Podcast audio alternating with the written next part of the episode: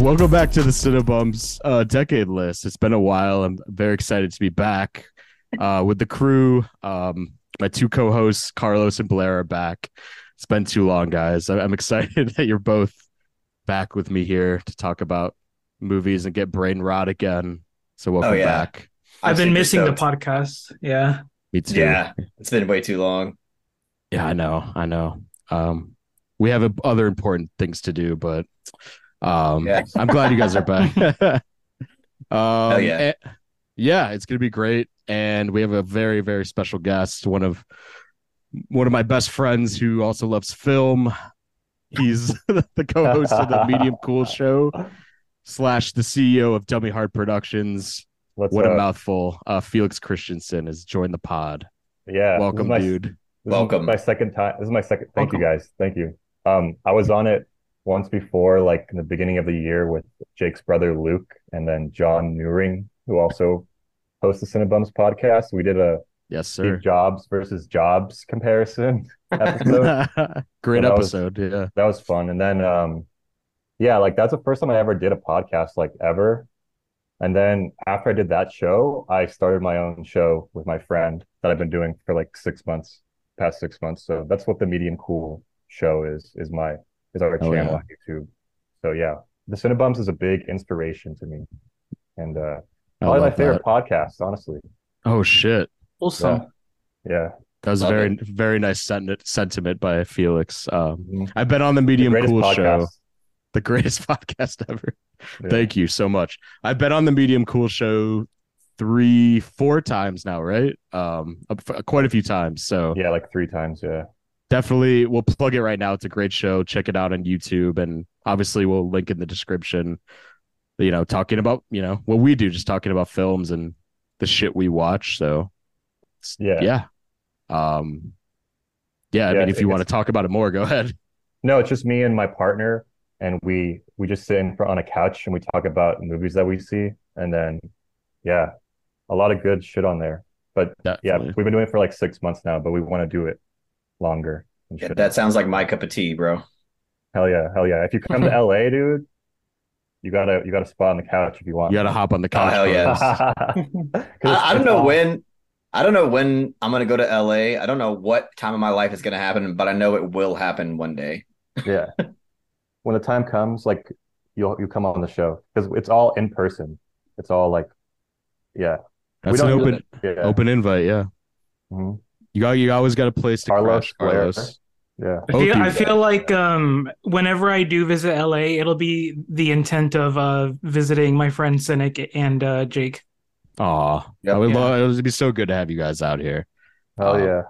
Just It's so enjoy that. cra- It's so I- hot right now, so don't come now. But like in three months, when it's not Oh, it's- ninety five, It's horrible here in Georgia. Not to go too much on a tangent, but like it's like 90s, but the humidity adds like Yep. Oh, it's true. so fucking much. It's fucking suffocating because like it's like 95 degrees, but it says it feels like 108 basically. fuck, dude. Damn. You Carlos, guys weren't you shooting? You were shooting your short in that weather, basically.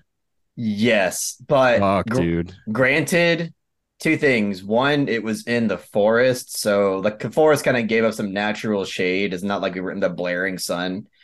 Um, but the the entire shoot was like a giant hike down this hill. So like Hmm. the entire film, like a lot of people, including myself, would have to go like up and down this fucking hill. And it was just like super exhausting to do that. Luckily, I didn't have to do it that many times, but I felt really bad for the fucking PAs that, you know, had to go up and down getting like equipment and stuff. Um, Yeah.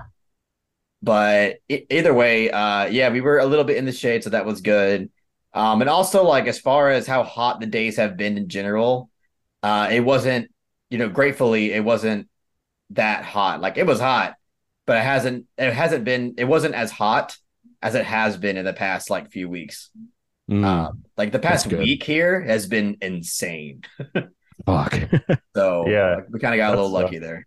Yeah, it's so hot here though in LA. Like it's yeah, it's still rough. fucking yeah, the heat is crazy. But yeah, Georgia, I, I'm Georgia sure. might be. Yeah, it's probably on par with us in terms of just. It's just a different heat, kind of heat. It's We don't- but both are horrible. We don't really have humidity because it never rains here. So that's one plus, I guess. So it's like it's usually just desert heat, you know, where it's like 105, just sun just destroying your body. Mm. Uh, so it's a different type of thing, but yeah, weather, right? Um, so so so how's the weather? top 10 weather uh weather catastrophes of the 2010s. Oh, that list would go hard. I'm I'm down. Blaire and I always secretly want to do like a geography, like top 10 list instead of movies. Yeah, I, I really do. One day, one day we'll definitely, we'll have to do that. But I, I gotta visit Seattle first. yeah, yeah, exactly. I got to go more places in life first. But Me Yeah. Um, I know how long this is going to be. So I just want to get right into it. Um, we always, we always go so fucking long, but I love it. I love going long, but we should just jump into the top 10 or our each individual top fives of the 2010s. To be clear, that is 2010 through 2019. We're not going to be talking about any 2020 films. Um, maybe, yeah, maybe, dude. yeah, bad movies anyway, you know? no, yeah, but- all of- all of them have sucked since uh Parasite came out, but um maybe a Yeah. bonus app. We'll never, you know, we'll see. But uh for now, just the 2010s decade.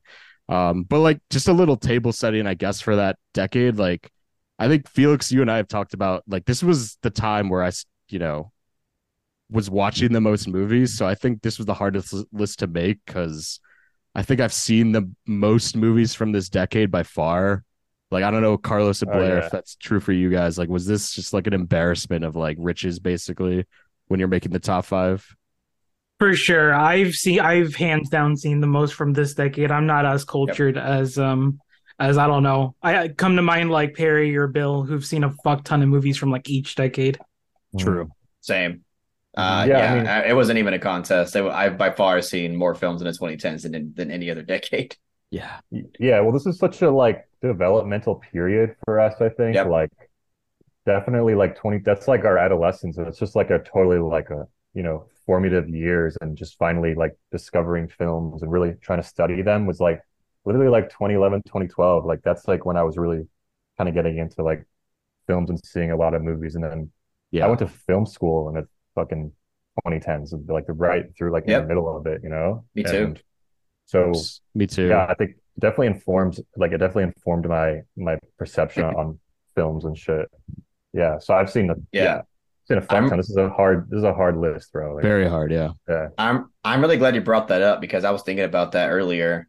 Like this decade of films is like super important to me because I feel like out of all the decades in general, I feel like the decade that people grow up with in terms of like discovering film, um, at least with me as an aspiring filmmaker, I feel like the films and the filmmakers that I admire a lot in this decade um has like has a huge influence into my filmmaking style, whether it's like subconscious or conscious. It's just something that is just naturally happening with me right now. And um, I just think it's really special, um, you know, to to talk about these films because they played a huge part into like, you know, me, you know, uh, realizing, um, you know, what I wanted to do with my life, and also, um, and also just what I liked in the film in general. Um, and just like opening up my mind to new things as well. So, Mhm. so yeah, very well. s- Yeah, I real. totally agree. I That's mean, I also I also went to film school for better or worse, you know, spent a lot of money to go watch films and learn about film and like I I agree because it was like I feel like it's special to have movies coming out when you're really developing your personal voice as a filmmaker or film lover, whatever. Because going back and watching old movies is definitely important. Like, you know, we love the 70s, we love classic film in the 50s, but there's something about new movies and this new sense of like styles and voices in film that you discover, uh, especially in the 2010s when we're all, you know, 18, 19 years old. Like those films are going to stick with us, I think. And I think every, all of our top fives are going to be like, are going to stick with us forever and just they always be like a defining film in, in terms of our taste or, or outlook on the world or whatever. Um, because what feel like what both you guys said about de- developing during that time and becoming a, a Kino Lord. Um, Yeah, dude. Carlos. Uh, Yeah. um, so I'm Like, hyped to do the list, is what I'm saying. I'm very excited.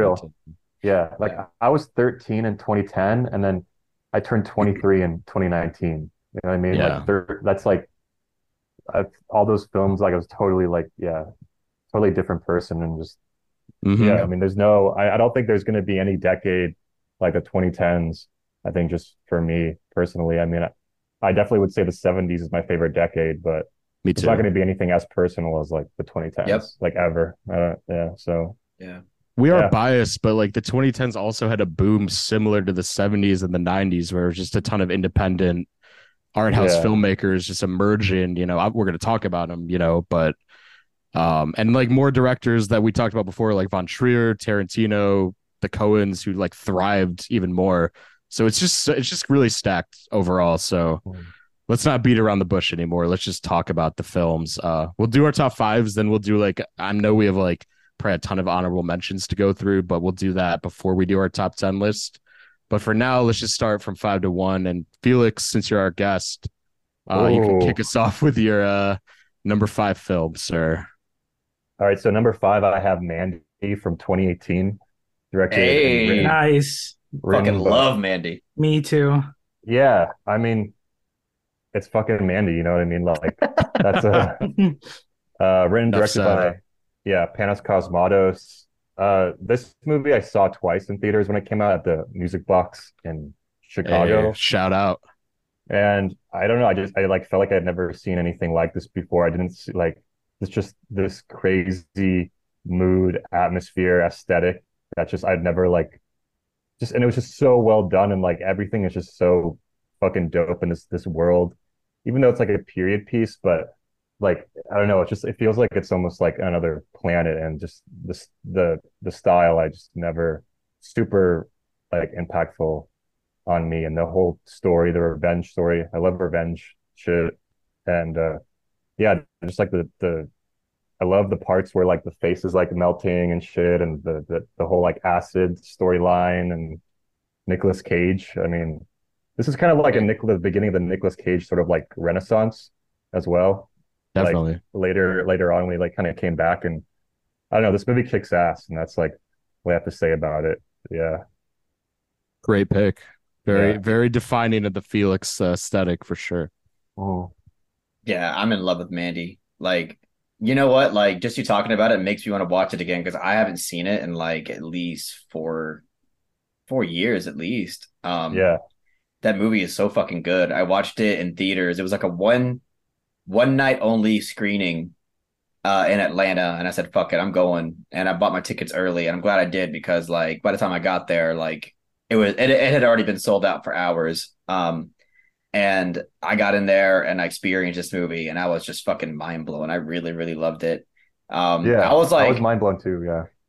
I was like one of the few people that and like at first I I enjoyed the first half more than the second half.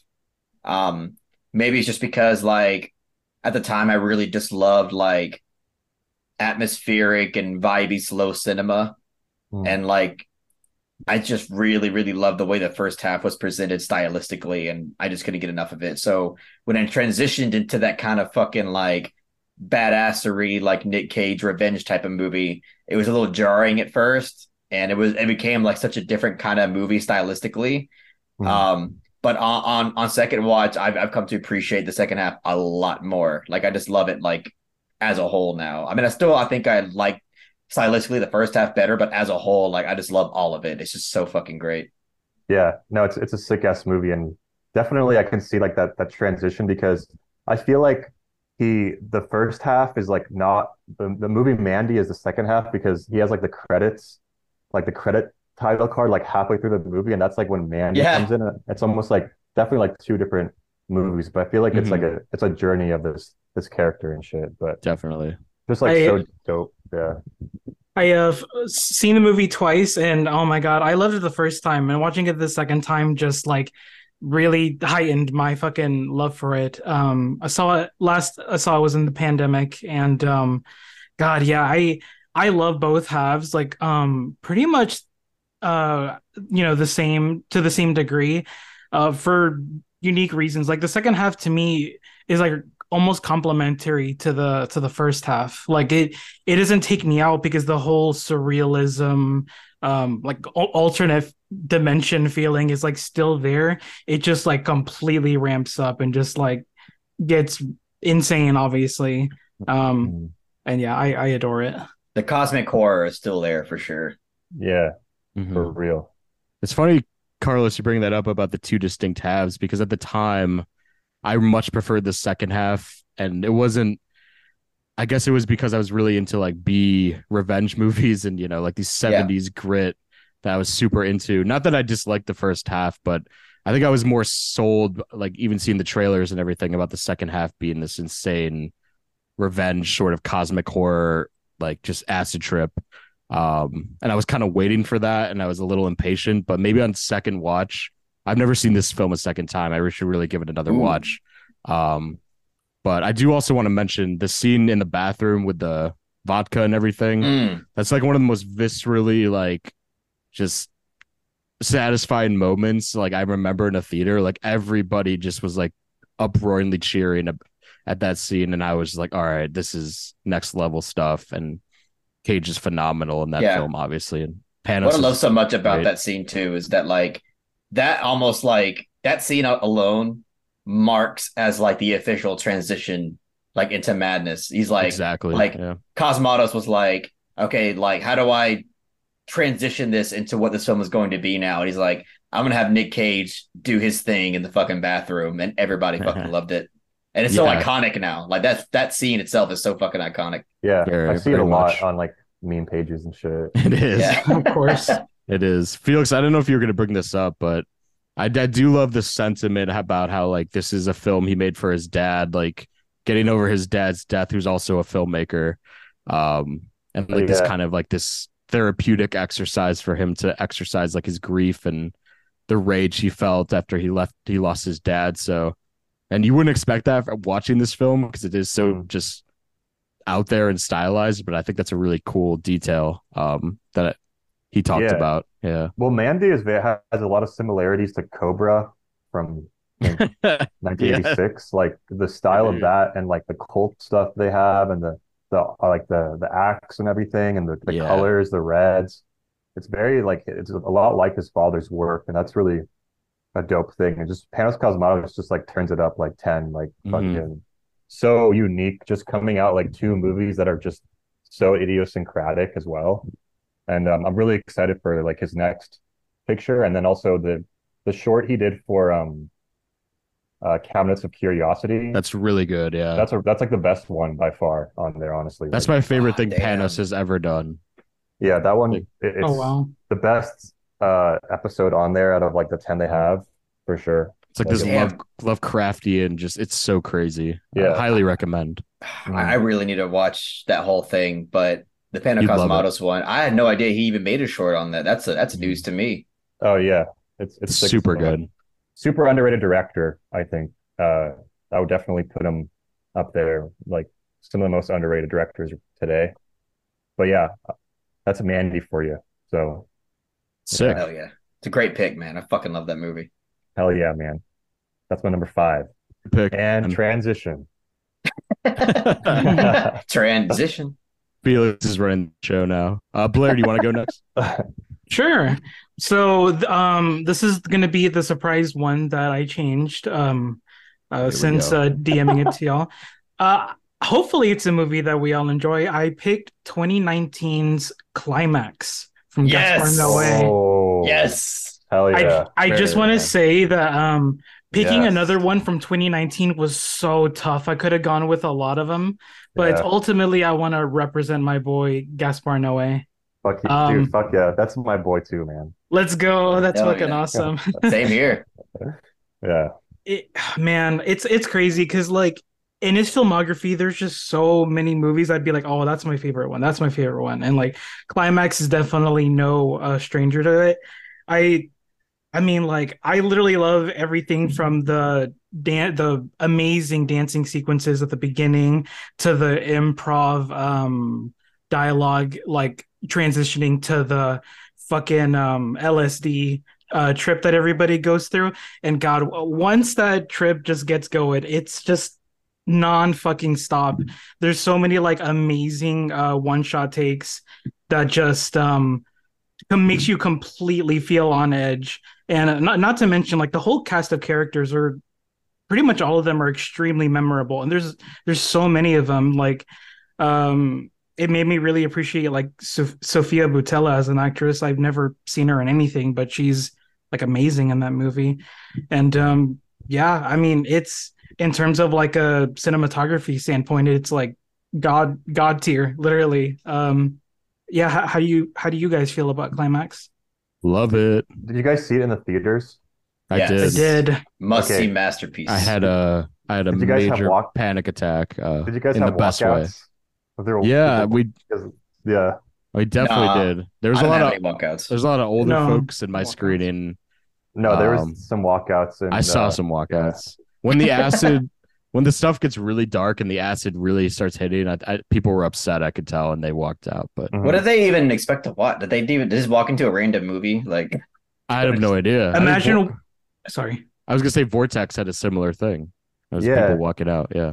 Like imagine I- walking into a Gaspar Noé with no expectations. No, that's my my cousin. I took my cousin to go see and didn't want to know anything about it at all. Like didn't want to know anything. And I remember in the beginning, like people were cheering, and he's like, "What did you like bring me to? Is this like a porno?" And I'm like, "I don't know what to tell you, dude. Like I don't know." But definitely like that intro in the snow with the fucking like the overview of her walking in the blood yes. and the music and the titles. Like Mm. I was when I so saw that, I was- intriguing. Mm. Yeah, Yeah, when one I of the saw it, best, yeah. one of his best shots ever, in my opinion. That I knew it was going to be a fucking banger when I when that happened. in the Dude, intro. Fucking gas. I think So- one of the many reasons why I love Gaspar Noé so much, and this is probably honestly the main reason, is I, I just love his like cinematic presentation. Like I love what he does with the camera. Um, Yeah. like he's just such a fucking like visual filmmaker, but in a way that's not like, I mean, yeah, he does tell a story visually, but he's not a filmmaker that you know doesn't have dialogue. You know what I mean? Like he's he's, Mhm. he's not like Refn to where like you know the visuals are the storytelling like almost all the time. Um, with Gaspar Noé, like yeah, the visuals are the storytelling, and he's just fucking has this amazing like you know flashy style to him that I just can't get enough of. Um, but like all the films that I've seen from him, like it's it's a it's very character driven, it's very Mhm. dialogue filled, and um, Climax is a perfect example of that. Um. I just love that film so fucking much, and yeah, the the, the opening scene in the snow, and then that fucking incredible uh choreographed dance sequence that we get is so fucking great. Like again, just like what what Noé does with the camera, uh, how he moves throughout that entire scene, how he focuses uh on certain characters with different angles. It's just goddamn. Like I just do immediately like sitting down. I was like, this is. I have a feeling like this is gonna be one of my favorite movies of all time. You know, Even oh, the yeah. title sequence is like fucking fantastic and makes me love it more. it Uh. It's so sick. There's yeah. some days that is my favorite Noé film. Like as Blaire said, like it's I could pick two or three other ones, obviously, but I mean that's like I feel like it's that's up there. that's like his magnum opus in terms of just showcasing everything that he's good at. Um and not and being very unapologetic about everything. He's a very unapologetic director most of the time, but I mean that movie just goes for it on every facet, you know, in the sound design, the the soundtrack and everything. It's all just such a head just mind numbing experience. And uh yeah, God, 2019 also was just such, such a crazy year. I mean, we might talk about it later, but um, Oh yeah. just so many good movies that year. Yeah, Gaspar Noé, like I think sometimes people like write him off as being just like a shocking director, but the thing is like yes, he has super duper shocking shit, but it's so well done and like so well crafted that you can't even like you can't even say shit. Like it's just so fucking Yep. cool the way That's the same looks, way I you know? feel about Von Trier. People Yeah, say the same shit about him. Yeah. Yeah, yeah, exactly. Lars von Trier, people like write him off, but his shit is so well done that's like you can't say shit, you know? Yep. I think I mean both those directors also have just so much intent behind their madness, you know, like there's there's artistry and there's there's themes in those movies that are like they're they're very relatable oftentimes too. So like they're easy to grasp. They're not like, you know, some art house films I've seen in the past where they just feel so distant from you. Like especially like, Noé and Von Trier feel like in some ways like I, I can relate to the experiences the characters are going through and Mhm. The style feels personal and everything. So yeah, I, I agree. Uh, Yeah. There's no other filmmaker like Von. Uh, like I'm sorry, uh, like Noé. I mean, um, obviously like Von Trier in terms of like what he's willing to tackle. It's it's like they're comparable, but mhm. literally there's no like Gaspar No- Noé film other than what he can make. Oh, yeah. So distinct. I mean, seeing like irreversible for the first time, it's kind of like blows my head open. It was like, wow, this is like you could actually do this with the camera type type feeling, you know? And Mhm. yeah, definitely. We talked about that in the 2000s, but uh, um, Enter the Void too. Shout out Yeah. Enter the Void. Uh, Enter the Void's camera is camera work is insane. yeah. Yep. No, he's a he's a treasure to cinema, Gaspar. so Absolutely. yeah. Yeah, by the way, I watched Climax in theaters, I think three times. oh Holy man, shit. Because I knew, like, I just knew, like, this is a film that I'm definitely not going to have the chance to see this in theaters and I don't know fucking how long. So, like, I gotta watch this as much as I can. it's one of his more rewatchable films anyway because it's like 90 minutes. It's Yep. very like it just flies by, and it's like there's so much worth revisiting too in that film. So Speaking of Um, which, the fucking the fucking mid credit sequence is so great. I Uh, love it so much. Yeah. Yeah. genius. Uh yeah, Yeah. Good pick, good great pick, Blaire. So uh yep. Yeah. climax. Um, Carlos, do you want to go next or me? Who should? Carlos. It's down Good. to two. Carlos can go. All right. Wait, you doing the Felix. show? Yeah. I love that. I love that Felix is running the show right now. Love just No, because I, I want to. I'm Yeah. here Anyway. for it. Yeah. I'm, Yeah, I'm that's all here fine. for I'm that kidding. shit. Oh come It's- on, man. Especially for the fact that, that he said me next. I love that shit. Um all right. Uh, speaking of Nicolas Winding Refn, which I brought up earlier, I'm gonna go with uh, a film that is not exactly what you think. You're probably thinking Drive, but it's the Neon Demon. Oh, Amazing. Hell yeah. no Um, drive, no drive. Gaspar Noé and Nicolas Winding Refn in this in the fucking first picks, dude. Hell yeah. Hell yeah, dude! Fucking so. I mean, don't get me wrong. I I love pretty much everything that I've seen from Refn. Uh, I love Drive to death. That was the first Refn film that I've seen, and real. I mean, that film alone really opened my eyes to like art house cinema and like the the different and unique ways that cinema could be presented. Um, so I mean, huge props to that film. Uh, I love Only God Forgives. I know that there's plenty of people out there that can't stand that film and hate it, but I love that film as well. Um, and all of Refn's like mini series stuff that he's done, uh, Copenhagen Cowboy and uh, Too Old to Die Young. Love both of them. Copenhagen Cowboy is my favorite in terms Yeah. of like miniseries stuff. Yeah. People need to watch that shit. Like it's Yeah, they do. underrated. It just makes me mad. Um, but yeah, uh, The Neon Demon is a film that I watched in theaters. I think I watched it before already. And then I invited Blaire to come watch it with me. I like a second time. yeah, that's the only time I've seen it, and I love it. Oh my god, it's crazy, man. You gotta watch it again. I know it was like how many years ago? When did this film even come out? It was in 2016. Yeah. 2016, yeah. So seven years ago. Crazy. Oh, Wow. time fucking flies. Damn. Um, and I was just hypnotized by this film. Uh, I mean, I went into it with high expectations because I loved everything from Refn at that point, but this film just infatuated me, and I was obsessed with it. I mean, I was obsessed with this fucking movie. Like every every year or two, there's always like this one film that I watch, whether it be like recent or like an older film that I just get obsessed with and I can't stop thinking about. I'm always talking about. Um, the Neon Demon was that film for like a year or two. Um, Hmm. that film, I just, I just couldn't get off my mind. It was actually the very first like video I ever did on a film on my channel. Um, Oh, it was a full it was a full film deconstruction. I literally went through every single scene of the film and analyzed it and talk about like what I got from it. Wow. Um it's That's like a it's like a 40 minute video and I just Hell it's just a film that I just I love to death. Uh, I got something out of every single scene of the film, and it's it's a euphoric film. It's an atmospheric film.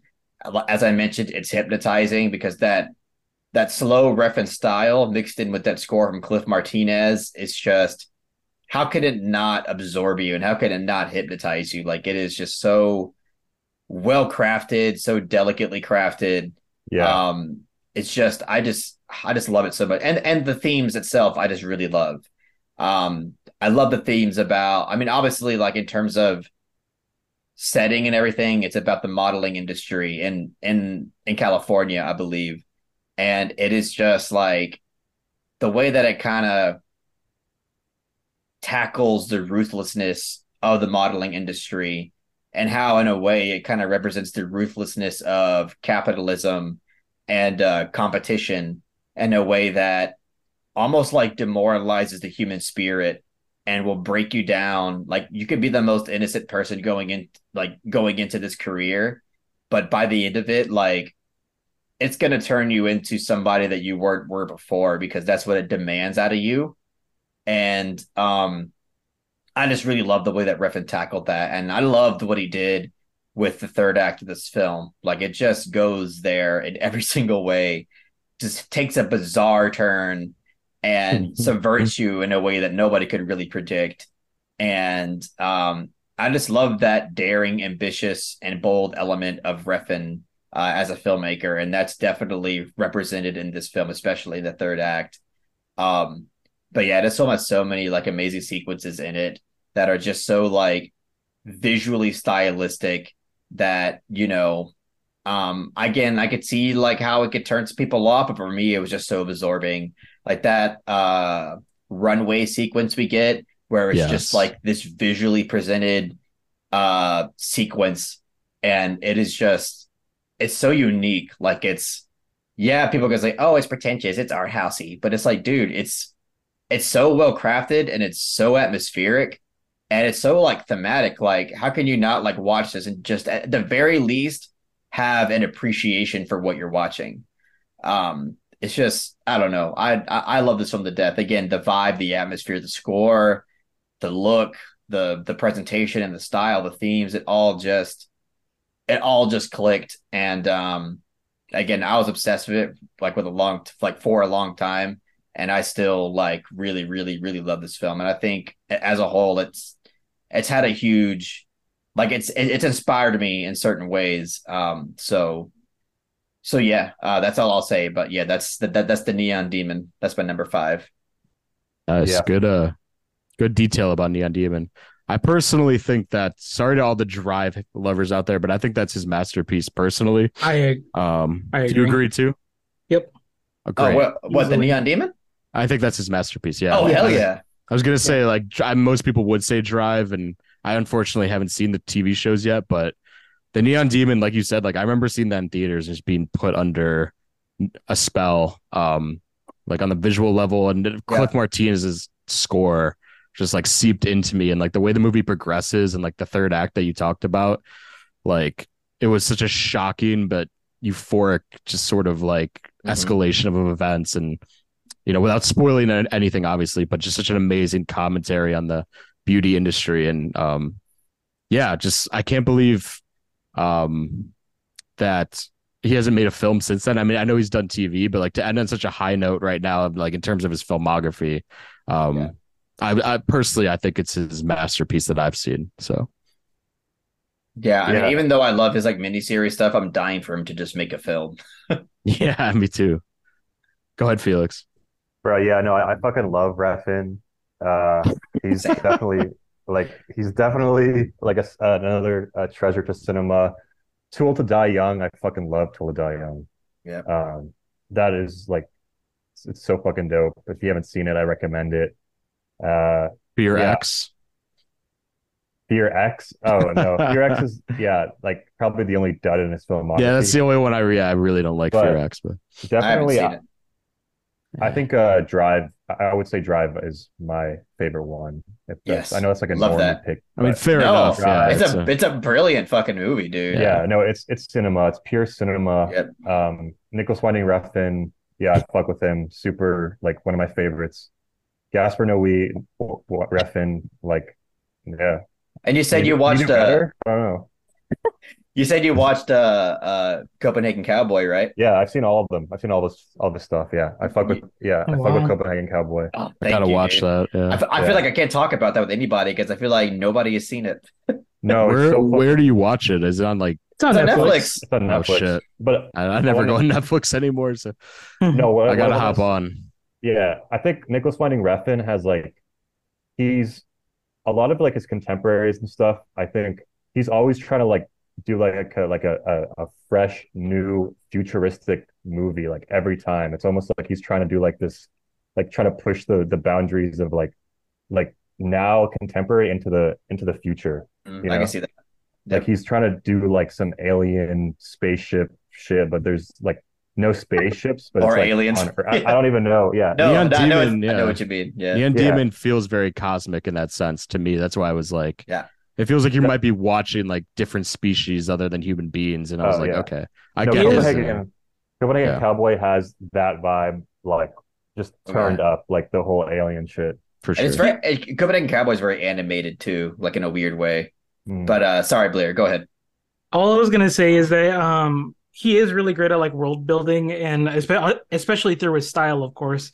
I haven't seen Copenhagen Cowboy, but I can speak for Neon Demon and uh Too Old to Die Young that his his style is like amazingly utilized in uh, those two projects. Definitely. Mm. Also, I wanted to say Yeah. shout out to Carlos for outdoing uh, Chris Stuckman in his analyze video. Forty minutes, fucking make Chris Stuckman look Yeah, like man. a noob, dude. yeah, dude. Just- every frame, every scene. Every That's single scene, dude. Literally every That's single awesome. scene. Uh, I'll mean- I mean- that. The the fucking audio quality is like dog shit, but it was my first video. Like and for, and for my first video, it got like I think at this point it has like thirty thousand views, so it's kind of crazy. Oh shit. Didn't didn't you re-upload it though with better audio? I did. Yeah, I basically just like upped the volume of the audio and then like re-uploaded it. So you can go watch that version if the audio is too shitty in the original. I feel that, dude. I mean, one of our our first podcasts on Cinebums which sounded like shit. Um, because we don't know what the hell you're doing, but it's Yeah. you just want to talk about movies more than anything. So you're just like, fuck Yeah. it. Um, so yeah, I'm I'm so happy that's our Refn movie. Uh, You have no idea. Um, I was Yeah. hoping for it. So I, I'm happy I put it on there. Me too. totally.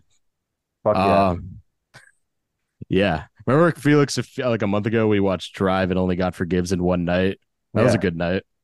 and we watched Only God Forgives first. Yeah, so weird. Drive Afterwards, like at midnight Yeah. or something. Yeah, yeah. Yeah, yeah. That was a great double feature. good double feature Yeah. for sure. Mm. All right, good shit. I'll go next. Um, my number five is Melancholia by Oh my aforementioned Lars von Let's Trier. fucking go. Oh man. Great film. Great, Great film. film. Um, yeah, I mean, uh, we uh, not to mention we got the the infamous Nazi quote at Cannes from this film, so that's that's the best thing we got, right? No, I mean, I understand Hitler. I understand Hitler. I Yeah, love the Nazi like- aesthetic. It's such a great the- video. That is the best video on the internet, bro. I I watch it maybe like twice a year. I love it so much. Um, but aside controversy aside, I know that's an easy wormhole to go down, but um, I think like in terms of on Trier, like this is like structurally his most interesting work. Um, just because like the whole wedding sequence in the beginning and like it's so disorienting and confusing and and just the way he sets up her depression in that sequence. Um, and then the second half being sort of her and Charlotte's Gainsbourg just sort of dealing with the depression, but also that the fact that two planets are about to collide um, in very, you know, Lars von Trier sort of nihilistic fashion. You know, the world, if, if I feel as shitty as, if I feel so shitty, the world should feel as shitty as I do, is, is kind of the mantra I get when I watch this movie. But just the take on depression, I think, is so interesting, and his use of like imagery mirroring Ophelia, like the the the image of her in the water is like such a iconic masterpiece image, you know, that harks back to like classic paintings and stuff. Um, so on a technical level, I think it's like my favorite thing he's ever done next to Antichrist. Um, just visually so sumptuous and just striking on every level. Um, and as someone who deals with severe depression, I just think this movie just gets the debilitating factors of it, the the, the humorous parts of depression, the hopelessness of it. And Von Trier has always been a director who just wants you to feel as shitty as he does. In my opinion, as time goes on, I really realized that. And I think Melancholia is sort of where things took a turn. Um, and just ever since I saw this film, like I, I think about it so much, um, as, as I do with so many Von Triers. Um, and yeah, uh, what can I say? I understand Hitler. Um, I love this fucking movie. Somebody uh, upload that as a YouTube short for uh, Cinebums. Yeah, Please. Dude, that'll go viral. Okay. Clip, clip me. Yeah. Uh, what do you guys yeah. think of Melancholia though? Brilliant. Yeah. It's uh it, it, it, literally i agree with you jake like this movie tackles mental illness specifically depression in such a brutal fucking way i i i'm sure this this isn't like anything new to add necessarily, but I just love how um the wedding setting is like supposed to be like the best day ever for a lot of people. And yeah. to her, she's just like she can't really help it. She's just fucking indifferent, or you know, she can't feel that joy that um that uh she wants to feel. And just as the movie progresses and like the worlds colliding thing, like it's it's just like despair so brilliantly done on screen like and uh oh my god like what sticks out to in my mind is like the scenes of like Charlotte Gainsbourg like um being in such a state of anxiety and like I said despair mm-hmm. like um coming to grips with her world is about to collapse. Like she sells it so fucking well it's really disturbing. Amazing. Yeah. She she sort of becomes like the sub protagonist in the second half because she's like it's, it's it becomes like it's about how other people have to deal with someone else's crippling depression um, and literally like worlds colliding and she like finally understands why it's so like debilitating and like life altering um obviously in a very hyperbolic fashion as von trier does but mm-hmm. i agree. And charlotte gainsbourg like one of her best i haven't seen nymphomaniac but like one of her greatest acting performances of this in antichrist she, she's fantastic. She is fantastic. I love the ending too. Yes. I mean, I'm That's not going to spoil it or anything, but like, I just love but it also like dives into like uh the uh like in, in terms of dealing with the end of the world through a children's lens and a children's perspective. Mm-hmm. I love the way they kind of go about that as well. Um, it's just like a it's a great like conglomerate of like all the themes coming together there at the end, and I just love it. Totally, it's one also, of my all time favorite endings. I was just gonna say, like the final shot of this movie is maybe yes my favorite shot, like top ten favorite shots. Literally, ever. me too, dude. It is. Oh my god, it's, it's what, like beautiful. It's yeah. It's so it's it's like otherworldly. Like you can't explain how it makes me feel, but it's like it just what wraps so, everything up. Uh, yeah, what what I love so much about the shot in general, like the very last shot of the film, is that I just feel like you don't get sh- scenes like that, like in film. Like you always get it presented in a very like in a very like exaggerated and silly and over stylized way.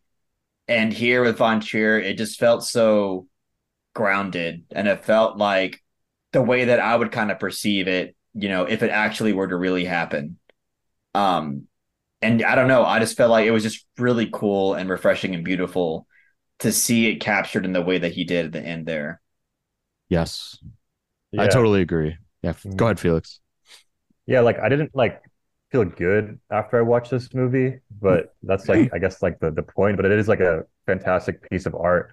And I think the moment that gets me the most in the movie where I felt like I feel like shit, like hopelessness is when um I don't know if it's like a spoiler, but like Kiefer Sutherland is supposed to be like this really stand-up guy Mm-hmm. Oh, and yeah. then just like what he does, and I'm just like, yeah, bro, like you're the yeah. biggest, like you're the biggest fucking coward ever, bro. Yeah, like, I, I, agree, hundred percent. Unbelievable. That shit really like hit. Like when I first saw that, I was like, I felt like shit. I was, I just, I like, immediately thought like, yeah. like what a fucking coward. Those yeah. first words came into my mind. I'm like, mm-hmm. wow. He's I'm a like, piece of shit in that movie. like, yeah, he's a big piece of shit. Spewing like, like he's like spewing like uh facts about astronomy as yeah. she's dealing with like the, the worst shit ever. It's like, fuck off, dude. yeah. No, so that good. that part really like stuck with me in, in my mind when she like takes the hay off the yeah, and I was just like, I can't believe he did that shit. Like, Unbelievable. yeah. I did. I need to watch that movie again. I I only saw it once, like five years ago. But Same I, here. But I I remember like a lot about it. it's hard to rewatch. But yeah, I was gonna say like I've seen it twice, and certain scenes and like just the way the movie unfolds is like just burned into my brain. Um, Mm. um, yeah, I I think it's a, a must see masterpiece. Um, Let's go. Let's Respect go. yeah. Von Trier, Refn, and Noé. Oh my Well, god. that. Yeah, we're Pa- getting the big you- ones out of the way. Panos too. Don't yeah, forget Panos Panos, your guy. Yeah, Uh, no, that definitely. Bono- JJ Abrams. We mentioned him before the podcast. Mhm. Yeah, Uh, JJ Abrams. all right, Felix, you're you go ahead. You're number four. Oh yeah, okay. So my number four comes from another uh person, another director I think is very underrated. Um, and that's S. Craig Zahler. And uh the film that I have is Cell and Brawl, Brawl and Cell Block Oh, no. 99. Brawl and Cell Block 99. Sell, sell in 99 Tongue twister. 20 from 2017. Fucking go, dude. Yeah, Yeah. I, this movie goes hard. Uh it's Good just movie. I like it. I really love that movie. yeah, it's just like a great, dope, badass movie from the beginning to end. I think I just love the sort of minimalist style, but also kind of brings back the sort of 70s sort of like grunge to it, like the sort of um I don't know how you would explain it, but like the sort of like grindhouse feel, but it's very, very realistic. Like there's no music in it whatsoever. And just this whole like story about this dude just descending basically into like hell to basically like just like find this guy to like save his wife. I, I just it's such a compelling story and it's definitely a film I remember watching the first time where I felt like I didn't want it to end because I was just so drawn into it. Like just this just the whole Same. descent into like the prison system and all of that. Like the yeah, it's just and Vince Vaughn just fucking kills it. I I had never seen him in a movie like this before. Just like the the boxer who takes the fall to go to prison and yeah, and it's just like brutal in like the coolest badass way ever. Yeah. And he kicks ass in it and and it's fun and it's it's awesome. Yeah. So that's my Fucking number. love that four. movie, dude. Mhm. I love it so much.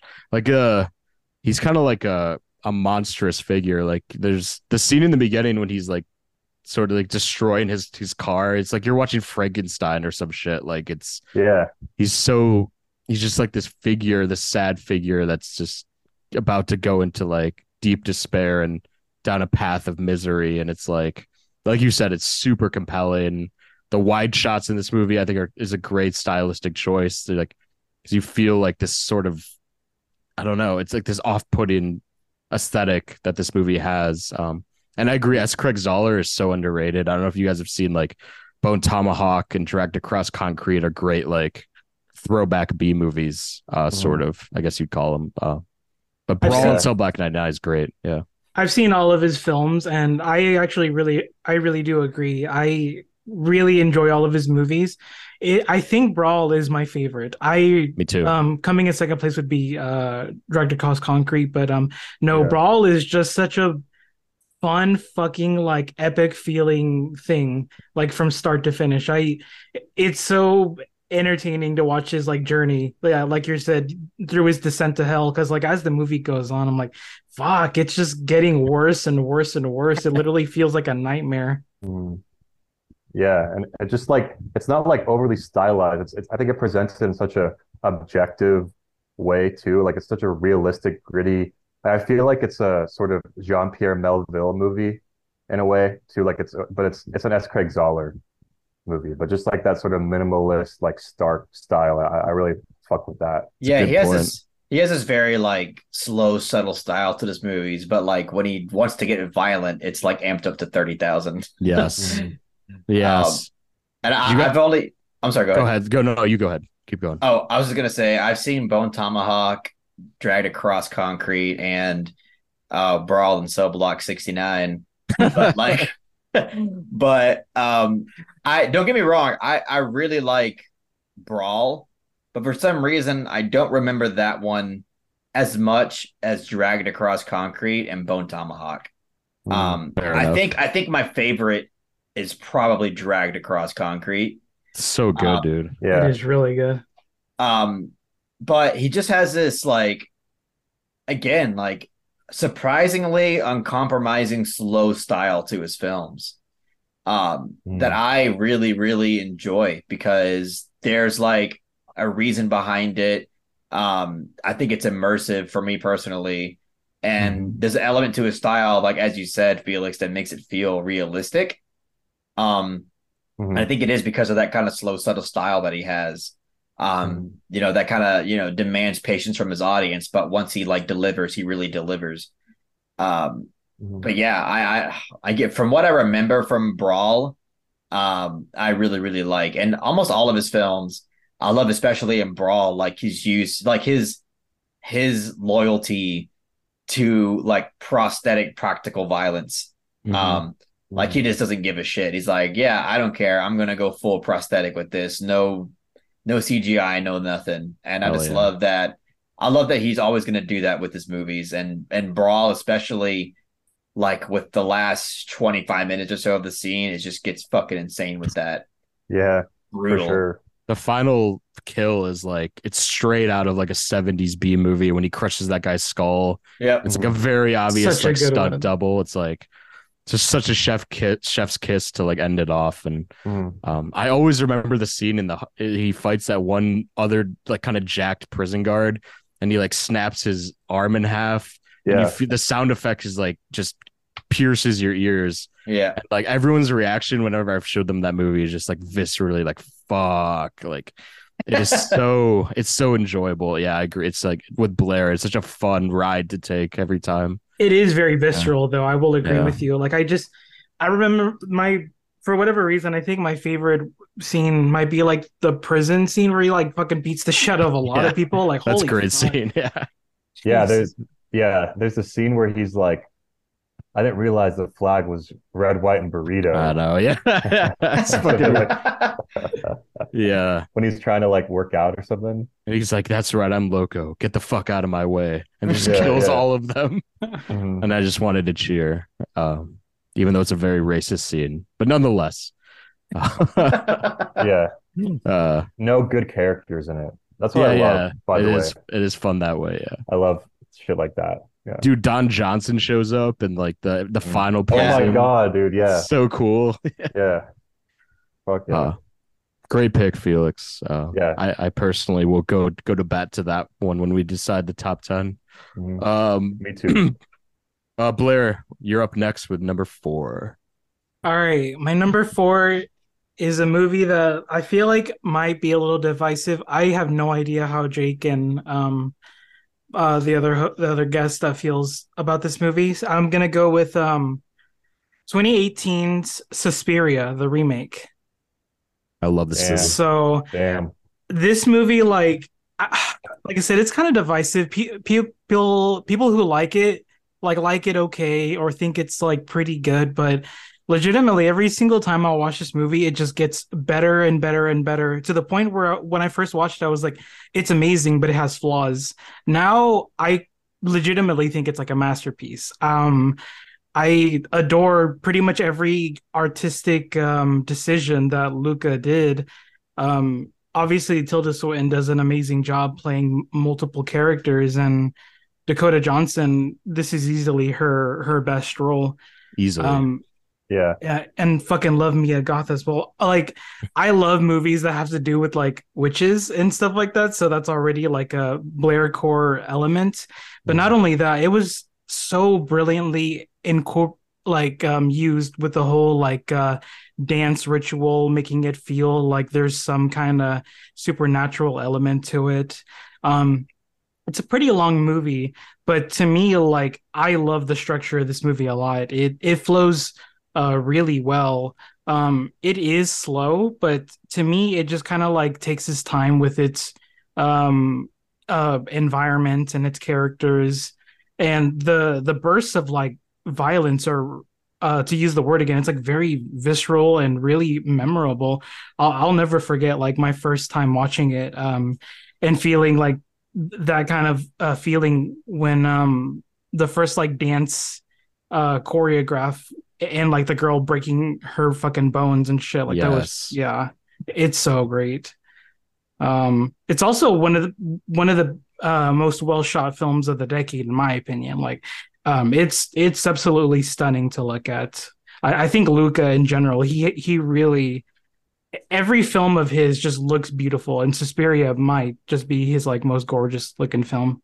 Hmm. so yeah I think I might agree there. And Luca's one of my favorite modern directors. Um, just such a distinct voice in, in, in cinema these days. And I love Suspiria. I, I I understand why it's so divisive. And and being a fan as, of the original, like deeply, I think that's one of my favorite horror movies. But like his take on it is so interesting, and the way he incorporates like the politics of of the war at the time and everything was just so fascinating. I do owe it a rewatch because I haven't seen it since theaters, but Oh, I do think it's a wonderful Damn. film. Um, because like you said, it's very long. It's pretty arduous and exhausting from what I remember, but um, just some of the best moments in cinema of the decade, though. Just with what you said with the the bones breaking and the final. I don't want to spoil, but the the the it scene gets crazy in dinner the fucking end jesus christ just fucking incredible. Thom Yorke's score is is really Oh, incredible i too. love Thom Yorke's score Um, so I I totally see why you put it in the top five. But Carlos has been a little silent. I'm curious what he thinks about it. I don't really have much to say about it, honestly. Um, I remember when I watched it the first time. I watched it on Halloween, I think, actually with Blaire. yeah we watched it together Um, Sweet. And I thought it was great, honestly, when I first watched it, but I don't remember all that much about it. And I mean, there's certain there's certain elements of it that I do remember, like the obvious stuff, um, but the bones breaking scene and the whole like climax of the film. Um, but overall, I think with time, it's kind of kind of gone down in quality in my head. So I do owe it a rewatch, but it's kind of one of those things you said, Jake. Like it is, it does feel pretty long, and it does feel like a little exhausting to get through. Um, but I don't, I don't have much to say on it really. Um, from what I remember, it's it's a good movie. I haven't seen the original Suspiria either. you're not gonna like it i'm sorry to say You, you don't think? Damn. no there's no fucking way carlos What? like Dude, that movie is one of the best Dude, shot yeah. movies I've ever No, seen no. in my life. I I I'd really surprised. like the OG Suspiria. It's just like it's. I mean, Carlos, I you've seen other Giallo films, right? There's other I know it's not horror, technically yeah. Giallo, but well, Italian horror, yeah. supernatural Italian horror picture. I mean, it's kind of like corny. I mean, it's gorgeous to look at and it's really interesting, but um, I mean, it's like corny and stuff. I've Definitely, only yeah. seen I've only seen Dario Argento's opera, which I actually really liked. Dude, Oh. opera kicks ass. Opera Oh, opera's rules. great. You might like Suspiria then. Okay. Yeah, I don't. I don't mean to discourage you. I'm sorry. I want him to watch it now. I Yeah, me too. will send you my blue 4K Blu-ray of it. Yeah, definitely. I don't Yeah. think Perry likes it, so that was also a basis. Yeah. Go ahead, Felix. I know you're you're Mr. Italian horror, so Oh yeah, sorry. Yeah, so going back to Suspiria 2018, the what we have to mention in this is that fucking Tilda Swinton fucking kills it in this movie. Oh yeah. she's insanely Mhm. She good. plays Yeah. She plays the role of like the lead witch of the coven, and she plays the the the dude in it, the main The man, yeah. man investigator, and just like Yeah. that that that's like something that really like sticks out to me. I've actually seen this movie three times. I saw it once uh in Chicago at the Music Box, and then I've seen it twice. in the past- yeah, I saw I've seen it twice in the past like six months. So Oh, nice. I, I, I it's very clear in my head, but I don't know. I definitely feel like I I love the structure, like you said, and this whole aspect of the hostage situation that's going on at the same time, and this like sort of political like you're also in um in Berlin and like you know Mhm. during like in 1977 or whenever it takes place, and you have this whole like political backdrop that's kind of adds to the whole like paranoia, like anxiety of what's going on in this in this witch coven. And yeah, this movie fucking goes hard as well. I remember when I first saw it and the the climax with all the, the fucking bloody climax is just insane. I don't know how they did that. All that, that blood they used and yeah, just yeah, it goes hard. It goes hard. Um, Goes hard in the paint. And I'm a big Italian horror fan. It's probably like my favorite genre, to be honest. of, of all time. This is, I think, Luca Guadagnino was a great like was a a great pick to direct this because remaking Suspiria is like I was so upset when yeah. they announced it. Yeah, that's a tall order to do because Suspiria is probably like the most famous Italian horror movie of all time. Uh, but, yeah, and he did, he but he like he does a good job. He doesn't just copy. It's more it's a it's it's a less expressionistic uh, style compared to you know Italian horror. Like Dario Argento uses like purples and red lights and it's not necessarily supposed to be there, but just like there as like a, a, a stylistic choice. Whereas Luca Guadagnino's version is a more realistic like sort of yeah. lighting palette and everything. And yeah, it's the complete so, opposite of OG Suspiria. Yeah. It mm-hmm, is exactly. It's like a sophisticated sort of take on the source material, which I think is really cool. Mm. Um, and speaking of Luca, like if we were talking 2020s, I would maybe say Bones and All would be make my list because I think that's like one of my favorite movies of the past few years. I just I'm just saying I love Luca Guadagnino so much. Dude. He's, he's amazing. Bones and All. Carlos would you just give a would you give a nasty look at me? Yeah, he's no bones at all. he's not, not keen on bones and all. Movie's fine. Oh, it's good. It's very, very fucked. good. Yeah, it's fine. Fucked. It's one of my favorite movies last year. I respect people who love it. I do. Um, yeah, but so Call sad. Me by Your Name is is also a masterpiece in my opinion. I just think oh, it's great. Yeah, yeah. Um, Call Me by Your Name is amazing too. So, mm. anyhow, um, I lo- I love Suspiria. I think it deserves to be on the on the repertoire here. But Carlos, all right, go, go for it, man. All right, so this is a film that really opened my eyes to what like the like it really opened my eyes to the more stylistic capabilities of cinema. Um, it came out during a time where I also discovered Drive and films of that nature that are very like atmospheric and slow and art housey that I just felt really absorbed into. Um, and I'm talking about a little film called Under the Skin. Mm. Um, I'm I'm wearing the shirt as well. Uh, shout oh, out nice, to nice. Uh, maybe I uh, thought it was Under the Silver Lake. that's another great film. Yeah, that's, that's a pretty good movie too. Love that movie. Yeah. Me too. Shout out Under the Silver Lake. yes.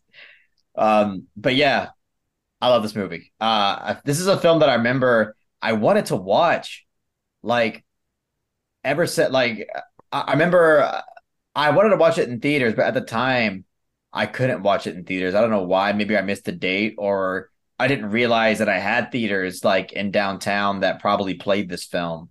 Um, but I had to wait for it to be released on streaming or physical media. At the time, streaming wasn't like the biggest thing ever. So I had to wait until like it got released, um, like uh, on Redbox or at Walmart or some shit like that. So mm. like I'm waiting around, and I remember like it got released, but when I went to Walmart, it's like his whole thing. I went to Walmart, and they only had the fucking DVD for it, and I'm like, I want to fucking buy the Blu-ray for this shit, and um, they were like, we don't have the Blu-ray. I'm like, the fuck. So that was like a whole thing with that. And then I just said, "Fuck it, I'm gonna, I'll, I'll just rent it on a on a Redbox because there, there's there's a chance that I might not like it, so why not? Let's let, let's watch. Let's let me just pay a dollar and uh, watch it from Redbox." And uh, I fell in love with this film. Uh, this film was just so unique and incredibly dark in one of the most subtle ways possible. Um, this film is just presented through such a I don't really want to say nihilistic, but it feels very harrowing. Um, it's it, it's presented to a through a very harrowing lens um, regarding humanity and our place in the world. And um, again, it's it's I would definitely categorize this as a piece of slow cinema because it is very slow with the way that it wants to establish and present its atmosphere. And even with its horror and its terror, like a lot of that is presented in a very slow manner that makes it that much more effective and that much more unique and absorbing. Um, you know, we, we get once you finally get that that first scene with uh, Scarlett Johansson, which by the way gives an incredible performance in this movie. I mean, it's it's definitely her most subtle performance, but it is also like it's it, it's emotionally effective and it's terrifying. Um, but yeah, once we finally well, once we get that first scene of her like in that all black space as she lures like her first victim in, um, that scene is not only accompanied by an incredible score from Mica Levy, I think it's how you Mica pronounce Levi, it. yeah. Mica Levy. Her score is so good in this film. Um, I remember like seeing showtimes for this film, like somewhere in California, where it was accompanied by a live orchestra. Yes. And I was like, so jealous. why the fuck couldn't this exist near me? Because I would pay top dollar to see something like that. Um, but yeah, like once we get like that scene, like that is honestly one of the most terrifying scenes I've ever seen in cinema ever. Agreed. Uh, it's it's so Totally. haunting and it's so unsettling, and there's just so much there that I appreciate. And um, yeah, like throughout this like entire film, it's so heavy on symbolism. It's so heavy on theme. Um, but yet the atmosphere on its own is so unsettling and effective throughout your experience as well. Um, that like even if like you're someone who you know isn't grasping you know all the meanings and everything, you can at least, in my opinion, like kind of be affected by the atmosphere and the feeling and the emotions that this film is like radiating. Um, but yeah, I fuck. I, I honestly I haven't seen this film in a very long time, but I there was a there was there was like a spree where I was watching this film a lot, so it's very very still clear in my head. I've watched this film at least like seven or eight times.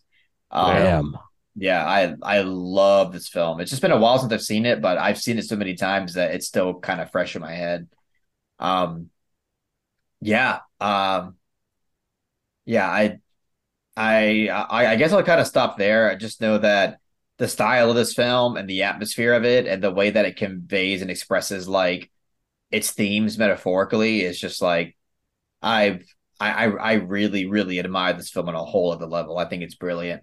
Uh, speaking of which, uh, um, Jonathan Glazer is coming out with the film this year called The Zone of Interest Yes. that I hear is like potentially could be one of the best of this decade. Another like- masterpiece. Yeah. Incoming, Yeah. yeah. Yeah. I- so I was mean- talking about that with Mike. Uh, shout out to Mike, and we were both like, "That's like my most anticipated movie f- for the rest of the year. I just cannot wait." yeah, absolutely. So like after hearing much more about it, like I'm just I'm so fucking hyped for that film. Um so yeah, that's that that's all I'll say. But yeah, this film fucking rocks my socks. I love it so much. And I feel like in, in a lot of ways, like again, with all these films, really, they've all almost like subconsciously influenced like the style that I've kind of established so far as like an artist and a filmmaker.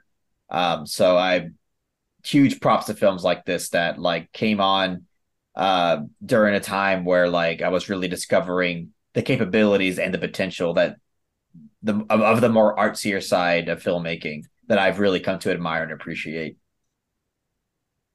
Um, Oh. under under the skin, I just want to say it would be like my number fucking three of my list because I I know I've been gushing for like every single movie this so far we've talked about, but truly like Under the Skin is a absolutely brilliant um one of a kind film.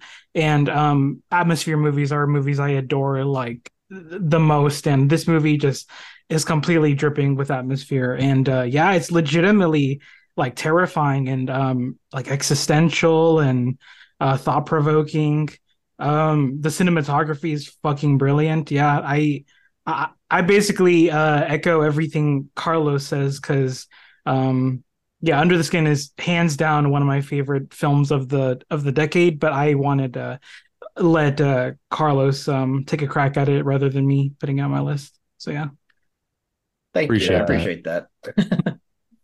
Yeah. So just my two cents on Under the Silver Lake. I've seen this movie one time. Um, I saw it one time like in 2015, and honestly, the only thing that I can remember from it is uh the scene where she's uh tasting like food for the first time, kind of like Yeah. trying to see if she's like human. And then the second part is the guy like with his boner out, like walking on the water, You Like, would remember that, huh? slowly like going into like under the under the Under the Dude, Silver. Lake. Under the Silver Lake. yeah, that I remember that just the Uh. guy like walking with a straight up like erection towards her and then just getting I some don't, I don't know what you're. I don't even remember that. I've seen this. was it a like five was it a boner? I thought I thought it was kind of Don't you flopping. remember? Not gonna lie. I thought No, it was, I thought it was part- flippity this floppity. thing, yeah, doing there's, that thing. there's literally a part where the guy's like walking towards her because he wants Bro. to fuck. And then- Flaccid penis is what I remember. Yeah, No, me he has a- too. I think he has a boner. I think he has a boner. We'll settle that. anyway. We'll settle that later on. Yeah, but, we'll um, settle it later. But anyway, um, that's I just boner or not a boner? Yeah, people in the remember is comments. Uh, Bill Griff probably knows. We'll ask him. Oh no, Who Felix, I think actually? you're right. I think when he was wearing like his underwear, there was a boner beneath it or something like that. Now I remember that. Yeah. I, I, that's Coming just back. sticking out to me is that you see his dick out and he's walking towards her and she seduces him into underneath the the water under the and um Silver Lake. yeah, yeah. We just say Yeah, it. To the under the Silver movie. Lake under the Silver Lake. Then yeah. Andrew Garfield's down there, uh, smashing a guitar, jerking off. jerking off. Yeah, Probably Like having sex does. with some chick because he Yeah. yeah. sex that whole movie. That's a horn dog movie right there. Yeah. yeah. But um, under the Silver Lake, yeah, that's what I remember from it. But wow, or sorry, under the skin. great, uh, So good. great, great merge of two movies there, man. I will say. Uh, I'll save yeah. my thoughts on Under the Skin for reasons I will not disclose. Ooh, Uh, who's next? is, it, is it? Am I next? Carlos. He, he just Oh, went. you just went. Oh, never. Yeah, sorry. yeah, Carlos. Good. Fuck it. I'll go Carlos. again. Go I'll go again, again. no. My number three is uh I'm just kidding. Under the Silver Lake. dude. Is it Ratatouille? That's for later tonight. Toy Yeah. Story three. Oh man. Uh, my number four is Certified Copy uh, Yes. by Abbas Kiarostami. Um, I want to give Carlos a lot of props because I never would have watched this movie if it wasn't for you. I think because you mentioned you loved Really? it. Um, I was this was like early when I, I wasn't even in the Discord. I just watched your channel, um, and I was I didn't really know who Kiarostami was. Um, and I watched this film, and then I I was just like masterpiece. Um, I think this is Hell yeah. I'm on some. Yeah, yeah. Thank you for the recommendation. Um, and this is a complex movie, as your analyzed video, check it out. Um, will tell. It's a Thank very you. complex film, but I, what I'll say about it, I think I've talked about it a lot on the pod. I'll try to dissect it or whatever, but his use of like artifice in this movie, because he's always been so kind of interested in artifice in filmmaking and like what does film mean to us? What do these like relationships especially on screen mean to us? Um and the way that this movie depicts the two quote unquote lovers in this movie um and how it sort of challenges that art versus artifice sort of concept i think is just so riveting in every way. Um and to me is like Kiarostami like reaching a whole new level. Like he's such a master as to begin with, but this movie kind of like it. I don't know. It just it's reached different places that I didn't know cinema could offer. Um, and I'm talking very vague because I think this movie's so abstract, but like just just the presentation of this film too is like just uh like the profile shots and like kind of their um conversations um are just so riveting the master of a very intimate conversations that you'll see in Taste of Cherry and Close Up, obviously. Um, and this movie just is such a twisted take on like what is love worth it? Uh, is it real? Or Is it fake? Are the people that we spend our time with is that like valuable time or is it are we wasting it? And this movie just had me thinking a million thoughts while watching it. I think is just one of the most thought provoking movies I've ever seen. Um, and Kiarostami, rest in peace because like uh, to the films that he ended on like this and and like someone in love are such just just wonderful pieces of cinema that that really challenge the viewer in the best ways possible. And i i think this film's a masterpiece. Um and maybe my favorite Kiarostami film up there with taste of cherry. And i know felix i want to hear your thoughts because you watched this like a few days ago for the first time so Oh yeah. what did you think of it No, I think it's dope. So I like when I first was watching it, I, I just thought to myself like, this is a lot like sort of this um before sunset type vibe where it's two people getting to know each other and talking about art, and then it kind of infuses their own personal lives. But then like you know you get to that halfway point where they do like a little switch, a little switcheroo, A little which is kinda hard- switcheroo. it's kind of hard to explain. And then you're like, holy shit, like what? Like, do Mhm. these people actually know each other? Do they not? But at the end of the day, it actually doesn't matter because the whole thing is not real because in itself, it is a piece of art that's made up by someone. So whatever they put in there, it's it's what's going to be real in the story. So they had like that that flip from the beginning, and it kind of Yep. does like a like the name says, like certified certified copy. Like is like the fake better or not the fake, but the copy better or the original better? And kind of Yeah. has there's also sort of this um F for fake type like narrative as well, like F for fake by uh, Orson Welles. Orson Welles, yeah. Great Yeah. movie. Yeah, and it's like if the if the copy or the fake is just as good as the original, like does it have the same value to it? That same sort of conversation. I, I I love that. Um, and also just I love the real time element to it, how it Yeah. takes place like pretty much in the same exact time that the actual movie takes place. Like the length of the movie is like how long we're spending with these characters, but you kind of feel like you go on this journey. And I love that what Abbas Kiarostami does so well. Like um, that film he did, Where's the Boy's House, has that same sort of real time. friend's house. Yeah, where, sorry, Where's the Mhm. Friend's House? And then uh, Taste of Cherry, like how he does like time, space, and memory. It's just I, I I love it. Yeah, hmm certified copy's great. Yeah. Love that. Mhm. Yeah, I fucking love Certified Copy. I love that movie so much. Um, I know that both Blaire and Perry were like really pushing me to watch that film for a while, and I finally watched it. And I was a little concerned going into it because I was like, you know, I heard that it's basically two people kind of talking philosophy for a long time, and that type of approach and style can sometimes not do it for me but I was surprised at like how compelling I found it because not like I just know that I find the characters authentic, which I think really really helped. Um, you know, because I didn't just feel like this was the director like you know writing stuff. Um, even though that I mean that is what it is, but the what you can your job as a as a director is to write it the best way you can the most authentic way that you can to not give that vibe off and I never got that vibe. Like I always felt like the characters were authentic and the performances were great and the dialogue was so intelligently written as well. I think honestly Kiarostami is like the most intelligent filmmaker out there. Um, Yeah. you know, I mean rest in peace, he's not with us anymore, but like in general, like, you know, I always found his scripts and his approach to filmmaking to be incredibly intelligent, like by far like far and above most of the filmmakers that that, that I've ever witnessed. And um yeah the just like the themes in this film i just really found so thought-provoking and so interesting. Um i mean it goes into so many different things. It ties into so many different things. I mean yeah like felix said ultimately this is a film that is about the the val the the intrinsic values between um originals and copies and basically uses that as a foundation to explore the ideas of what's more valuable. Is it perspective that's more valuable, or is objective truth more valuable? Um, and it's basically subjectivity versus objectivity. That's kind of the whole premise of this film. And I think it dives into that and explores that beautifully throughout this film, whether it's between a character and narrative experiment that we get like halfway through this film that's very subversive and interesting.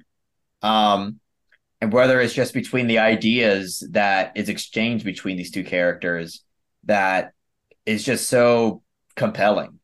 And um, ultimately, yeah, though, I think that um, I love the way that this film explores the value of perspective and the value of um, truth and I just loved uh I just loved the way it did that. And I yeah, um William Shimell, uh, who's not even really an actor most of the time, he's like an opera singer or something.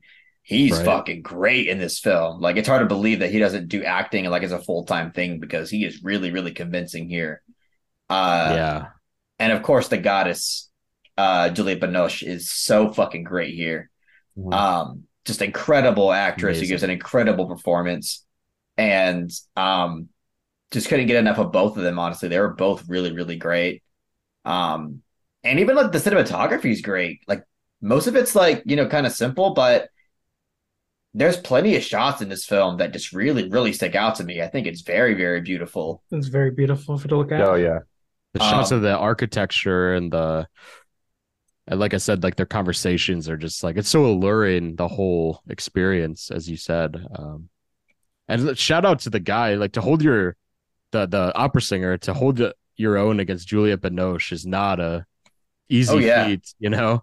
Um and what a great world we live in where she was able to work with Kiarostami before uh he sadly passed away. Like one of my favorite actresses to ever ever be on Same here. screen. Yep, Mhm. She's just the queen, man. I love her. Same. Certified Copy is a um a very special film to me because I I think I discovered it like on my own uh pretty early in my like uh you know I guess movie watching days. Um I literally only watched it because I was like, oh, the actress from um Caché is so good. I want to see her like be in another leading role.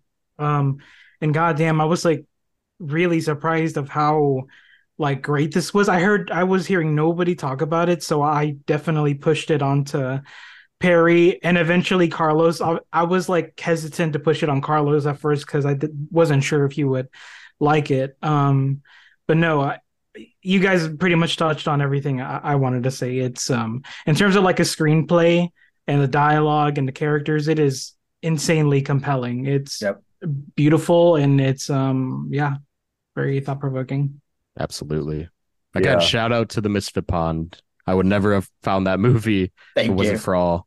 I guess Blaire, you're the real reason because you uh recommended to Carlos the chain of recommendations there. yeah, and the chain went to me too.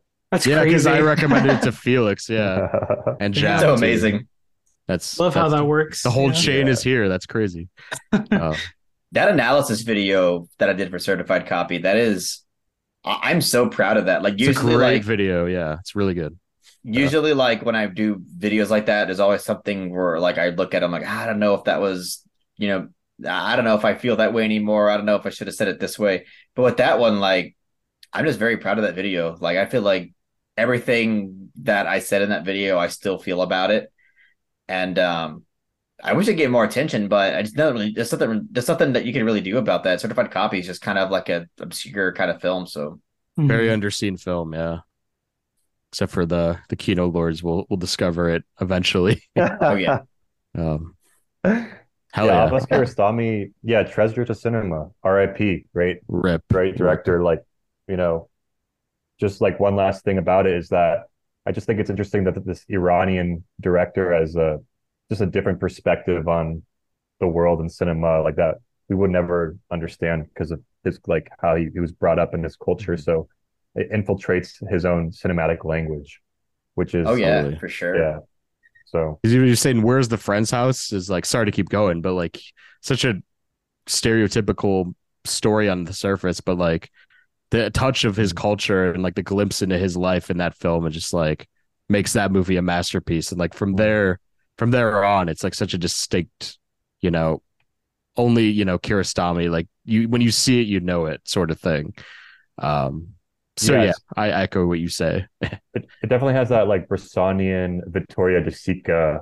Yeah, the Also, neo I- realist touch, Yeah. yeah, for sure. Yeah, definitely Bresson. Speaking of Bresson, my number three pick, Thank you for the transition. my number three pick is uh 2017's Good Time by the the Safdie Ooh. brothers. Fucking amazing film. And uh yeah, another film where the way that they use like time and space of like just following this one character, which it feels like I know it's like like from night to day, but it feels like you're kind of like with them the entire time throughout this this journey. And um I originally had this as number four, but I switched it for Brawl in Cell Block 99 because I just thought like, oh no, Good Time.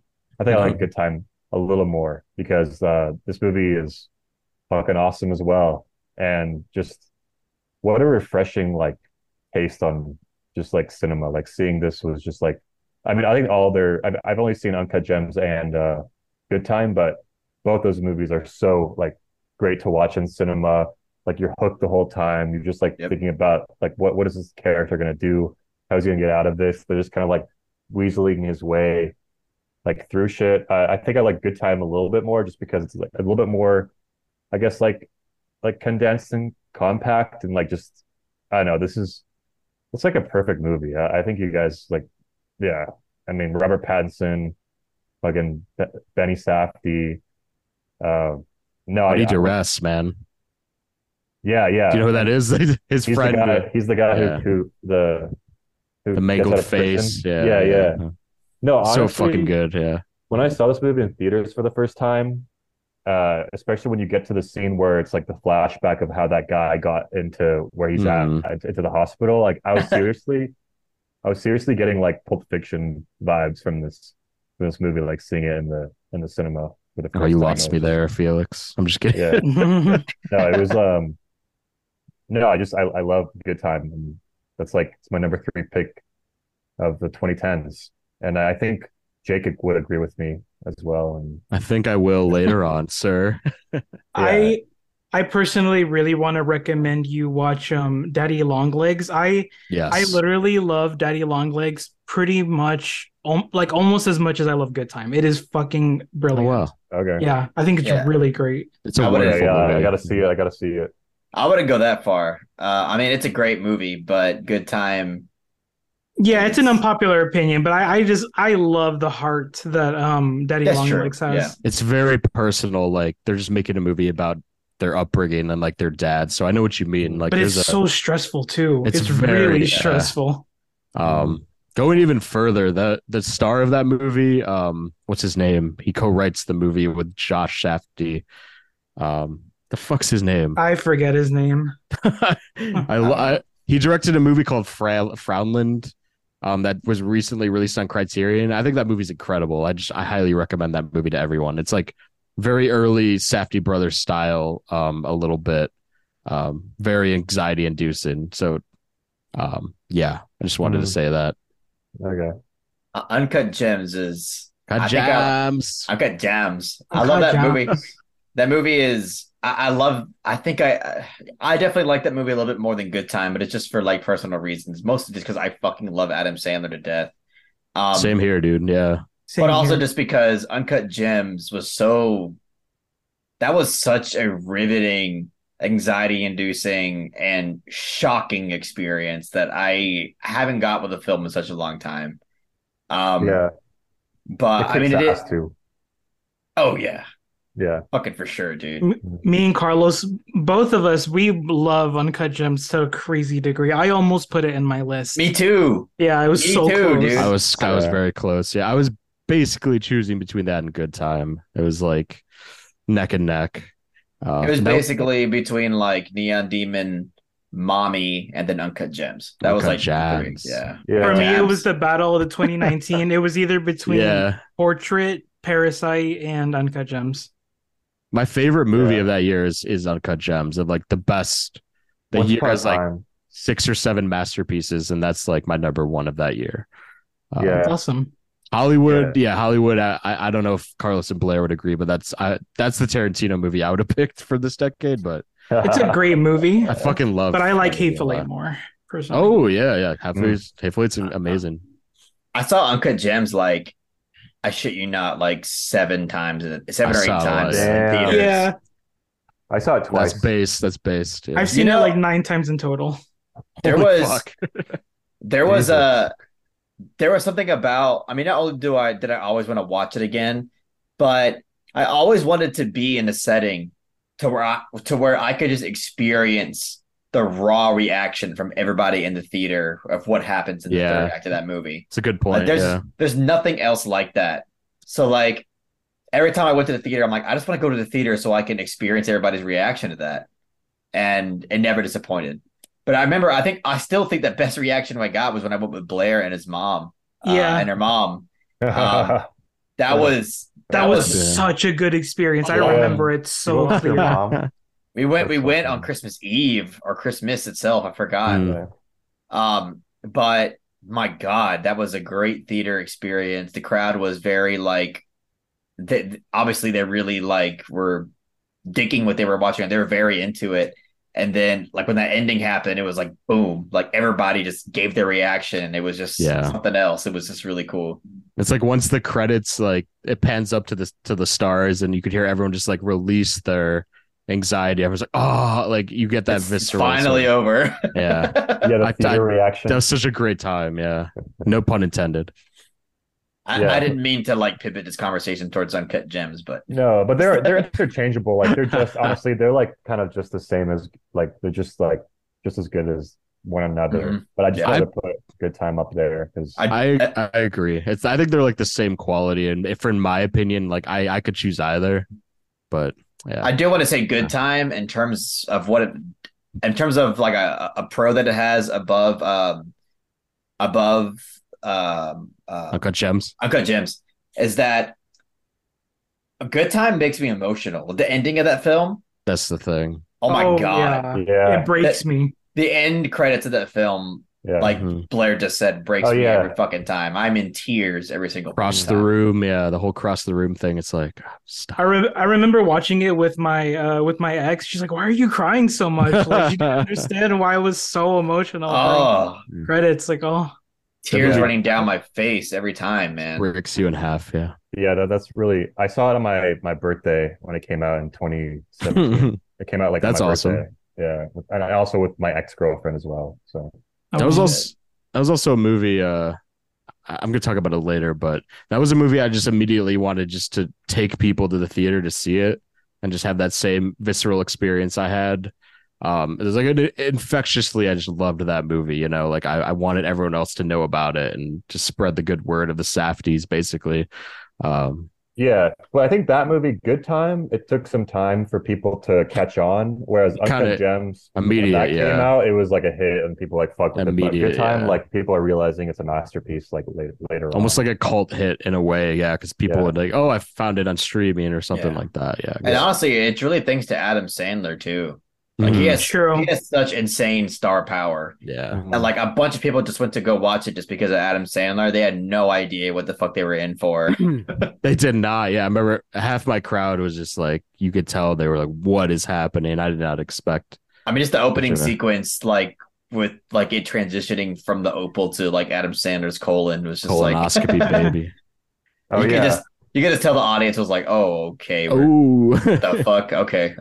I bet it was the same thing it. for Robert Pattinson. I bet a lot of people had eyes on Good Time strictly for Robert Pattinson. sure, yeah, that's true. By the way, quick thing on fucking good. Oh, I'm sorry. Go go ahead. I was gonna say like when I saw that, I I didn't. That was the first time where I was like, Robert Pattinson's like an incredible actor. Yeah. I was going to the movie because like, oh, it's A24. It looks like a cool artsy movie, and it's like, holy Yeah. shit, he's like the best, one of the best actors of our generation now, in my opinion. Go ahead, well, go ahead, Carlos. Yeah. No, I was gonna say kind of something similar that Blair and I were just wanting to look for something to watch in theaters because we, we were both working at the same place at the time.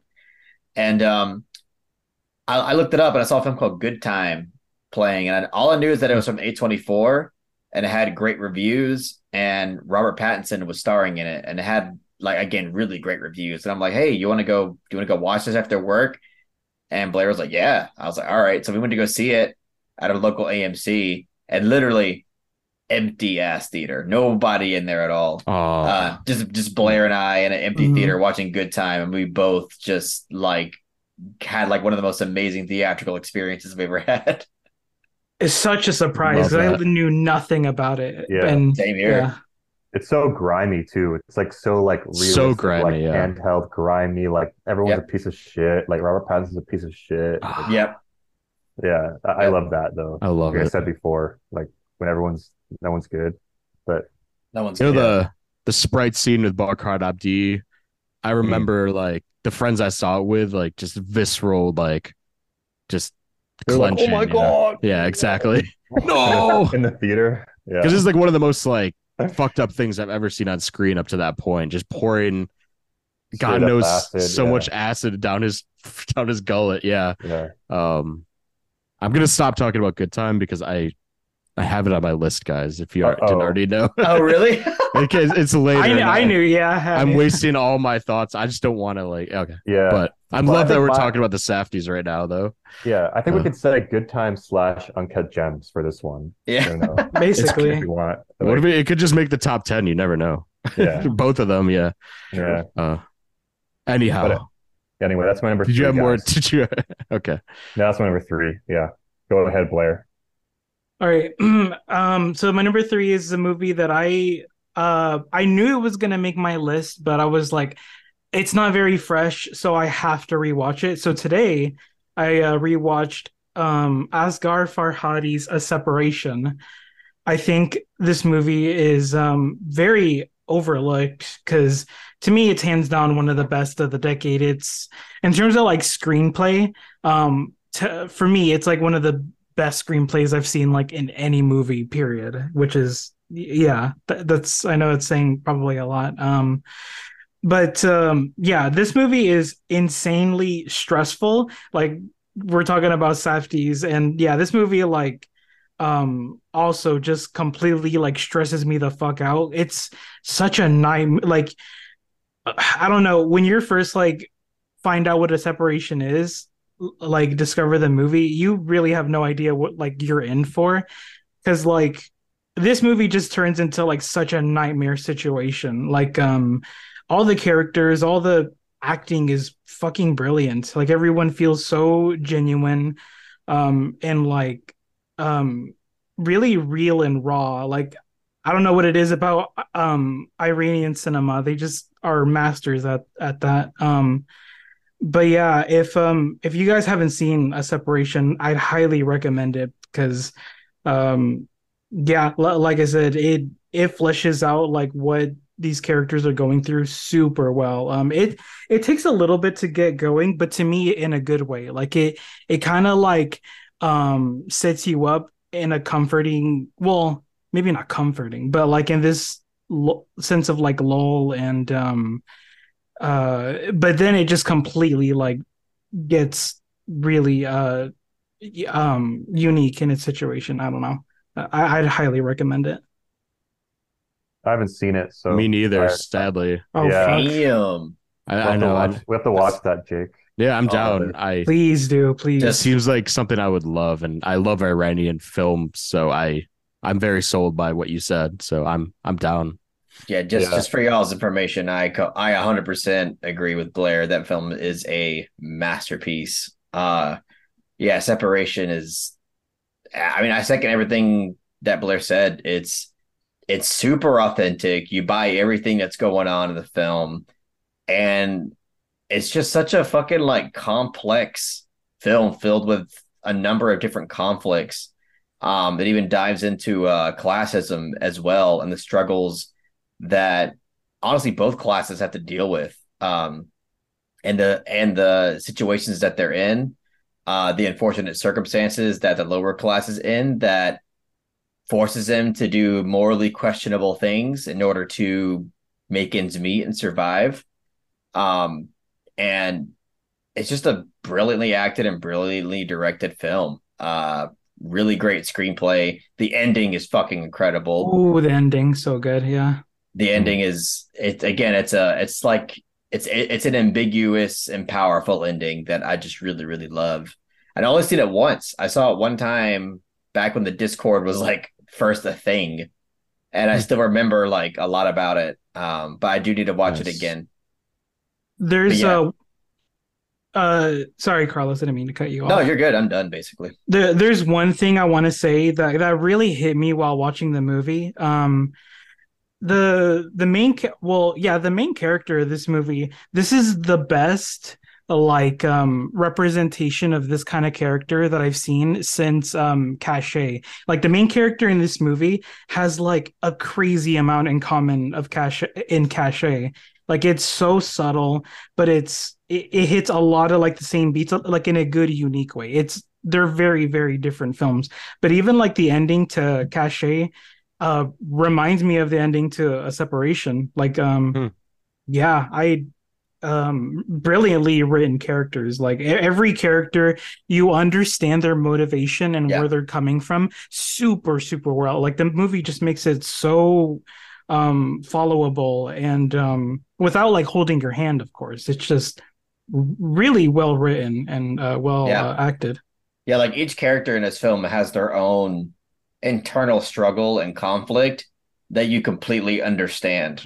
and it makes it like so Hmm. much more compelling because they all come from different perspectives, you know, like they all have a different uh uh worldview about how they should go about certain things. But yet they're all kind of reasonable in a way, like you can understand where they're all coming from and it Mhm. makes it to where it's much more compelling because you don't just have this one dimensional thing where you're just rooting for this one person or you're against this one person and just makes it to where you're there and you're just along for the ride just experiencing these complex situations between these characters um you know experienced in this level of authenticity that just makes it so engaging um, Yeah. It's really hard to root for anyone in the movie besides like the people who are like complete victims of the circumstances like um the main characters like child and yeah uh, the old man that's really the only people who are like completely like um blameless um in the movie Yeah. Yeah i've seen the cover of it. Like I've heard of this movie and I've seen the Me cover too. with the with the guy and the the girl too. Yeah, Like just I, the- I actually yeah. I've seen that before, but now I'm definitely intrigued for sure. Like Me too. I'll check it out. This was please like a watch it it was a film I I've, I've wanted to see for a long time. Like I remember back when I started loving films, it'd be on like every list or you know of like best films of like the past twenty years or whatever, like or Cinefix or whatever I was watching at the time as a teenager. Like that, I'd always see it brought up in certain respects. So I definitely it's long overdue. Um. So yeah, can't wait to hear your thoughts on it I will. Y'all- Yeah, y'all's thoughts on it For I'll, sure. rect- I'll rectify that. Um. For sure. Carlos, you are next, right? Yeah, i believe so go for it. Carlos. All right. So my my next pick is from a filmmaker that I don't think a lot of people have really heard of. He's pretty underrated. Um, but it's a it's a film that, in my opinion, is more underrated within his filmography, and uh, it's Denis Villeneuve's Arrival. Nice. An, an underrated film by an underrated director that no one's heard of. to be honest, he doesn't get enough shine these days, so I'm glad you brought him up. That's underground, bro. Yeah, man, very obscure. Yeah. Um, yeah, this is a film that like I'm sorry, I just think it's like it's basically one of the most like perfect artsy and ambitious films that I've seen because this is a film that's like it's pretty big budget, you know, all things considered. Um and it's basically was marketed, you know, to a wide audience and it's accessible to a wide audience, but yet it's so incredibly artful and meaningful and cerebral. Um, it's a film that like I remember I wa- I I uh showed this film to a few close friends of mine, and they're both like, you know, extremely casual when it comes to like what they've been exposed to when it comes to film. Um, you know, they can't really name you off any director any like ever. They're that they, they just don't watch movies often but you know one of these days we hung out and i was like hey you know i have, i think i have a film that i'd like to show y'all that you guys might like. Uh, i showed them arrival and they were fucking blown away. Um they loved it and they understood it. Like they really did understood like they understood these kind of you know mind bending types of concepts that have to do with the intertwinement of time and language and emotions and extraterrestrial life and everything. Like all of that uh, really resonated with them and it resonates with me. Um, it's just a really really well crafted artistically ambitious film that i feel like is able to resonate with anyone um, it, it resonates with anyone emotionally and uh, uh, uh, cerebrally like it's just a film that is incredibly smart it's a film that's um, also very sci-fi with uh, you know where it's going with how we understand um, language and time and how time can be in a weird way affected by language. Um, I just think that concept is so interesting and so uh philosophical, especially in the way that this film explores it. Um, and also how it kind of intertwines uh trauma with time as well. Like it's just such a fucking really great film how it intertwines all these really interesting and philosophical themes about the reality that we live in. Um, I mean, yeah, on the surface, this is just like an extraterrestrial, almost like invasion type film, but really, like, it's so much deeper than that. And the score, too, from uh, Max Richter, I think is his name, uh, is so fucking great. And the opening scene to this film just yanks tears out of me every single time. It's almost like the the up effect where like the first five minutes are just fucking devastating. Hmm. Um, but like just sets the tone incredibly well and kind of gets the audience like, you know, on board with what's gonna happen next throughout this entire film. And it's just film is just an adventure. It's a it's an emotional, intellectual adventure that I just love so dearly. Um just overall, like Villeneuve is a filmmaker that knows how to craft something in a very subtle, powerful, but yet accessible way that I admire on such a deep level. Um, so yeah, that's why Arrival's my number three. Hell yeah, great, dude. great pick, man. I saw that twice in theaters as well when it came out. That definitely, yes. definitely. I remember when I first saw it, I was very made a huge impression of me. I actually went on my Facebook and I typed, I made a post and it was like Hmm. Arrival as a film people should see. And um, and then I, I rewatched it again with like my mom and my brother. And um, no, that that movie it might be my favorite Denis Villeneuve movie.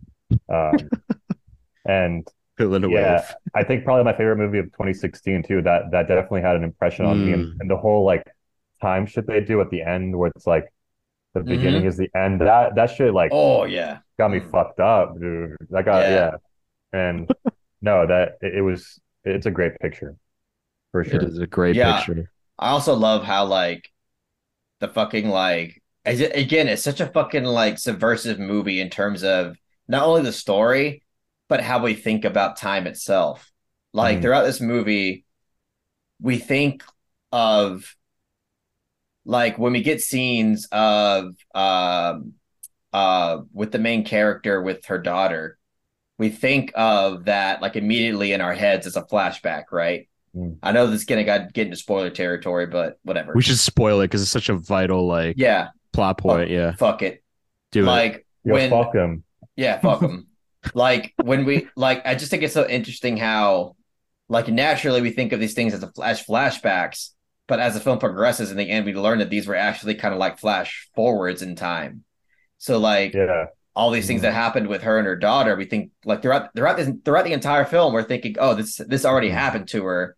She's whenever- getting over a loss, right? Yeah, Yeah. we, we think of her getting over a loss, but she's actually just getting these flashes of the future that she doesn't yet understand. And it's affecting her in a different kind of way that we're kind of perceiving. So, like, by the end of the film, it just like flips everything on its head in a way that gets us to understand things in a different light and through a different perspective. Um, not only how we think of time differently, but how also language kind of shapes the way that we think about things as well. Um, so fuck yeah, fuck yeah, dude. It's, So Arrival is good. such a great fucking movie. Yeah, it I is. mean- it is. It's it's I- hard. I would ahead. vote that top 10. Oh hell yeah, dude. I Right, probably right will too. that. I mean that. I mean, I, that's my favorite Denis Villeneuve movie. Oh wow. Also. Oh Um, yes. I'm surprised. I'm Same here. Yeah, I think that's the one. Like it is. It's, I think it that's kinda- it might be my- the one. Well, the way Carlos is talking about it, I just agree so much. It's just such a brilliant time. The way it constructs time and and how it comments on like linguistics and how we communicate, and it kind of related to like how the world needs to better communicate with each other at such a pivotal time. Yeah. Like it's a very, it felt like a really timely movie, and for me at least at the time, and I was like, holy shit! Like I was thinking about it for days. I saw it again, and as you said, like it's like an art house blockbuster that's accessible to anyone. Like I've showed that movie to so many people, and they're like mind blown, or they have different takes on it. Like it's so accessible. Um, and for some, you know, more pretentious film lovers, maybe they're like, nah, it's it's very it's a very mainstream take on the subject. But I think Yeah. what you said is great, like how it reaches such a broad audience. Um, and I again, I think that's Villeneuve's uh, best film. Thank uh, you. me. Uh, Because I, I asked, like, I remember there was a point in time where I asked everybody in the Discord to give me like their ranked uh uh Villeneuve, you know, takes.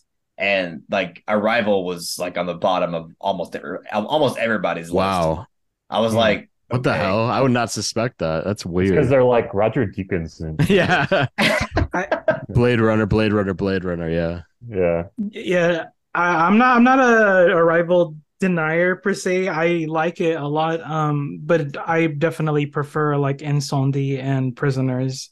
Prisoners is Um, amazing too. I, I will definitely Yeah. agree there. Yeah, that's a masterpiece. Yeah, Um, Sicario and Arrival. I think Sicario's that goes great with too. Yeah. Um, wait, uh, Incendies was before. That's like his French language film, right? I haven't seen it, but oh Some peop- man, people it's say it's it's so good. amazing. Yeah, Yeah, I it gotta is see definitely like I think it's the movie that came right before Sicario, if I'm not mistaken. Hmm. Or no, Prisoners. I don't maybe? know. Yeah, Prisoners. Sorry, I forgot. It's on D Yeah. to me. It's his darkest movie. But it's Wow, that's brilliant. That is lot. my that's my fucking favorite by far. Have- I love it. What about have you guys seen Polytechnique? I haven't seen it yet. I like that movie a lot. I I like know that that's movie. kind of a I like Yeah, that movie like- too.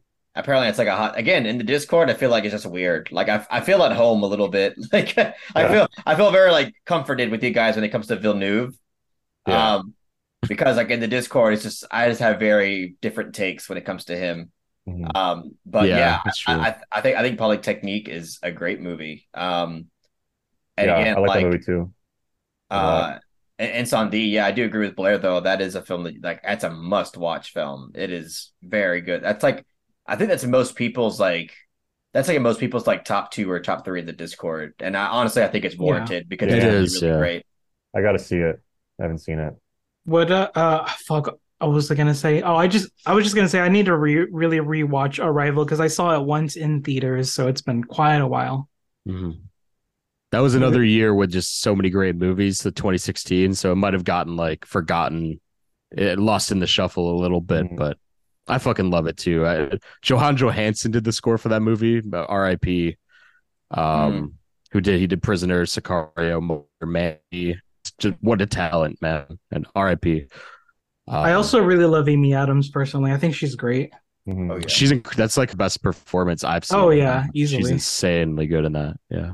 That and Nocturnal Animals, which I believe came out the same year. Yeah. yeah, dude, she had a good year that year. Yeah. Yeah, Yeah. It's And great Batman year. versus Superman too, guys. that was her year. Felix made us watch the ultimate cut recently, uh, BVS. oh, the Zack Snyder cut. bro. yeah. it was kind of a chore, I won't lie, but it was fun to watch. Yeah. Uh, Uh, so that's my number three. No, BVS. Um, alrighty, I will go next. Um, I'm actually, I'm making an audible, guys. I'm making an audible because I originally had Under the Skin, but I realized we need more films in here. There's too many movies, and the way Carlos summed it up, I feel like I don't I have nothing left to add to that uh, bracket. Hmm. But Under the Skin's a masterpiece. I will vote for it in the Must in see the block. masterpiece. yeah. But I, I'm switching to a 2019 film, and ooh. Parasite. no, it's not. um, I love Parasite, but my second favorite movie of 2019 after Uncut Gems was actually Portrait of a Lady on Fire.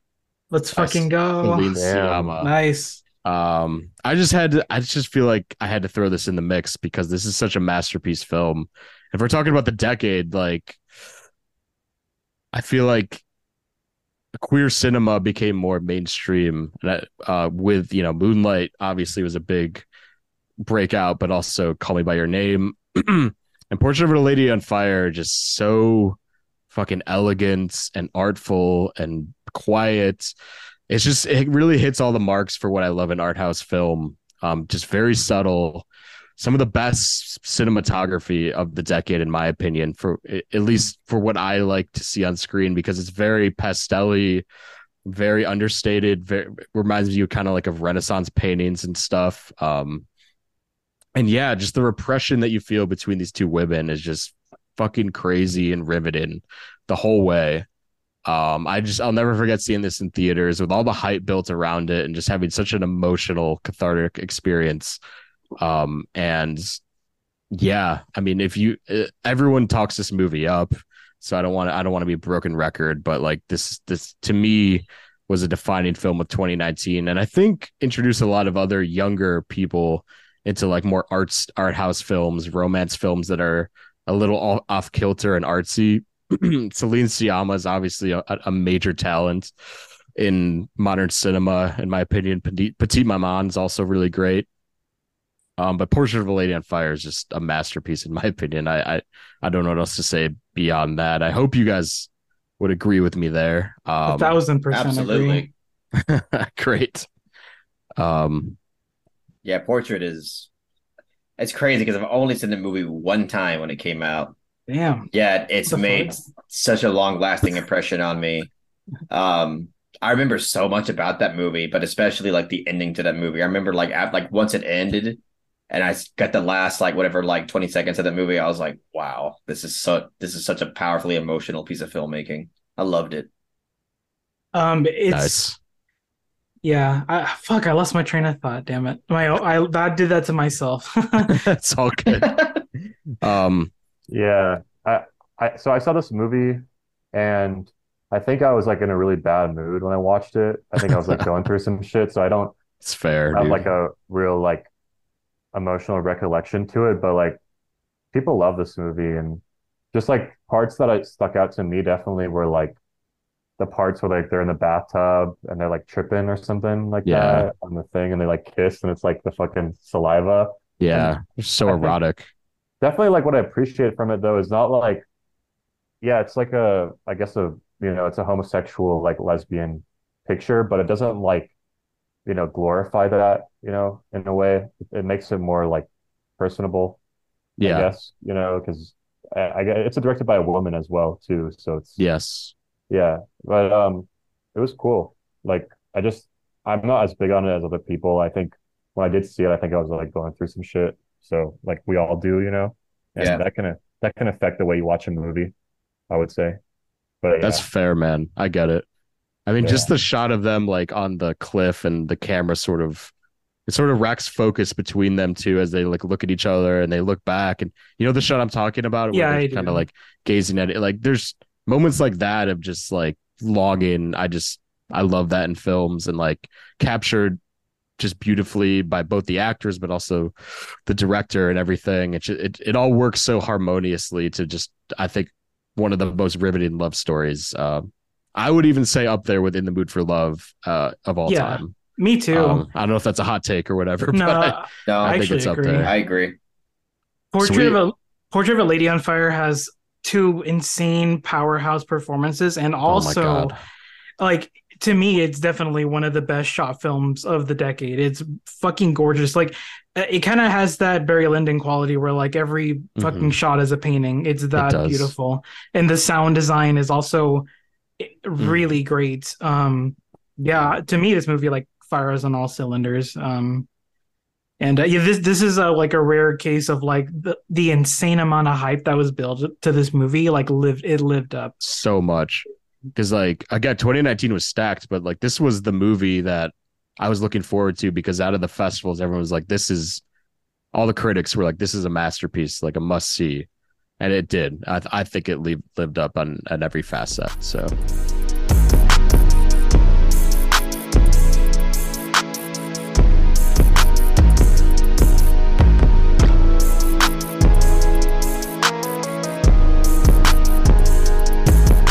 we're back. We're at our top two slots. It's about to get spicy, and Felix yeah, is gonna Felix strip a little of that sauce on us with your number two. All right. So my number two pick is 2012's Django Unchained, written and directed yes! by the one and only Quentin Tarantino, baby. Fuck yeah. Django Unchained. Dude, let's fucking go. Christoph Yes. That brings back a lot Fox. of memories, that steel book. I used Fucking, to have that Leonardo DiCaprio. Come on, guys. Let's just give it up right now, dude. Django Unchained fucking kick, kicks ass. Uh, bro, when I first saw it, this is the greatest uh theater experience of my entire life. I would say seeing this for the first time when I was 16 was with my stepdad and then my friend Jack, who's my partner on the Medium Cool show, and then a couple other guys. And this movie just completely blew me away. Uh, it was like the first time I kind of realized what a director was. I think too, just like it, it felt so personalized, and I think like my brain had gone to a certain point of like development where I could recognize like the artistic hand in a picture. And mm.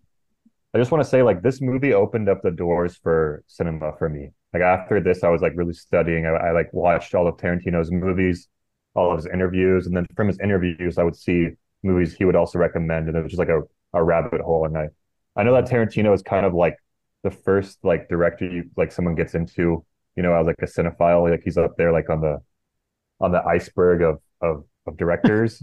but um yeah, I mean Django Unchained, it's just really good movie, like great story. Fucking this idea of like a uh, a slave that becomes like the hero and like the, the arc of Jamie Foxx's character, and then we have another fucking great performance from Christoph Waltz, like coming off of Inglourious Basterds. He does it again in, in, this movie. I don't know which one, like which, which performance you guys like more. Um, Bastards, I, probably.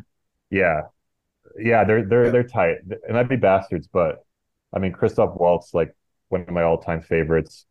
Uh, just like this mission they go on and all the homage to the Italian westerns, mm-hmm. and just like the brutality of it and the the violence and the way that he combines sort of like the cathartic violence with the you know the real actual violence of the day um and like the slavery of the day and tarantino is like one of the guys who can really like has the balls to like walk that line and sort of make this crazy action movie that takes place in like the antebellum south and yeah no it just like blew me away and like the the moment where um I don't care about spoilers because it's Django. Like you should have seen it already. It's fine. But, yeah. Um, don't worry about it. but basically, the scene where Christoph Waltz fucking is like shoots DiCaprio.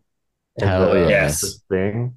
I was resist. Like, that like totally and then the whole action scene after that i, I think yeah. at that point i'm like this is the greatest movie I, have ever seen Dude, yes. like, when the and, tupac song came on and yeah. when i was 16 i was i lost my shit i was like no way yeah, and then the fact that Tarantino is in his own movie, and then he like blows himself up, and that shot of fucking Jamie Foxx and the smoke, and he's Australian, like, yeah, the Australian yeah. racist.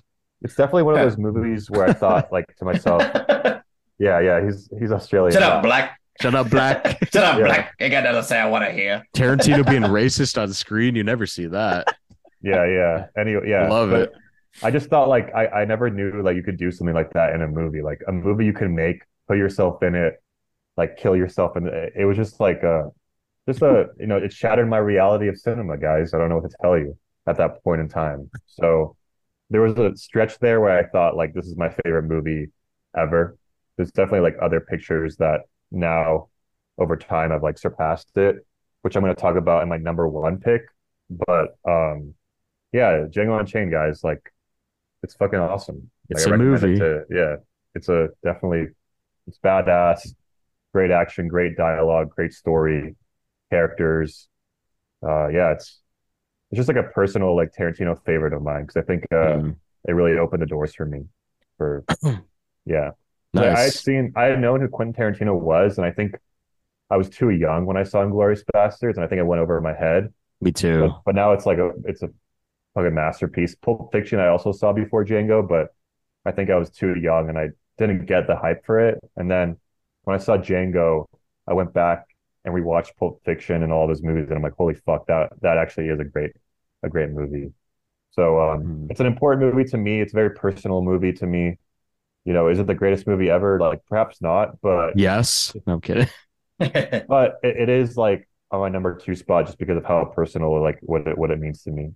That's cool, man. Yeah. We have the we have a very similar arc of getting into movies where that was like one of them where that kind of led down the road, like you said, for Tarantino and older films like that. It was it was a very similar experience I had because we're the same age and all that stuff. Um, Yeah.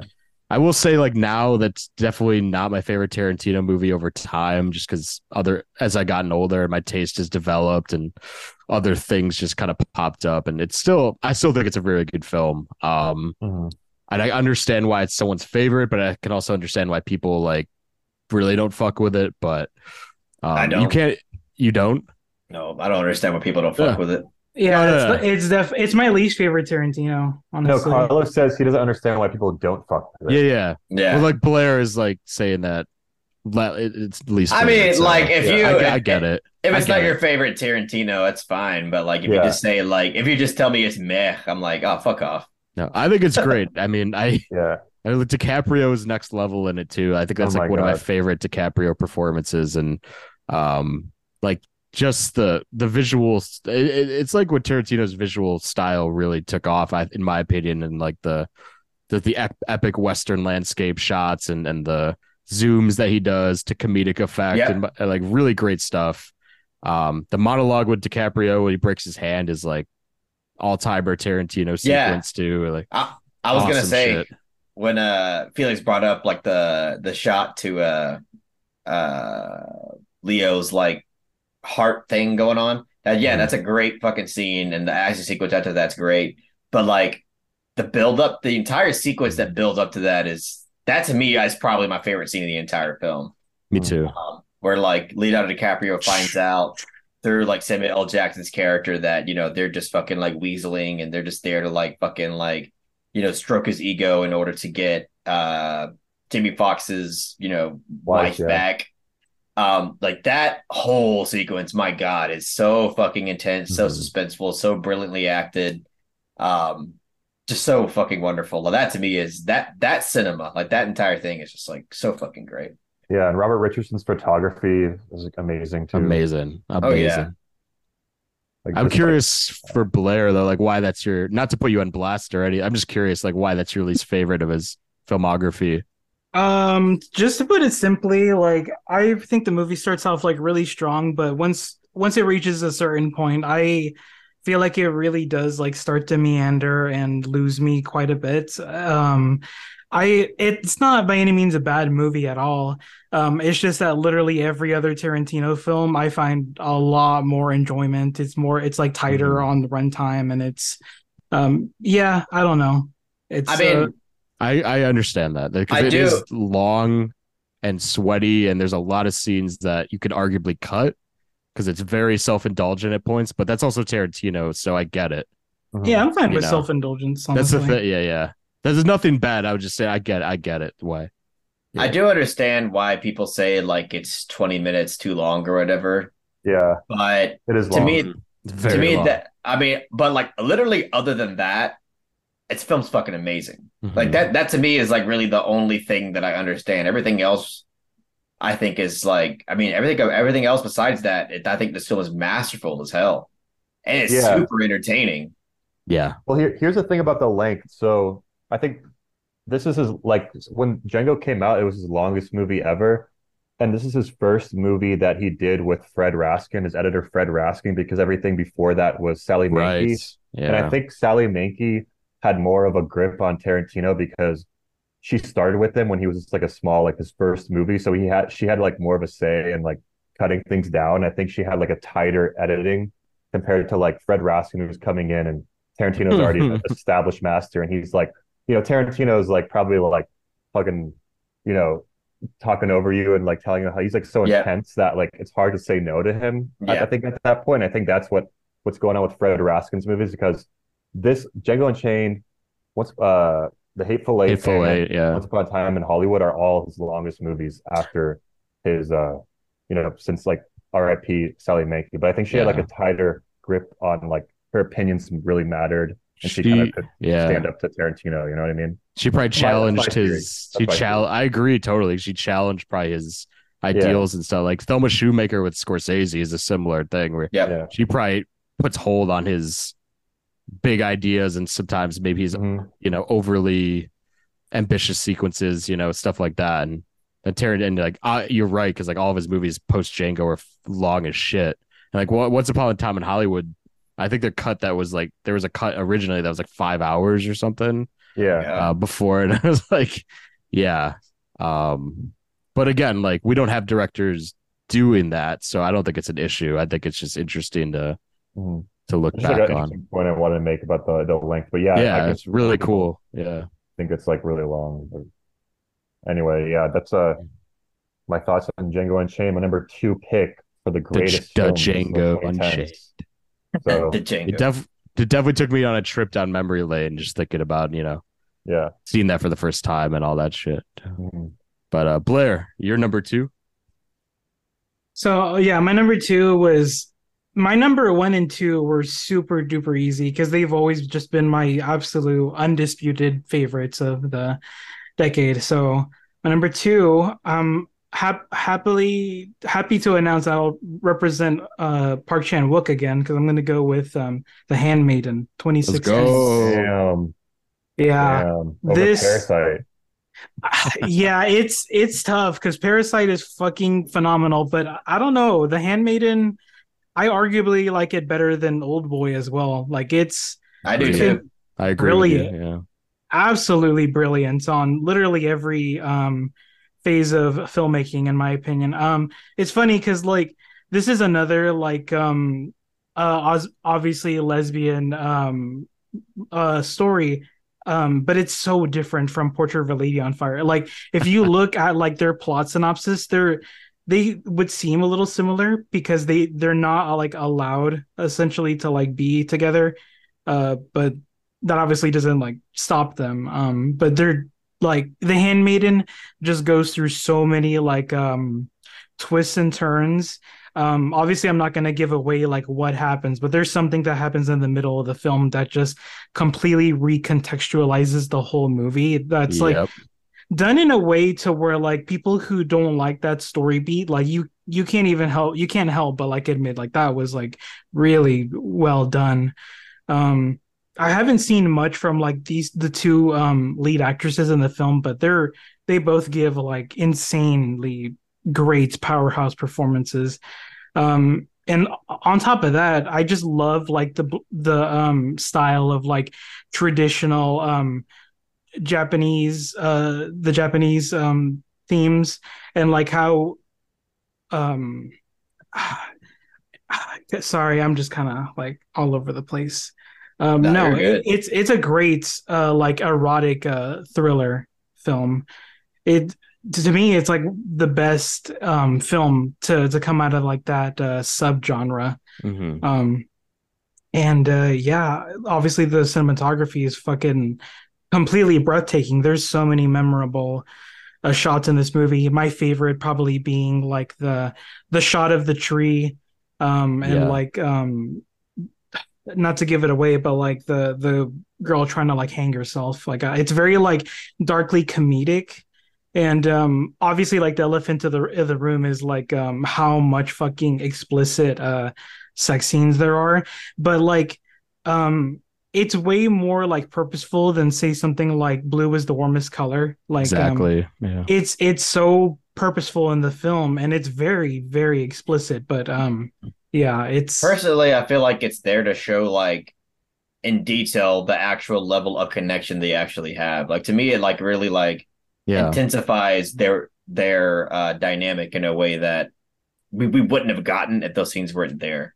Right you get like legitimately pieces of their character through those scenes and and how they like almost Mhm. interact with each other and almost like the the exploration of like their power dynamic it's really interesting It is. Yeah, I- the way I- that they tell I- the Go ahead, Felix.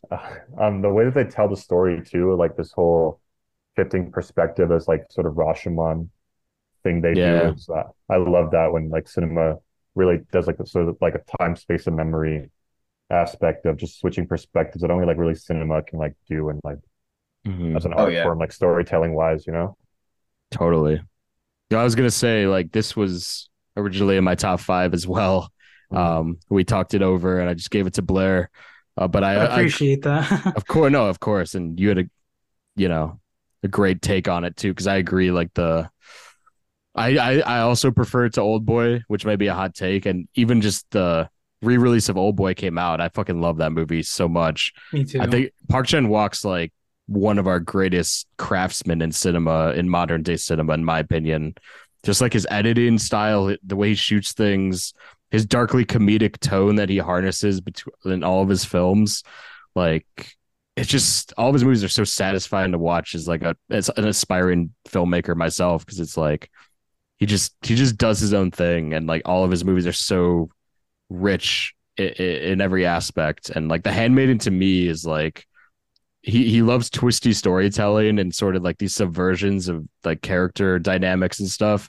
And The Handmaiden has all of that, like on top of like being an erotic thriller, uh, really compelling sort of character shifts and stuff like that. And yeah, like that's that's such, such a fucking good movie, man. I, I just love it so much. Um, and yeah, the director Park, one of the goats. yeah, Yeah. one of my Oh, absolute yeah. favorites. I, I like him more than Bong Joon Ho.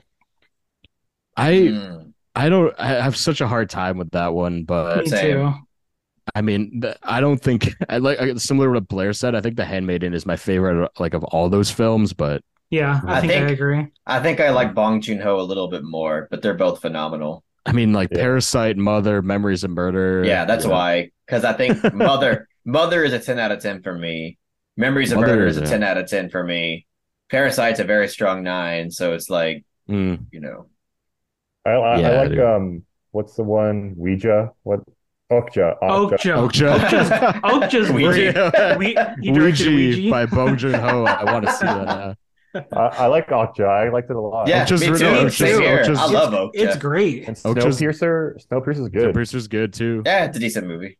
You know, originally, this is a thr- this is a like a sidebar, but originally when we did our best of the decade list like years ago, I had Snowpiercer in my top ten, and like I would I don't know what the fuck I was like. I Holy love hell. that movie a lot, but I was like Bong Joon Ho, and I was like I just didn't want to pick Par. I was like Yeah. embarrassing, embarrassing for sure. but, uh, I still love Snowpiercer. I think it's a fun ass movie, but uh, Yeah.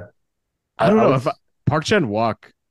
I'd I'd say Park Chan Wook mainly because nothing compares to Old Boy or The Handmaiden or even like Joint security area. I fucking J, love Joint Security JSA or, or That- Lady I- Vendor.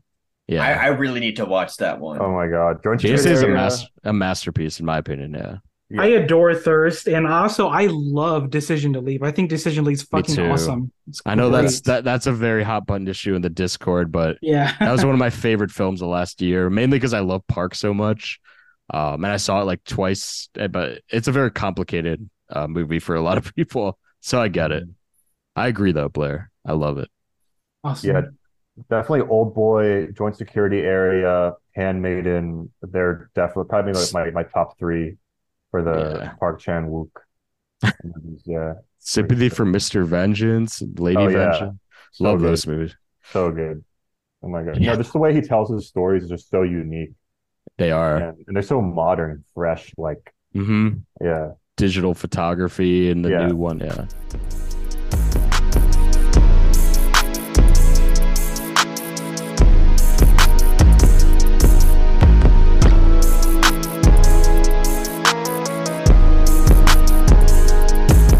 Back after a little technical issue, but Carlos is up with his number two film of the decade. All right. Um, so my number two is a film that I do own, but I can't show it off because I let my friend Velvet borrow it like I want to say five or six years ago. And uh Oh she never she never gave it back. nor Oh, do I think nor do I think she ever watched it, but that's okay. Oh, I forgive her. Um, but either way, this is a film that is very near and dear to my heart. It really, really means a lot to me. Um, uh, and the film that I'm talking about is David Lowery's A Ghost Story. Um, nice. Hell yeah. yeah, this is a film that just like it, it came into existence and, and presented itself to me at just a crucial moment in my life. The timing was just so it has a huge part as to why I love this movie. I mean, I would I mean, regardless, I would love this movie whatever time it came out in. But the fact that it came out around this time, I mean, around the time that it did, um, made it to where it just impacted me much more emotionally. Um, because at and that same year, I had lost somebody that was really close to me. Basically, I lost somebody that was going to be like my partner in crime with this channel, like with my channel. Um, uh, like the whole like the whole shtick of this channel was supposed to be like he does like gaming content and I do the film stuff, and that's why we called it the uh the uh, Misfit Pond was that was like the whole deal. But you know, tragically, he lost a battle to depression, and you know things just unfortunately unraveled the way it did. And when a ghost story came out, it just hit me to my absolute core. Um, just the way that the show was presented, just really. Oh no! Oh fuck! Fuck! Damn! At a, what a time too. That I know that was that was Yeah, gonna be Ghost a Story. Uh, yeah, Ghost Story is great. Ghost Story is amazing. Yeah, I Yeah. love it.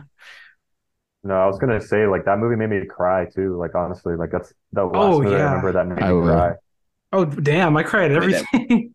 That Yeah. movie wrecked me. Yeah. Yeah, for sure. Though it's a, it's such a good pick though for 2010s. I would I would vote for that. oh, he's okay. back. You're Are we- back. Are we back? Yeah, yeah, you're Yeah. back. You're back. okay.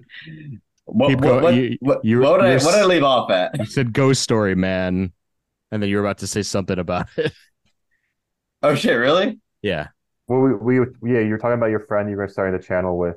Oh, okay, okay. Then I then I think I I think I started talking about like like time or something. Yeah. Um, I'll just say like in terms of the way that this film presents time, like it really makes you appreciate the time that you have, and it makes you take time and the experiences you have in life less for granted.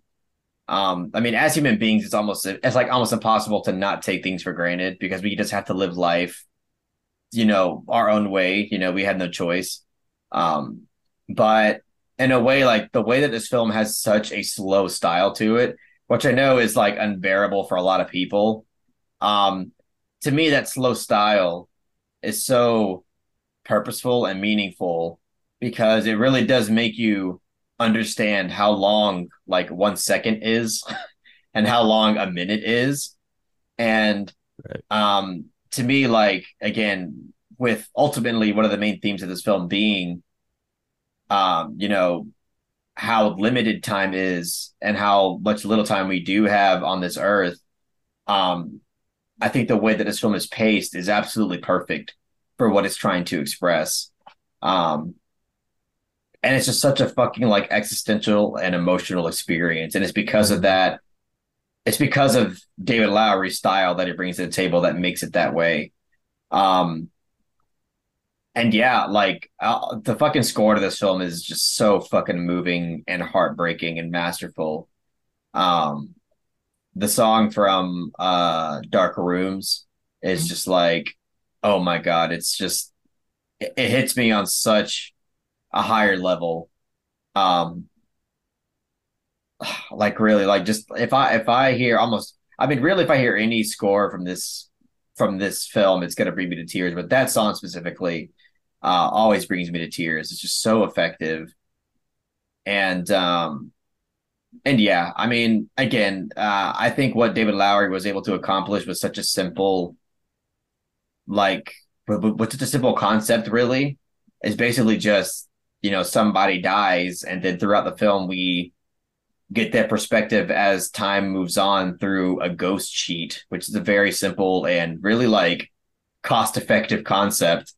Um it, it just really made something that was special and something that was really moving and existential.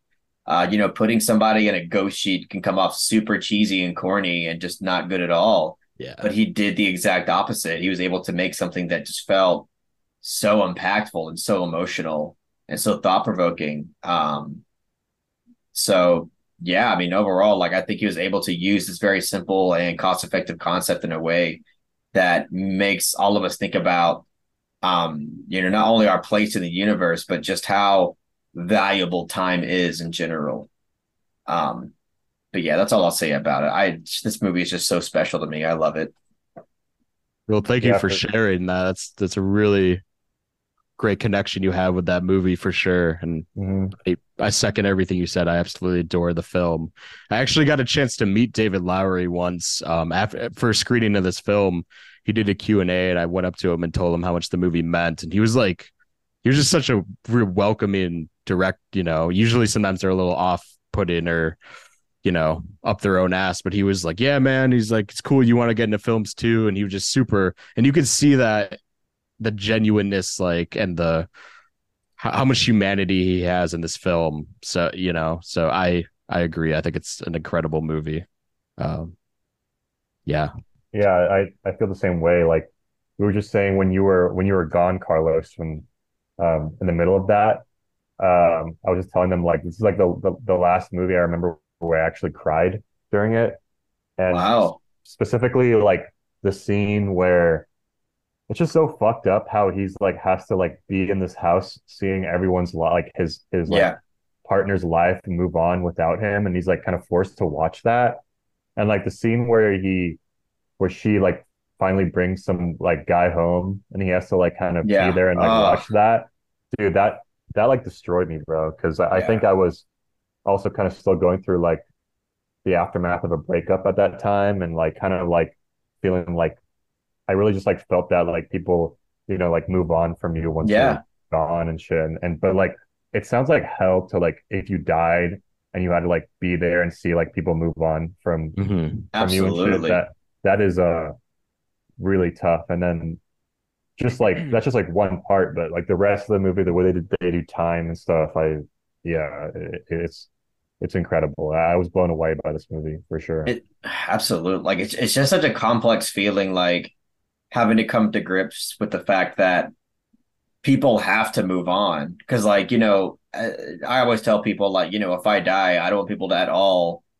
I mean the ideal situation is I don't want people to feel sad. Like I don't want anybody to ever cry over me.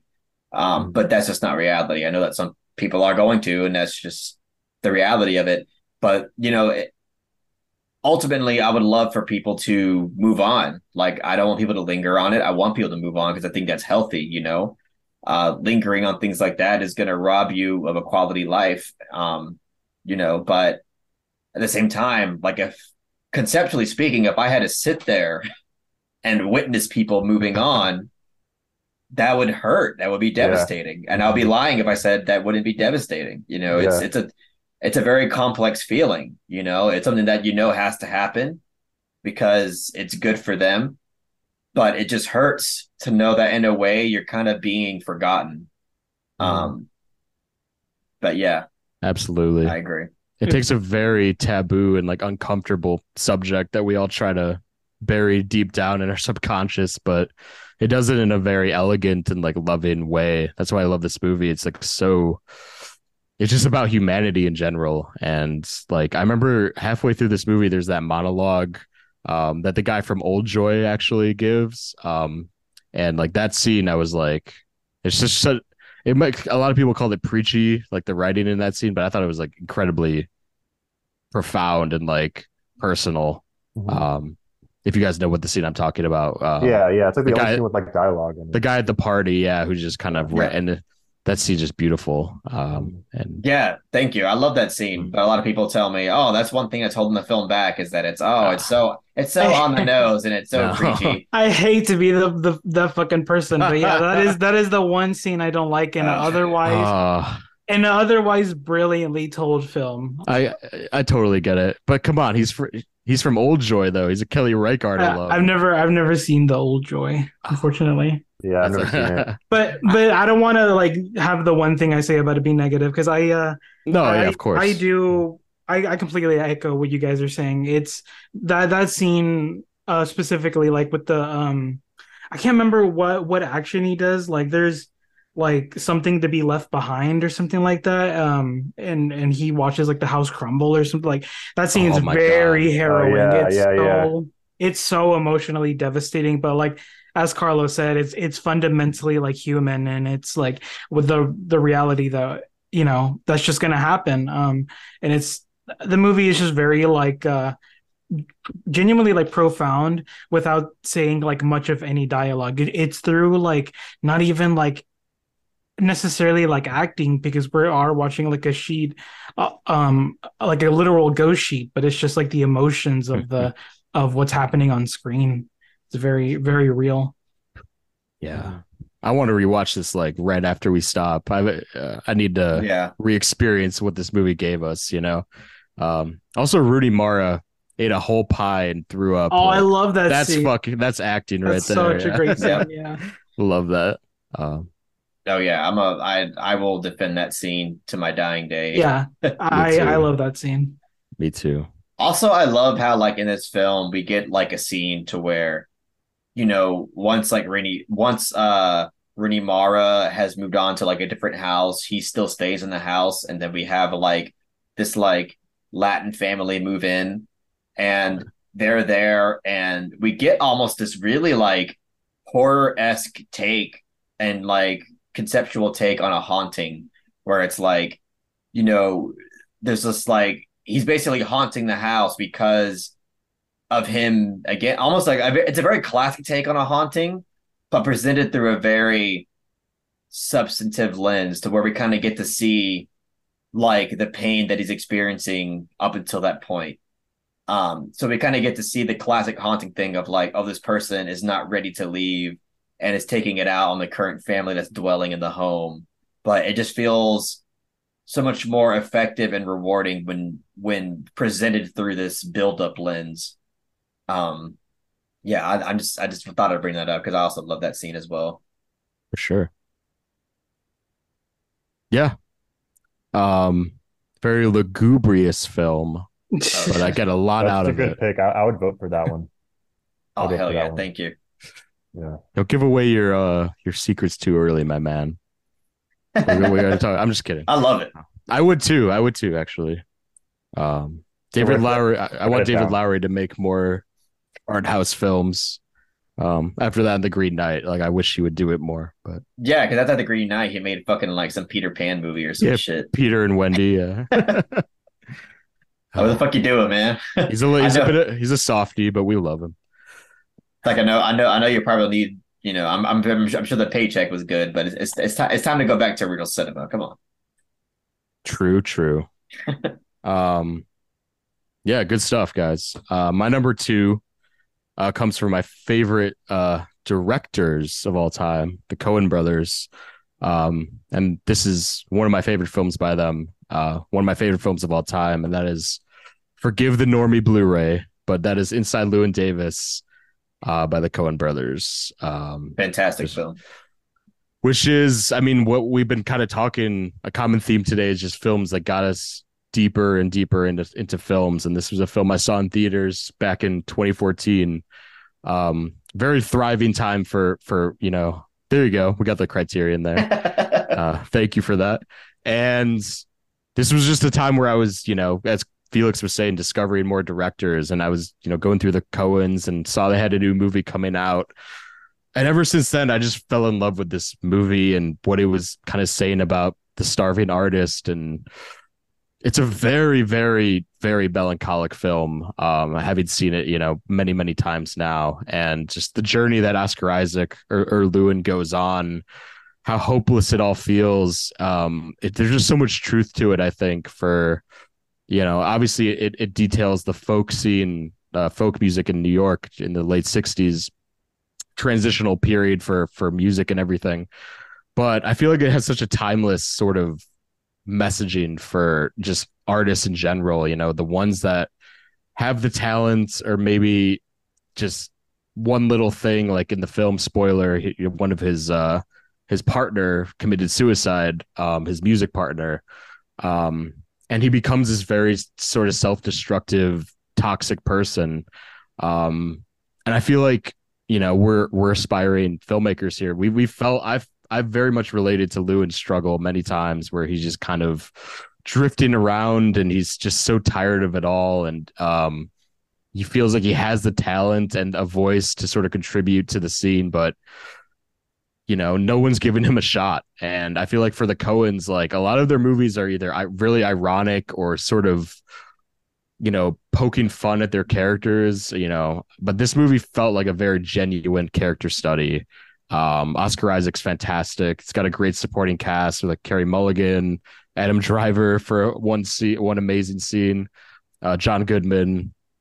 Just a great movie about the starving artist is what I'll say. And like the cinematography, like how desaturated it all feels, like this kind of grayish mm-hmm. look. It's like one of my favorite, you know, they work with Deakins um all the time. So a lot of their movies look fantastic, but there's something about this desaturated look in this movie that always spoke to me. Um, you know, I love again, I, I I had melancholia. I love movies about depression and uh that sort of hopeless feeling that we all come across sometimes. And um you know, I don't know if y'all would consider this a top tier Coen Brothers film, but to me, it's um, I sometimes would. I do believe it's their best, one of their best films in their filmography. So I had to had to bring it up. I definitely put it in my top five Coens, probably. I put it in my top five for sure. Yeah. Sick. I think it I is really great. They have so many great films. Um, so it really just depends on, you know, where your sensibilities are. But I this ever since it came out, it's been like I just it's one of one of my favorites. Yeah, sorry guys, I haven't seen it. Ah, you gotta watch it, man. You'd like it. It's good. A lot of Coen fil- a lot of Coen films have like a lot of humor to them, and this one is definitely to me like their most like dry, kind of straightforward film, but it's really well told. That's a good way to say it. Yeah, it's yeah. very, it's like very simplistic because it's just it's just kind of like chronicling just a week in his life, you know, and you're just there for the ride and experience his trials and tribulations and you know, like the sequence where he goes on that road trip to Chicago and like you feel like in any other film this would be like their redemption arc and they're going to finally make it and like become a success and like I don't want to spoil it for Felix, but like just the hopelessness in this movie I just find really brave um and you know for kind of like a very you know yeah, uh, people define what people would expect with it. Um, but yeah, I, I, I find a lot of comfort in this movie, but I also find a lot of you know despair and sadness, and you know that's what cinema is all about, right? You know, just multiple facets of emotions, and and I, I just love that um, from this movie. So you do have that really uh, funny scene though with uh, uh, Adam Driver and uh, Justin Timberlake. oh please, yeah, please, Mr. please, Kennedy. Please, Mr. Kennedy. Uh oh. that's that's a top tier fucking Adam Driver scene right there. I love that scene so much. It's so good. There is definitely, I mean, every Coen Brothers movie, even like No Country, has a little comedy snuck in there, in my opinion. So yeah, um, yeah, that's my number two. Um, and my God, we're at our number ones for the 2010s. Spicy decade. time. very excited. Very excited to delve into this. Um, but Felix, our wonderful guest and mm. lover of cinema, what is yeah. your number? What's your number one, man? Okay, so my number one is kind of a curveball because my last four pictures are very violent, intense movies. This one is a romantic comedy from 2011 starring Owen Wilson, which is Midnight in Paris from 2011, written and directed by Woody Allen. And um, this is a movie where I it's like a probably my number one of my number like my top like comfort movies of all time. Whenever I'm like feeling down or whatever, I'll I'll watch this movie and then anyone I actually show this movie to, like I can show this movie to like anyone. Like my family, like I show this movie to my, to my family and anyone that like you know, anyone I want. But I just, um, I don't know. This movie also has like a, a, a special place for me just because I it has like this message in it that I never really saw in a in a movie before. That like it kind of deals with like the human condition and and mod- modernism and this idea that no one's really satisfied in the time they're living in and they want to live in a different time. And I definitely feel that way a lot. Like just thinking about like Jake and I have conversations about like Chicago, living in Chicago, how we feel maybe things were better back then. But if you went back to that time and lived it, like you probably feel the same because that was the present moment. And there's a line in the movie where Owen Wilson is like, oh, like no one wants to like live in the present because you know it's uns- the, this present's unsatisfying because life is unsatisfying which is kind of like a, a, a something that really stuck to me.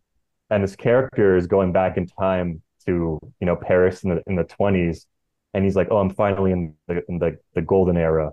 I'm living in the golden era. It's all great to him, but he starts to realize that the people in the 20s who's like contemporary was like the 20s like think that like the greatest artistic era is like even before them like the 1890s mm-hmm. and there's a point there's a point in the movie where he goes back to the 1890s with Marion Cotillard's character because he falls in love with her and when they meet the artists of the 1890s they're thinking oh no the best time mm-hmm. is like the renaissance so it's always like this like cycle that he realizes yep. and that like really like stuck with me and I, I just think it's like a very tight 90 minute movie about kind of like he combines contemporary uh, sorry he combines contemporary era he combines a period piece and fantasy which is something that if you watch his filmography throughout the years he's never really done that before but he's always dabbled in fantasy or a period piece or like a kind of a contemporary romantic comedy. And this one he like combines all of them and he just in my opinion absolutely nails it. And I, I think it's a masterpiece of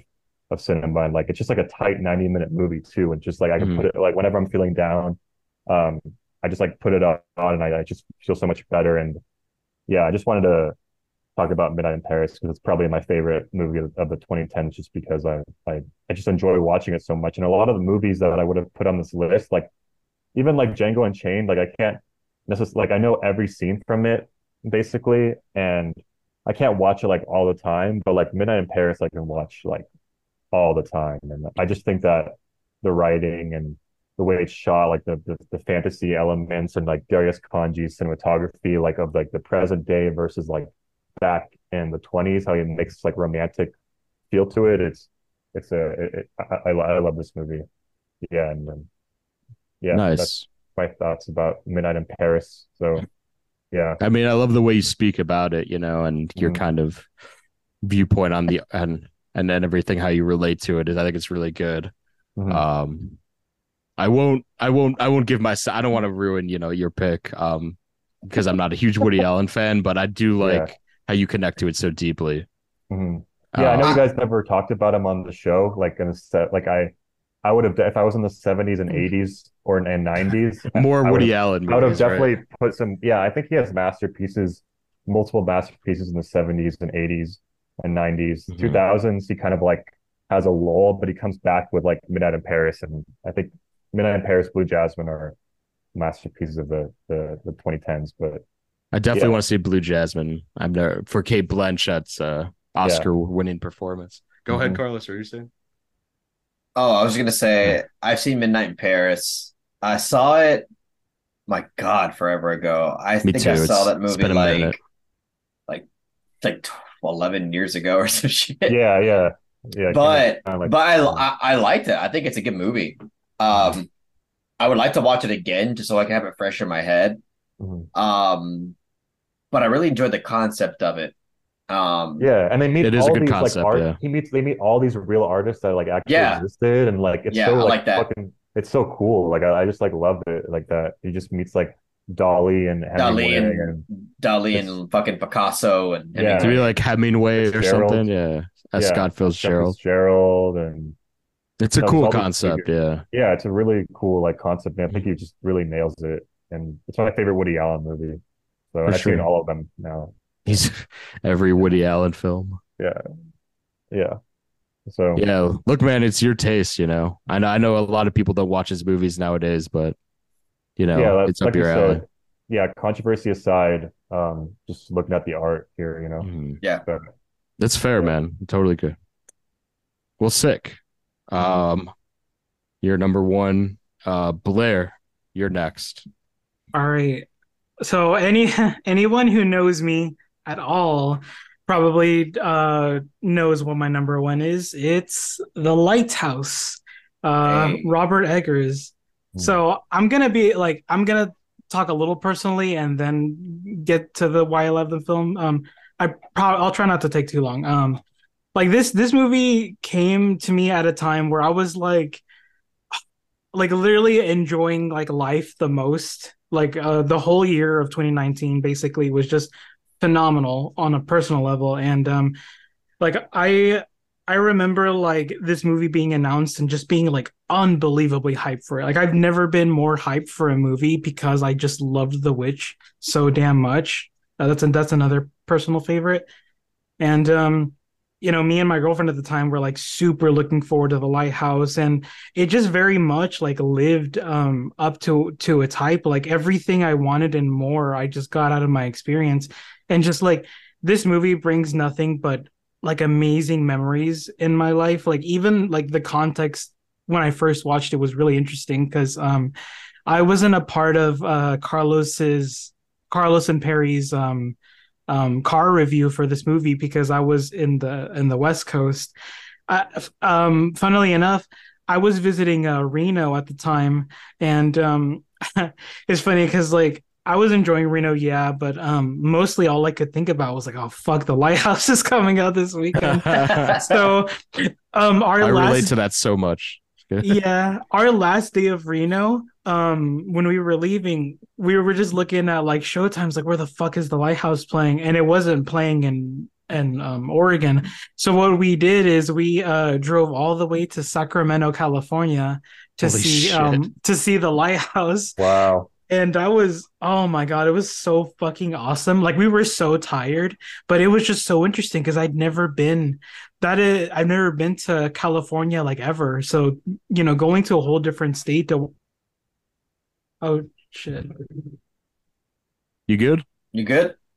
Uh yeah, can you hear me? Yeah, Yeah. yeah. You're still there. All right, my lights just went out, but it I guess it didn't like completely cut the power. Okay, that Yeah, I, I, I think the storm is like drifting. Yeah, where holy you're at. shit. That's trippy. Yeah. Yeah. Okay. So um glad my um internet didn't go out. Anyways, I was just saying it was cool seeing it in another state in weird times. Um but no, the lighthouse in and of itself is fucking obviously it's it's brilliant. It's super unique. To me, there is nothing quite like it, even though I can see elements of the Shining, I can see elements of like Eraserhead and stuff like that. But Robert Eggers is like such a met- meticulous uh crafty filmmaker um and obviously like it's super humorous while being like genuinely like suspenseful.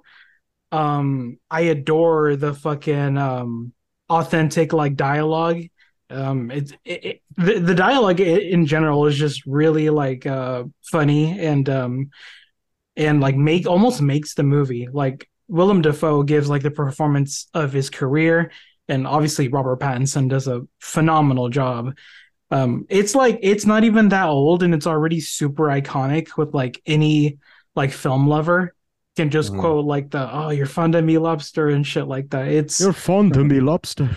there, there's just so I love many um yeah there's just so many like amazing sequences that just stick in your mind so much and um even like the like the weird like um nautical themes is just part of why I love this movie so much like the the fucking mermaid stuff and um the, even like the sound design of like the seagulls the waves crashing um the fucking foghorn of the lighthouse. It's it just adds to its like really um unique uh tone and atmosphere. Like um i feel like i could go all day of why this movie just is so perfect to me. It's it just screams Blaire core and um yeah i, I i'm i'm curious to hear how much you guys like this movie or potentially hate this movie i don't know You never hate it.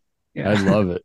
That was Maybe- uh If you hate this movie, something's fucking wrong with yeah, you. you gotta fucking you gotta screw loose, Johnny. Yeah. Uh, no, this was uh like my, my one of my favorite theater experiences ever was seeing this movie. Just beyond baffled as the movie went on, but just so enjoying it so thoroughly, as you said, the dialogue. And I'm just a sucker for movies that are like deconstructing masculinity in a very absurd way, um, and power dynamics and stuff like that. And like their dynamic is just so fucking just fun to watch throughout the whole runtime of the movie. Just obviously Robert Eggers' cinematography is unreal. Um, there's just so much to interpret about this movie. It's so rich and uh, yeah, I agree with everything you said. It's it's just so great. And Willem Dafoe, like probably my favorite, if like top three, maybe favorite actors. That's like his best maybe his best work as an actor. I would say. I- I, agree with. One thousand percent agree. It's like Yep. holy fuck like um yeah i mean felix and carlos could chime in but i i agree i think it's a masterpiece uh and my favorite robert eggers uh Yeah. films thus Oh, far yeah. i'd say yeah Yeah, I, I think it would probably be my favorite Robert Robert Robert Eggers film as well. And also just when I saw this movie too, um, it's a very memorable experience because I was staying in uh, where I'm from in Sonoma, California, and we were having a lot of fires. So a lot oh of uh, fuck a lot of the electricity was out. So when we went to go see this movie, we had to drive into another town called uh, Napa. And when we were driving, it was like no lights on the road. It was just smoky oh like shit. the, the atmosphere was just crazy going to see this movie and like seeing this Terrifying. movie during that period like the lighthouse is just like added a whole new experience to it like just the that whole atmosphere and the way it's shot like the intro shot of like the the island and them on like the boat and everything and Mhm. I also like the ending is really cool too when he like goes up to the lighthouse and he's like ah and it's like it's like the Yeah. Distorted fucking sound and yeah it was oh, the editing It's kind of sound, man. disturbing, honestly. Yeah. it is Yeah. very fucked up yeah Yeah. and when he's- was, yeah when he's That was- like masturbating to the figure um and like thinking about the mermaid it's like some of the most effective editing Mm. um that year i remember i was just it's so grotesque and like feels so dirty yeah Yeah, the mermaid's oh vagina so good too. yeah and you see oh, Yeah. man Yeah. The Eggers is mermaid a- puss.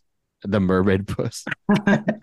eggers is like yeah he he goes there i love it i love him for that Mhm. So I definitely had a memorable experience seeing that and then driving back afterwards in the dark. And there was like a house on fire like when we were driving back too. oh my Holy god Oh my shit. God. Yeah. it's like the end of uh, the witch a little bit there Yeah, it was Yeah. but it Yeah. I was gonna say in terms of Robert Eggers' filmography, personally, The Witch is my favorite. Um, but The Lighthouse is obviously like a very, very extremely close second. Um, Mm. yeah, I fucking love The Lighthouse. I watched it and at, like in a double feature with Parasite in theaters. So damn. that's I watched- dope I know I watched Parasite, and then after that was finished, I basically like, like right out of the gate went out to go see the lighthouse, like right next to each other, and um, it was that was pro- that was the best double feature ever, I think. Yeah. pretty Um, undeniable yeah um, yeah, I love the film. Like pretty much everything y'all said is, I mean, I agree with it. Uh, psychologically speaking, it's just such a fucking powerhouse. Uh, Robert Eggers is just such an incredible director. I mean, he's he's he's new. You know, he's only made like three feature films, but yet like he's just like really showcasing him, like showcasing himself as being s- a guy that we can look forward to for the rest of our lives, basically. Um, so yeah, I I, I mean I I I love the lighthouse. That's that, that's all there is to it. I love it to death. Yeah. 2019. 2019 is like such a great year. unreal films, year like, yeah, Yeah. it's crazy how good the year was. Mm. it's just a year of auteurs, you know, because like, you know, not making super big movies per se, but just like very auteur driven works, and it was like really inspiring, honestly. Um, yeah, Yeah. Avengers I- Endgame. yeah, of course, yeah. Avengers Endgame. Yeah. X Men Dark Phoenix, like the come Yeah. on. I Gotta- saw that. I saw that. I remember. I did too. It was horrible. It's like the rise of uh, rise of Skywalker to close out the year. Mm. Uh, yeah, that came out too. Yeah. I, I, I, I'm sure you guys will agree, but like Nosferatu, I cannot fucking wait for his Yes. uh, Oh, yeah, it's gonna be Nosferatu great. movie. Yeah. God, yeah, his everything he makes is just gets more and more exciting as time goes on. Love Yeah. to see it. The Lighthouse is literally like in my top three favorite movies of all time. It's so special to me. I I literally love it that much. Yeah. Love that. Yeah, hell yeah. Carlos, yes, you're my up, turn. my friend. Yes, sir. All right. So my number one is a film that was basically really it's basically tied with the ghost story. Um, the only reason why I put this one at number one is because I feel like this one is not nearly as personal as a ghost story. Um, like this one, I feel like has like objective qualities to it that is just like undeniable. On top of the fact that I also just personally love it to death. Um, the film I'm talking about is Moonlight from Barry Jenkins. Um, this to Yeah. me, I feel like there is a valid and fair argument to be made that this is like in the top 20 to 25 greatest films ever made. Um, and I understand it's very early on to decide that because a lot of what decides how great a film and just art in general is is time itself.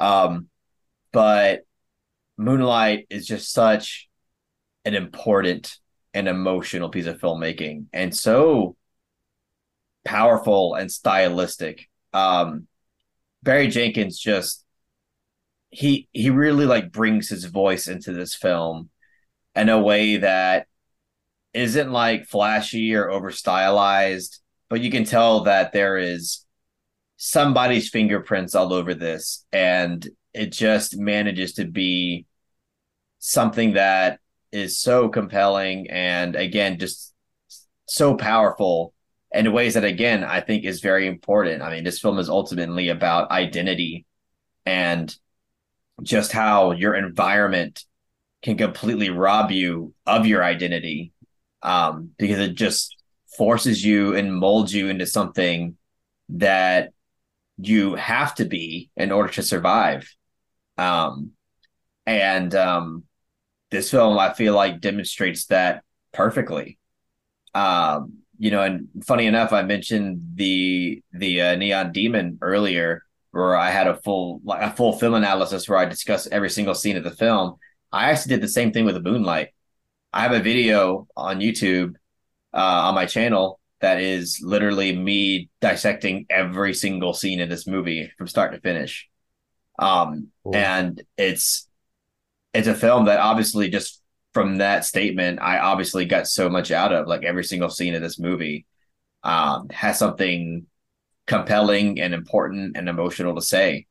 Um, and it's just the score to this film too from um um God damn it, what's his name? I got you. I got you Uh, in the fact check. I say his name like every day, but for some reason I can't say it right now. Uh, he also did it for Beale Street and did it for uh Succession Nicholas too. Nicholas Britell. Britell, yeah. Um, his score for this film is fucking brutally emotional, just so fucking great.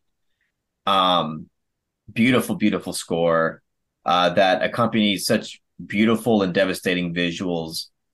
Um, yeah, uh, I guess I'll really stop there. But this is a film that I love to death, and again, I think is one of the objectively greatest films ever made, and I will forever love the fact that uh, Moonlight uh, won Best Picture and sub- and and sub- and subverted everybody's expectation, overtaking La La Land. Not that La La Blah Land's a blah bad land.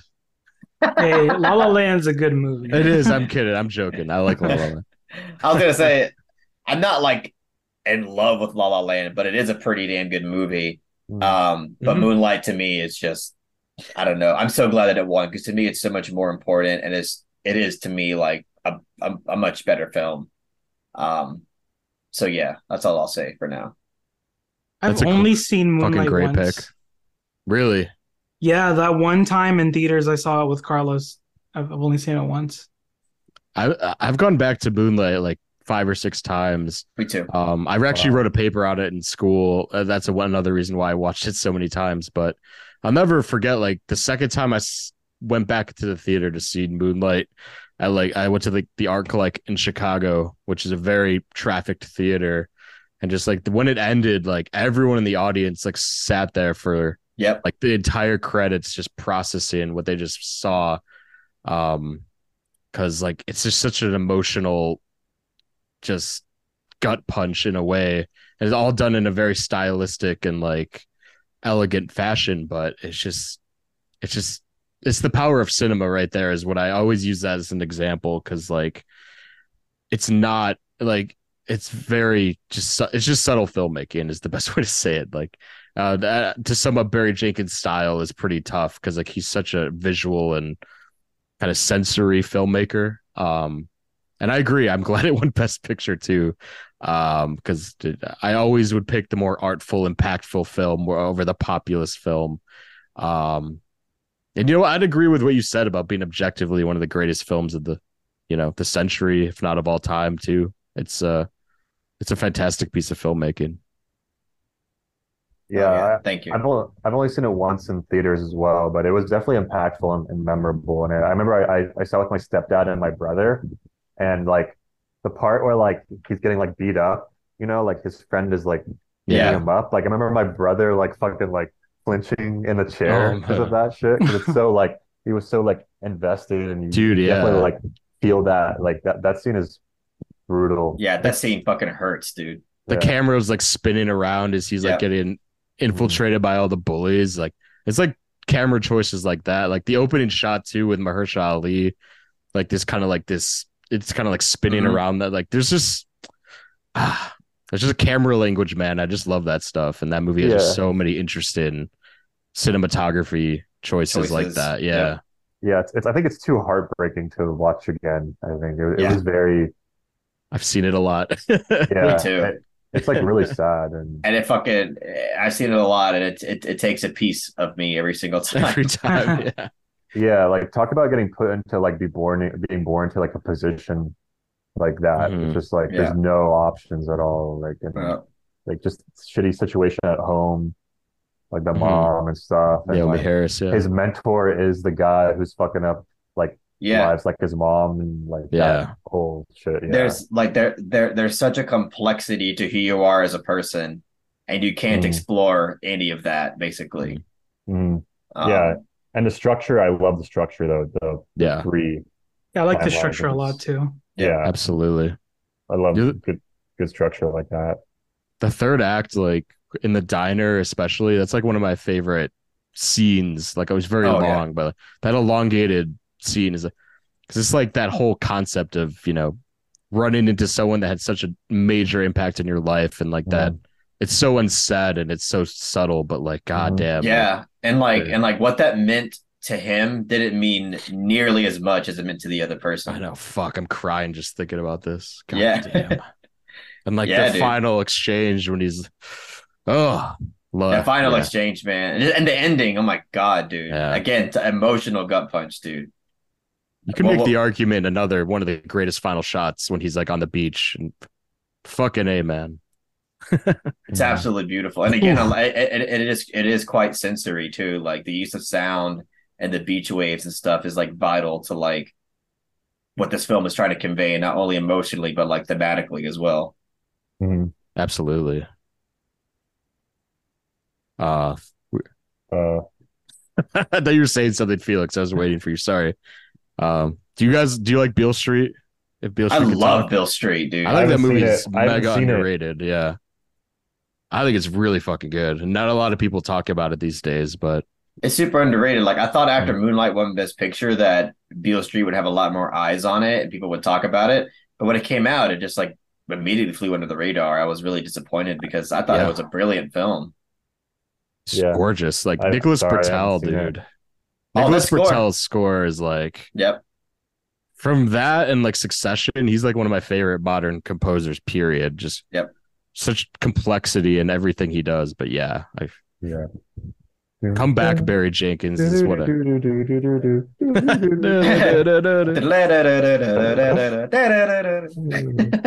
part part of the reason why I watched that show when it first came out, uh, like season two, I was like, oh, Nick Bertel did the music, I'm in, like immediately.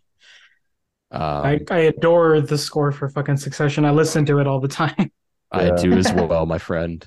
No, no Um, skip on the credits. Yes, I agree. I agree. Never, never, Fucking never. never once. You know, if we were doing like 2020s, let's just say Succession's the best of the 2010 20s in general. Yeah, basically, I'm Fuck with you. it. just say fuck it and the yeah. the finale literally lives rent free in my head. The entire episode. yeah. Yeah. I re I rewatched the finale a few times after it came out. And it was oh, Damn. God. Yeah. I just didn't want to leave the show either. Too. Yeah. I was just like, Oh, I feel that. Yeah. I relate. Yeah, I definitely missed them afterwards. Like, I, 'cause I watched the whole scene and I, I watched the whole show in like one, like from when the last season was ending. So like when it was done, it was like, oh, I'm not gonna, there's not gonna be another season coming out. yeah, So I just like kind of missed it for a bit, Yeah. for sure. it is. I miss it too. I miss I miss Rome and Shiv and all of them. Just I miss acting a Tom. fool. Logan Roy. Greg. Greg. Yeah. Greg the Greg- egg, baby. Greg the egg. you know the the the the episode of the election when he's the lemons the lemon uh soda or whatever. Fucking funniest shit ever. It's so funny. It's lemon, Greg. Oh, fuck. His Oh. le- fucking lemon Lacroix. He's like, yeah, yeah. That's what, he's like, it's subtle. It's subtle. I swear. Oh, genius, genius. All right, I'll close this off because we've been going a while. Uh, we mentioned this film before, but my number one favorite movie of the 2010s decade was Good Time by the Safdie Hey. brothers. So based. it makes the list. Um, I don't know. Felix Felix said everything pretty great. This this movie's dirty. This movie's just thrilling on every level. Um, you know, you know, I rewatched this movie actually in preparation for the pod a few weeks ago, and like before Uncut Gem or after Un- Uncut Gems, you realize how stripped down this movie actually is. Like it feels so much smaller than I remember. Um, aside from like Robert Pattinson, um, and just to propel that much just energy and and anxiety into this movie on that budget on that budget is just so inspiring because like seeing this movie back in 2017 um you know i'll echo what carlos all of you guys have said like this is this movie like changed how my kind of style and like how i wanted to make films because like it was utilizing so much with a little but injecting so much just creativity in every shot and um just authenticity between the actors and like the non-actors that they use which i love how they do that um feels very new york um in, in every Yeah. aspect um and as as you guys mentioned before like the reason i like this movie over uncut gems is just how emotional um the relationship between brothers is in this movie it's kind of like I always compared it to like a modern day retelling of of Mice and Men, which I know they were going for that very Mm. um toxic relationship between brothers that you could you know you've all felt sometimes with your siblings and like Yeah. injecting that into like a very riveting crime story saga um and i love the Safdies how they approached they were like we never want to use guns in this movie. We want it all to be with like action and dialogue and and just the situations at hand.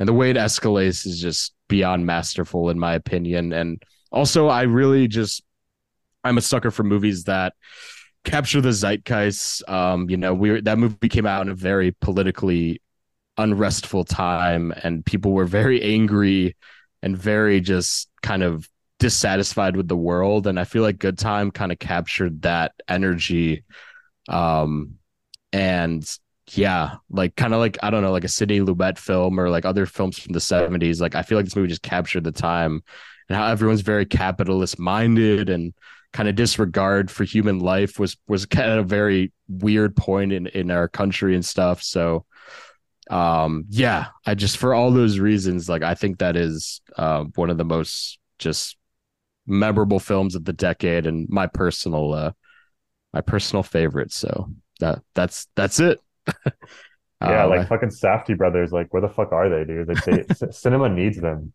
like for real. cinema does They're need they're them. an Oppenheimer. yeah, I was gonna say that actually. they're Yeah. One of them is, And- but like they need to come back. Like they, I don't know where they are. well, they're going. making uh they're making like a. I know that Josh Safdie's making a series with Adam Sandler, I think, Yeah. on HBO. and Benny's Is doing it the a thing series? I thought it was a series. I I thought could it be was a wrong. film that they're Yeah, doing I thought it was a film. like Oh, sports okay. memorabilia but Benny's doing that show with Nathan Fielder Nathan like, on this- Fielder. Yep. yeah so I'm think so they, excited. I'm very excited for that. They might be separating for a little bit, kind of like how, what the Coen brothers are doing right now, but I'm Damn, still but, excited like- for to see them what they do. Um, I know what you're saying, but at the very least, they did deliver two masterpiece films within two years. So I'm like, yeah, we'll see what happens. But I agree. I'd love them to come back. You know, yeah, like for real. They came out with like two. I mean, obviously they, they probably can't relive that past, uh, those past movies, but like, yeah, I doubt it. know, they cinema needs them. You know. I agree.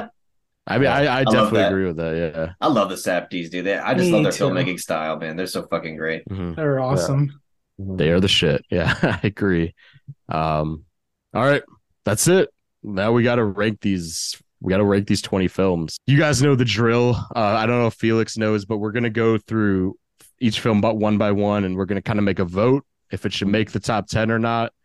Um, and we kind of just deliberate, and you know, maybe a little arguments will unfold with that, but uh let's, we'll just do it. We'll just go by one by one. We'll try to keep it a little speedy because I know we're we're short on time here. But oh, actually, uh, honorable mentions. I forgot about that. Um, we'll keep it brief. Does anyone have like something they really want to mention that hasn't been mentioned yet? That could Uh, we was mentioned Parasite, obviously. Play, I'll uh, men- the, Sorry. Uh, so, yeah, the place beyond the pines from Yes. Thank you. Love that film to death. I like that film a lot. I, I'll write it down.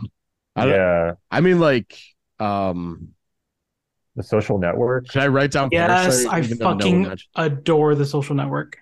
that was And close to making my list. The Social Yeah. Network. Uh, Uh, the, oh, go ahead. Sorry. the raid one, as Yes, was also based. it's it's also Yeah. on there too. I have just like a list of. I'm just gonna like shoot them out and then Uh, go I ahead. just, I just say them. So I have Yeah, yeah. yeah. So I'll write them down if they Nymphomaniac one, haven't Uh, seen. the raid Nice. one, Drive Angry, uh, You're wild. uh, Drive, uh, Grand Budapest Hotel, and The Lobster. Oh, those are good. Yeah. Those were like No those are Wes Anderson. Grand Budapest is based. I, I like that. Yeah. Blair, do you have any? Yeah, I'll just go my, through mine really quick too. It's not a super long list. Um, Killing of a Sacred Deer, Parasite, uh, Midsommar, Tree of Life, which I'm so surprised Carl didn't put in his list, but that's fine. Yeah, Um, damn, that's a good Ins- Incendies, Burning, and The Master. Oh, Oh, The Master. Fuck. oh, That was so close to making my list. It's so fucking close. I almost had Phantom Thread on mine as well. I'm a big fan of that movie. Carlos, Yeah. do you have any? I don't think I have any like off the top of my head, but hold on. I got you. I could read mine real quick. I had The Witch. I had The Social Witch, yes. Network. Uh, I had um, Moonlight. You already mentioned. I had The Wind Rises by Hayao Miyazaki, which I adore that film. Oh, nice. oh, um social network i had paterson by jim jarmusch which is that's just a personal favorite um that's pretty much it i mean i will say spring breakers just to piss carlos off but i Great film. i do genu- i genuinely love that fucking I do love that movie too. i don't want to be chaotic and say it's best of the decade but it's pretty fucking uh based if you ask me Yes. yeah. So Spring- also, I want to say Ida from 2014, the Paula Palawas. I really- I really wanna see wanna that. watch that. Yeah. i love Yeah, Paul- one i I- love cold war so i want to see that Yeah, I'm just looking at my notes. I have some other ones, but like, Okay. go ahead carlos All right. Uh well personally, I mean I know that y'all would put the master above Phantom Thread, but I would put Phantom Thread above the master. i would i agree with you yeah I don't. that's Um, no. Um damn i'm kidding um The Hunt, Oh, Yes. Oh, that is an amazing film. Um oh, I mean- oh I mean, I know- I mean Birdman is really fucking amazing. Oh, yeah, I love Birdman. Holy oh, fuck. Birdman, Yeah, Yeah. I'll write it. I'll write it down. The Revenant, dude. No, yes. Fucking Whiplash, dude. That has to be an honorable mention. Yeah, Whiplash is good, dude. Incredible. King, the, King, Um, the Kingsman, the Secret Service, the first one. first reformed. I Yes. first reformed. Uh Damn. mo- um Mommy. Yeah, yeah. Oh, you yeah, did mention yeah. that. I forgot. Shit. Mommy's that that almost made my list. Um What about You were gonna- Silence by Martin Yeah. Scorsese? yeah, that was gonna be something I was gonna Oh, bring Wolf up. of Wall Street, right? That one's fucking amazing. That one I had that. I had that in mind. I just know it's a hot I button. I really like The Wolf of Wall Street. Yeah, I love it. I'll write it down. Fuck it. Silence is better though. I agree. I That's- that's I like The Wolf of Wall Street a little more, a little bit more. Oh, what the fuck? I, I love Time. both. I Daniel Blake. What about that? I love Yes. I Daniel Blake. seen it. Holy I haven't seen it. Certain Um, women. Certain women's another one. you were never really here. Oh fuck! I thought that was gonna make your list. I predicted. I haven't seen that. it. I haven't seen Yeah. it. That's a it mess. That's an amazing fucking movie, dude. I know, dude. Ah, I have to bring- ah. I have Go to bring up go ahead. her as well. Oh, hers great too. Her is amazing. Uh, Son Like- of Saul, Yes, Need need to see that. masterpiece. Yeah, that masterpiece. Shame by uh uh C McQueen. I I quite like a lot. I don't know if you guys have seen. I haven't I've seen seen it. it. I want to. I thought It's I saw the Devil. Oh, Great film. Um, Once About Time in Hollywood. I wrote that down because that was one of mine. Okay. Um, The house that Jack built. oh shit, Yeah. Great. yeah, film. that that's a great movie. that's a great Oh, fucking yeah. movie. If I I know know the top ten, I'd be like, hell yeah, that's like We already. Uh, Yeah, that's a lot. How do y'all feel about um uh the uh, Nightingale? I'm a big fan of that movie. I know it's a little mixed, but like I I think love it's it. I think it's pretty brilliant. I'm Same. mixed on it. It's very upsetting. You gotta watch that film again, Blair. You watched it like what, one time. It's I- oh my god. It was weird. I I expected to love it a lot more. So yeah, I gotta watch it again. I know you guys haven't seen it, but one of my favorite films of all time is American Honey by Andrea Arnold. Mm. Um, I think is an incredible, incredible movie. Oh, Honey Boy is also really good. Honey Boy is good. yeah, it's a good one. fuck- Holy fucked me up. Motors, fuck. Oh, Holy Motors is great. Oh, last film I'll mention, a movie I really love, Leviathan. Oh, I, I I still need to see that shit. It's amazing, in my opinion. Uh the kid with the bike. Oh, the Dardennes, shit. Yeah. Did you guys ever see Two Days One Night? Nope. No. no. That's a brilliant movie. Um, one more I want to Cool. mention, which is a personal favorite, like that one of my favorites for sure is The Gentleman by Guy Ritchie, Oh, no. Yeah, that's a good Oh, one. I love I that like that one. I've seen that Yeah. movie like a lot. So It's a great movie. I like it a lot. Also Interstellar. Yeah, Yes. wait, we didn't even say Interstellar yet. Yeah. Interstellar. Let's fucking go. I would Dunkirk I wouldn't be mad if that made the I don't think it will, but I wouldn't be mad if it made the the list. Big also want to shout out uh Thunder Road from Jim Cummings. Oh yeah, Oh Jim- yeah, yeah. That's a Jim based on a short dude. film. It's based on a short, but It's it's based on a uh, short film, yeah. Yeah. He, he he made a full length, which is fucking Damn. fantastic. Um and The Wolf House. Never heard of that. No, that What? was that was You like haven't heard of The Wolf House? That's What's a horror Wolf? movie, right? With the yeah, I, I've seen the cover on Tubi. It's on my list, but I haven't seen it. It's Yeah, a the- great film. Amazing It's film. it's probably the most unsettling and most brilliantly crafted stop motion animation. Oh, I know. Yeah, I know what this is. Yeah, shit. I gotta watch that. I, I think definitely. that's Oh, what about Roma? Roma's great. Mm. Roma's great. Uh, I've I struggle because I prefer the other Cuarones just so much, but that's just a personal thing. Blade Runner 2049. Yeah, Uh, Under the Silver Lake, dude. Under the Silver Lake's so good. Yeah, Oh fuck it, I'll shout it out. Lady Bird too. Fucking love Lady Bird. Lady Oh, Bird's good. um I'll Lady Lady Bird's Bird. a fucking great. Hereditary, dude. Oh, Yeah. I love her. Rye Rye was would be upset if we didn't mention Hereditary is, Hereditary. is really good. Hereditary Yeah. is really Uh, good. Honestly, I'm you probably- didn't have it, Felix. No, I, I- it's too on the nose uh, for me. I think. Hmm. It's a good pick though. I wouldn't be. Hmm. Uh, No, it's a good movie. Like I don't. Know. I don't I think just- it's. I don't think it should make the top ten personally, but uh, I would I would sacrifice one of my films for for that for for Ari Aster, bro. I wouldn't be opposed to it. Yeah. You can. Yeah, you. You're definitely. You. You could do it. Yeah, Ari Aster, Safdie, and Robert Eggers deserve to be on the list, right? oh yeah. Yeah.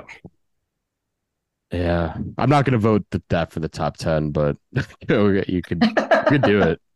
I love Hereditary, but Hereditary is honestly, I think, like the best modern horror film we've had like in a very long time. why didn't Yeah, Why yeah. didn't any of you guys bring it up in the top five? Because there was too like I prefer Midsommar. nose, Yeah. I, th- I just thought it'd be obvious, so I didn't yeah, do it's it. too obvious. Yeah, exactly. I wanted to sh- I wanted to talk about movies Uh, that maybe like wouldn't I- get talked about. I just like Hereditary your, is the scariest movie of the 2010s, maybe. Yeah, you could take out Neon Demon for Hereditary. Is that what you say? I'd do it. Fuck it. All right. I love Midsommar more, but I do love Hereditary as well. Midsommar's great. I wish I'd I could take- argue Beau is Beau is Afraid is my favorite of all of them. I would argue that, but it's. Yeah, but that's not 2010s. I know, Yeah, I know. Sorry, dude. I love that. Beau- Beau's Afraid is my favorite Ari Aster as well. It is. Yeah. Oh, Yeah. mine's Midsommar. Uh, yeah. Her- Sorry. Hereditary. We all got Hereditary. different RES there. Cool. Yeah. Do you guys have you seen Blue is the warmest color? I love that movie, but I, love that figured movie nobody a would. I figured nobody here would be like, "Oh yeah, that one." No, I, I, I would be on board. Inception, guys. How would we Nah. about Yes. No, no, no, no, no. I've no. never seen Inception's it. great. Never seen it. Inception's great, but I don't want to go on the. If we're going Nolan, I would go Interstellar. Yes. Or I, I would go. Inception. I haven't even seen it. oh fuck you. you Oh, oh fuck off. Interstellar is great. Yeah. You guys like the Florida Project? I love. Oh it. hell yeah. I haven't seen it. I haven't seen it. I feel like Sean Baker is another like great, uh, you know, modern director that we could shout out. Oh, Ford Uh, versus Ferrari. No man. God No. damn it. I'm a Not huge, even as a joke. I'm a huge fan of Gone Girl by David Fincher. Actually, Gone Girl is don't know phenomenal. Yeah, I'm a Gone huge Girl. fan. if- Dim- All right, I'm Girl done. Dragon Tattoo. I love Girl Dragon Oh, Tattoo. one last Was- last one. The Irishman. Yes, we. I, yeah, Scorsese, dude. I gotta go Wolf of Wall Street over that though. But I would say Irishman, then Wolf of Wall Street, then Silence for the Stilo. best of the 2010s. But Silence. For me, it's Silence, Irishman, and then Wolf of Wall Street. For me, But it's I love them Irishman. Wolf of Wall Street, then Silence. I, I think and Hugo is up there too. yeah, dude. I haven't seen Hugo in a while, but Hugo goes hard. I've never Hugo. seen it. all right. That's good. Well, I think all right. Let's table those for now. Yeah. Um, we'll go through uh, our top fives. Um, Felix, since you started, number five, Mandy. I know yes on that one. I do love Mandy to death, but it's hard for me to put that above a lot of the shit we just listed. I'm with Yeah. Carlos. Yeah. I am too, and uh, I'm not even. Uh, never mind. We'll move on. He's not a fan, yeah. I'm not a fan Right. of Mandy, but uh, oh, really? I, I, I, no, I'm not like as much as you guys. I think it's good. It's just Oh, okay. I Got it. struggled with it pretty hard, but I, uh, Cell Block at 99. I would, sadly, I would say no, even though I love it. I'd say no, fortunately. I'd fortunately. say no. Sorry, dude. Good Time automatically makes it because of my list. Um, Django Unchained. Oh man. I'd probably say yes personally, but I might I'm probably gonna be alone on that. Felix would. We'll go with yeah, you. yeah. Uh, I would say no, and I'm sure Blair would say no too because Yeah, of everything no. before. Then I'll- it's, it's I'll put probably it- no. I'll put an asterisk by that. Midnight in Paris makes it automatically. Um, oh shit. Really? your number Yeah, ones does. make it automatically. That's Oh, Yeah. sorry you, guys. You chaos It's freak. okay. Um, Yes. all right, I, I Blair's. been a no.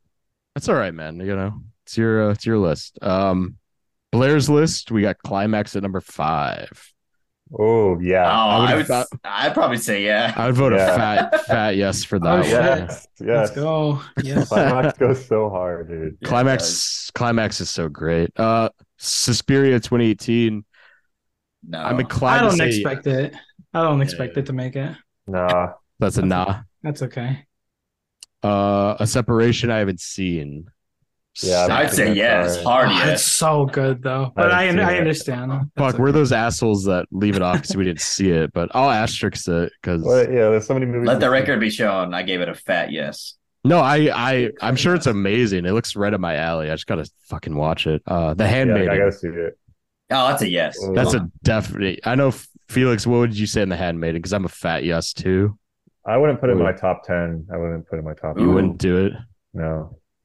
Oh, Well, I- fuck, I- dude. I say yes. I do too. It's on my ass- it's on my list, so I say yes. But that's, that's three yeses. That's All pretty right, good. That's That's, like pretty a good odds there. that's like a big ass asterisk. All It's a good movie. It's a good movie. All right.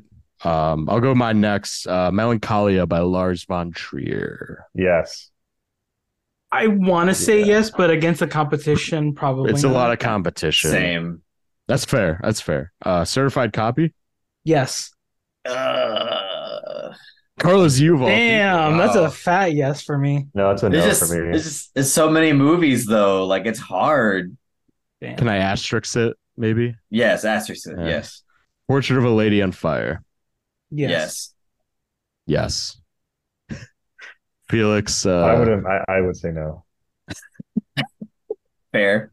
All right, strong asterisks though. I think that's gonna make it. Sorry to say. It's all right, yeah. Um, I don't think Inside Llewyn Davis is gonna make it, but uh, Yeah, Haven't seen unfortunately it. not. that's all right. Yeah, it's a personal pick. All right, Moonlight makes it for Carlos, but going down Hereditary. yes.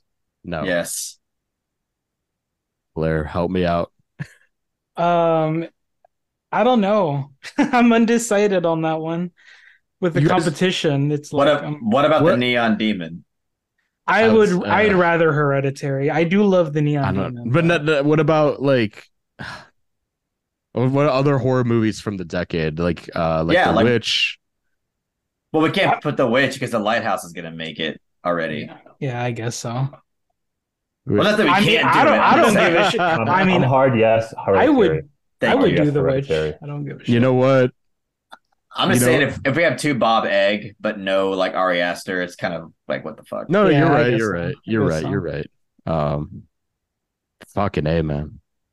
Strong asterisks. All right, I, I say yes on Hereditary. Fuck it. Oh hell yeah. Hell yeah. Hell hell yeah. Well, 'Cause I the do skin. love that movie. under the skin. I had it on my list, so It That was, was on- originally on my list. Yeah, that was on I mean, three people's list. that's an obvious yeah. pick. That's Yeah. an obvious one.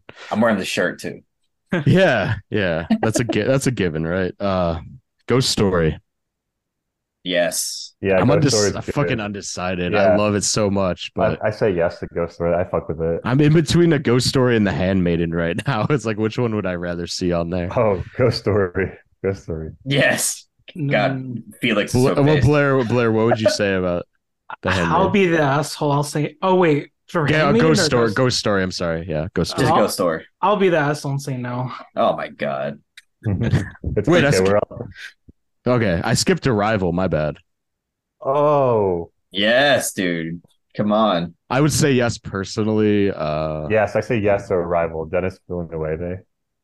Yeah. So Carlos, every one of his movies gets on there if that's the case. We got to leave a little. A little Have we gone through here. everyone? Yeah, this Carlos is last. Oh, okay. Um, hold on. One, two, three.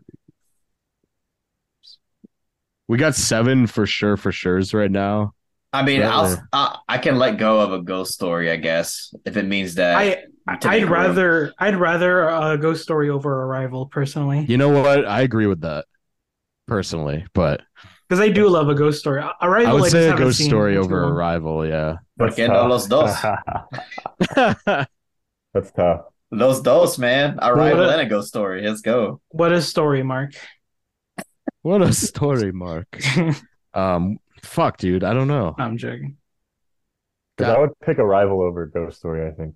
Now I'm thinking about it. I'm they're like so even in my head, but I like Ghost Story just would be cooler to be on that list, you know. Um, Oh man, I yeah, have a it's a ghost. tough run. The Kino Lords. Can I go back through all the asterisks real quick? Yeah. Um, because we, I mean we have a lot. That's what I'm saying. Um, Hmm. uh, Django Unchained. I think we got to cancel that one, Felix. I'm sorry. Okay, it's all good. We got We two might no have to. two no's. Yeah, I like it a lot. No no shade. The Yeah. Handmaiden.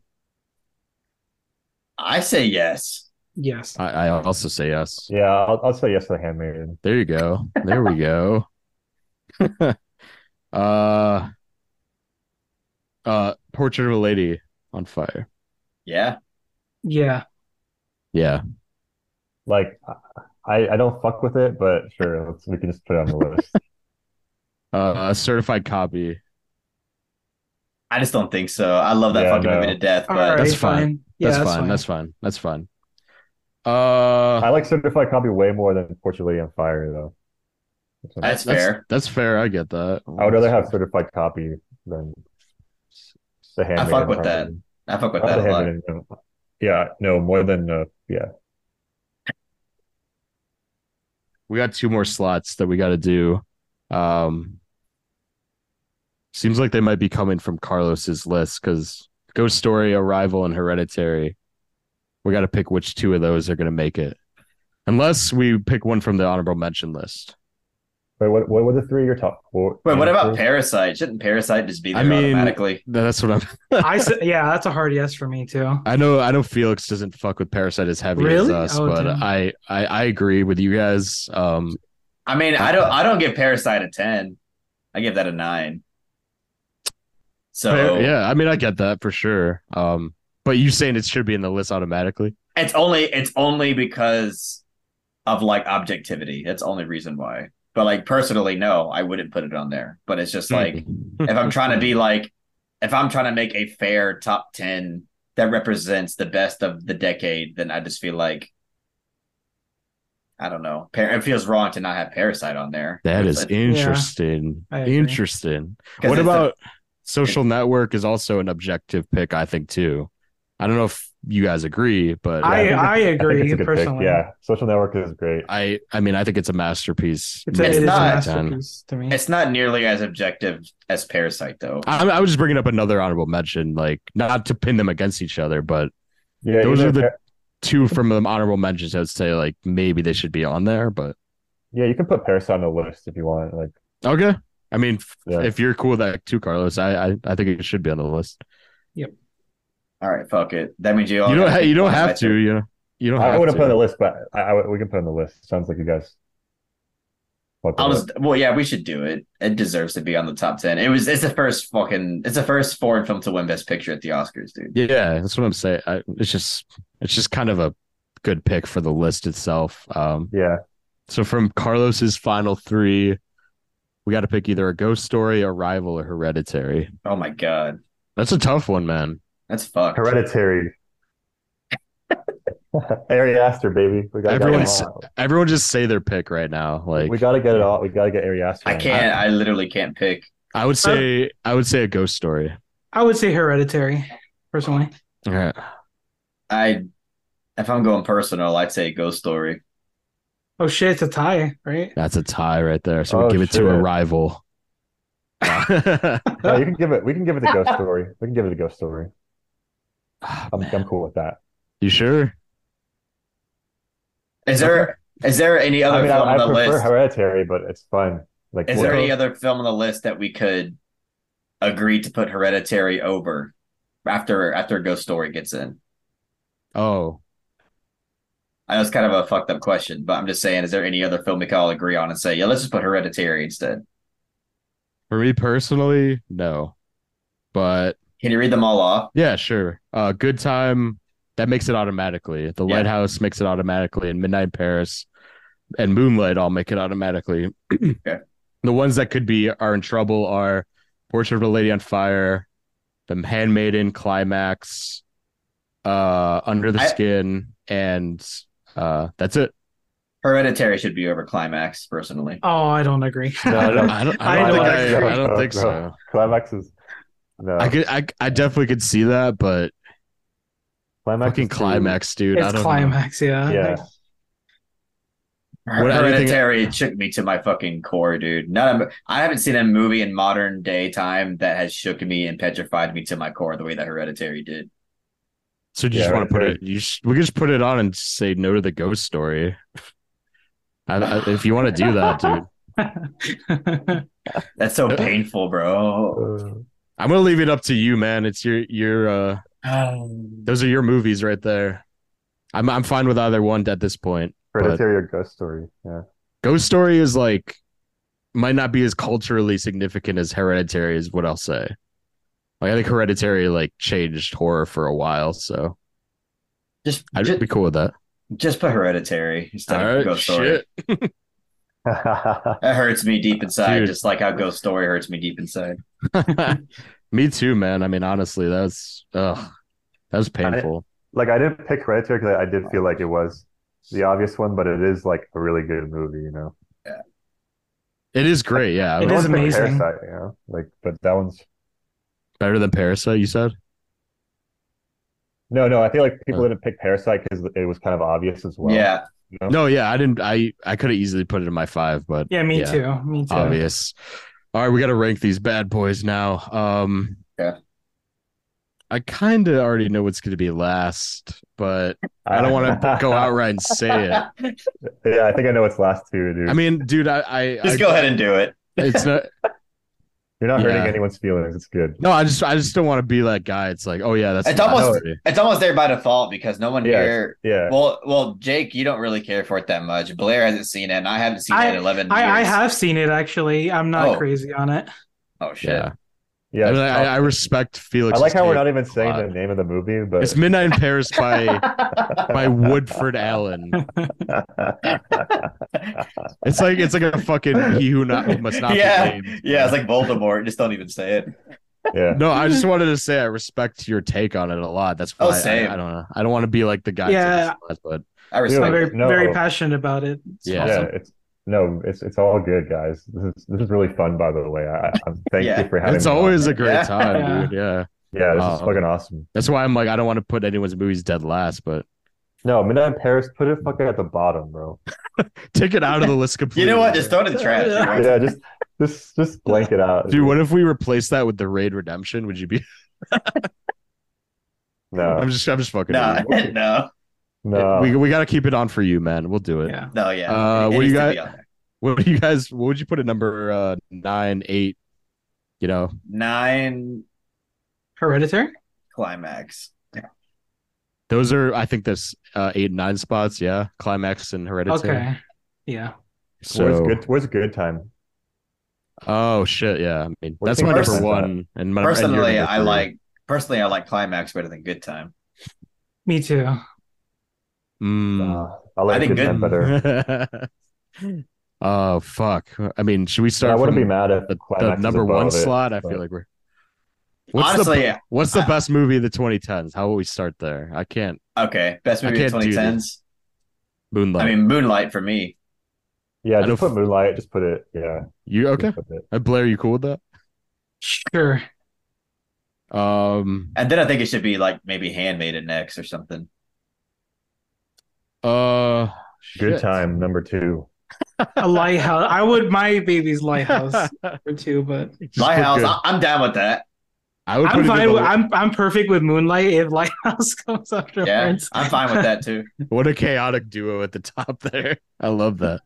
But so the lighthouse number two, I, I'm cool with that. Let's- yeah. Yes, please. and then number three is the handmaiden or under the skin. Ooh, under the skin, bro. I okay. forgot. Yeah. Yeah, I'm down. Yeah, It, it was it was I on feel I'm three waiting of for our lists. Felix's reaction. Yeah, I don't. I don't like. I don't even think I should be on the list at all. Really? Oh shit, dude. Fuck. I feel like we shafted all your your takes here, but I mean, I, I want to put Good Time high just because Felix had it at number three. I had it at number one, but Yeah, good time. Come on. Yeah. Okay. Uh, Okay, fine. So could I We'll put that at three or four, maybe? wait, what was number three supposed to be again? Uh, um, fuck. what Animated, right? talking- under Or the under the skin. skin. Or Under the Skin. and Good Time. I think- that okay. those are the next three. Under the skin needs to be number three. I'm sorry, but that was that, that was on three people's list. That's true. That is true. And Yeah, then Good Time. right, Then yeah, how about yeah. that? That then Good Time. Then Handmaiden. then- Okay. Yeah. Under the skin, good time, and then handmaiden. Yeah. Those are like, those were in my top five originally too. So I'm happy with those. Um, what And about then- Portrait of a Lady on Fire? I think Parasite should be above Portrait. Oh fuck! Even though- forgot about Parasite. Wait. Yeah, Parasite should be above Portrait. yeah, yeah. No, I was That's like, tough. That's but so that should be like number two or three though. Oh. I totally What, forgot it was on Parasite? the No. Yeah, I think it should, but yeah. I mean, on a, I guess on a culturally impactful, objective level, sure. But if we're factoring personal favorites, no. True. That's- True, true. Uh, It made number- the list off of pure ob- objectivity at this point. Now, now it has to suffer the wrath of of, of, of subjectivity. so number six then. Is that cool? yeah, yeah. because I don't I don't want to touch Yeah. Lighthouse again. Yeah. Wait. Uh, yeah. It needs to be Parasite and then Portrait, probably. And then portrait or What's after? climax or climax. I- I I hate to say I'd put a portrait above climax. Oh, thank you. Even I though would. I know I I almost picked portrait. That was like before it was climax. It was actually portrait, but I was like, nah. I'll, I'm surprised at that one. So then eight is climax, and then, and then nine, nine is Hereditary. is I guess. hereditary. Okay. I think Hereditary goes above Climax. So I'm the only one here. So nobody agrees with me. I think Climax. Felix would agree with you, right?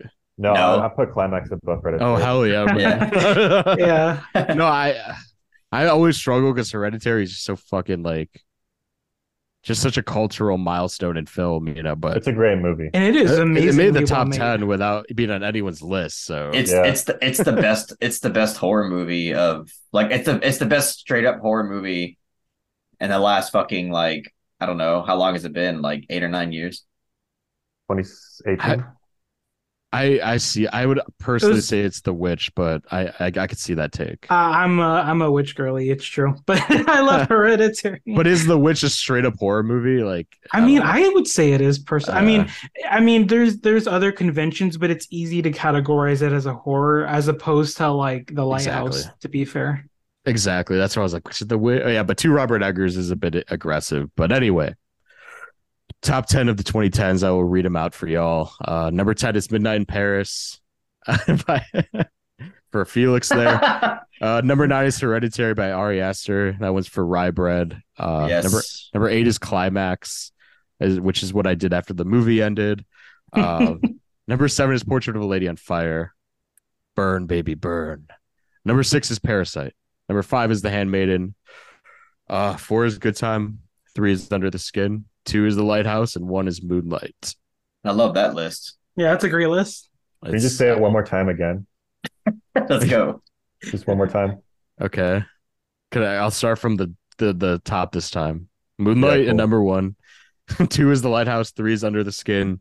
Four is good time. Slash uncut gems. I forgot to say that. Oh yeah, We yeah. all- we all we all basically said that at one point.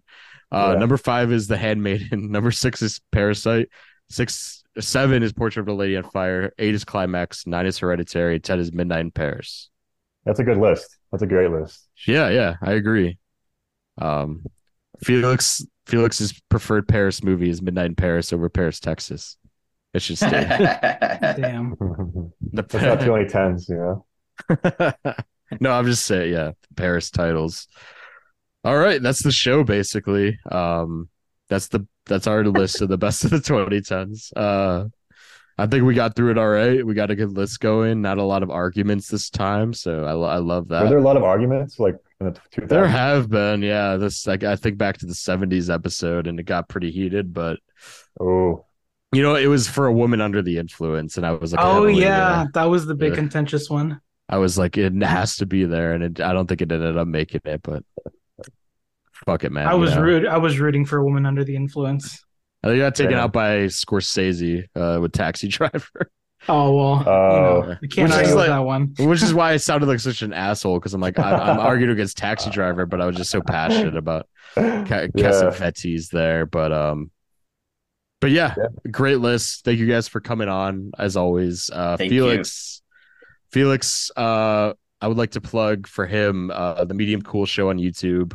Um, but also he had a short just cut uh, that was released recently. I don't know if you want to talk about it or Oh, plug it. You know, I I've Oh, seen yeah. it. It's a fantastic uh short film, so I'd recommend it. Uh, Yeah, I, want to send it to for you it. guys, but um, yeah, it's it's a lo-fi horror short film. It's like 20 minutes long, and it's kind of like, yeah, like a, it's like a inspired by Italian horror, inspired by like definitely like some like dogma shit, like documentary realistic type shit, but it's very like fantastical and supernatural and shit too.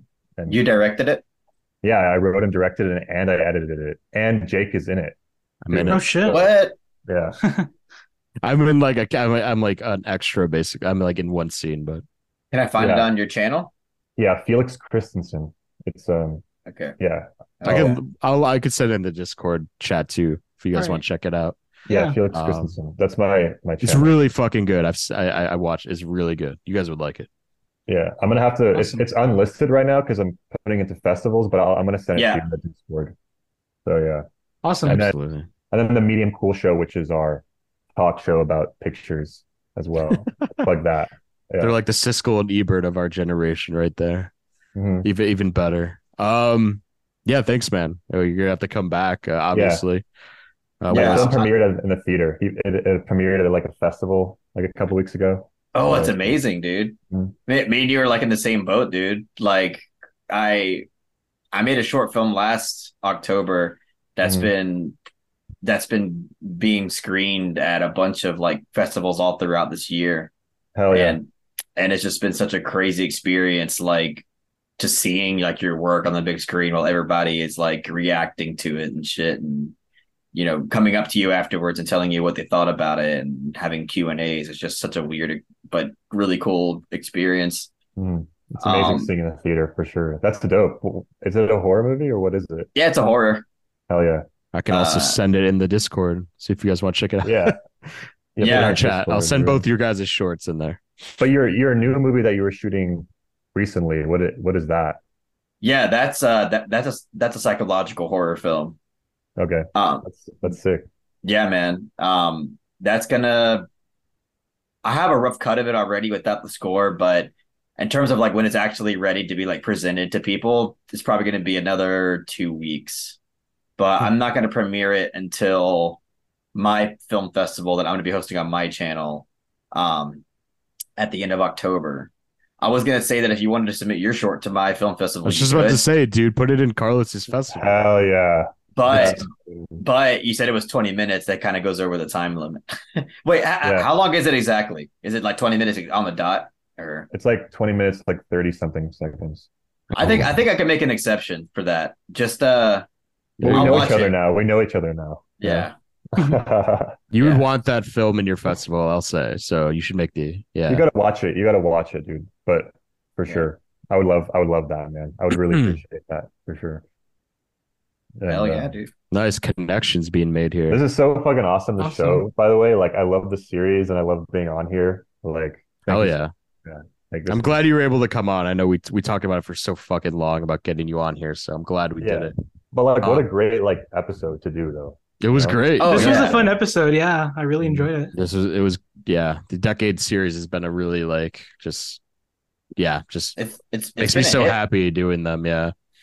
People really like it, man. I this this series got a lot more views than I expected. People are really liking it. So, Oh yeah.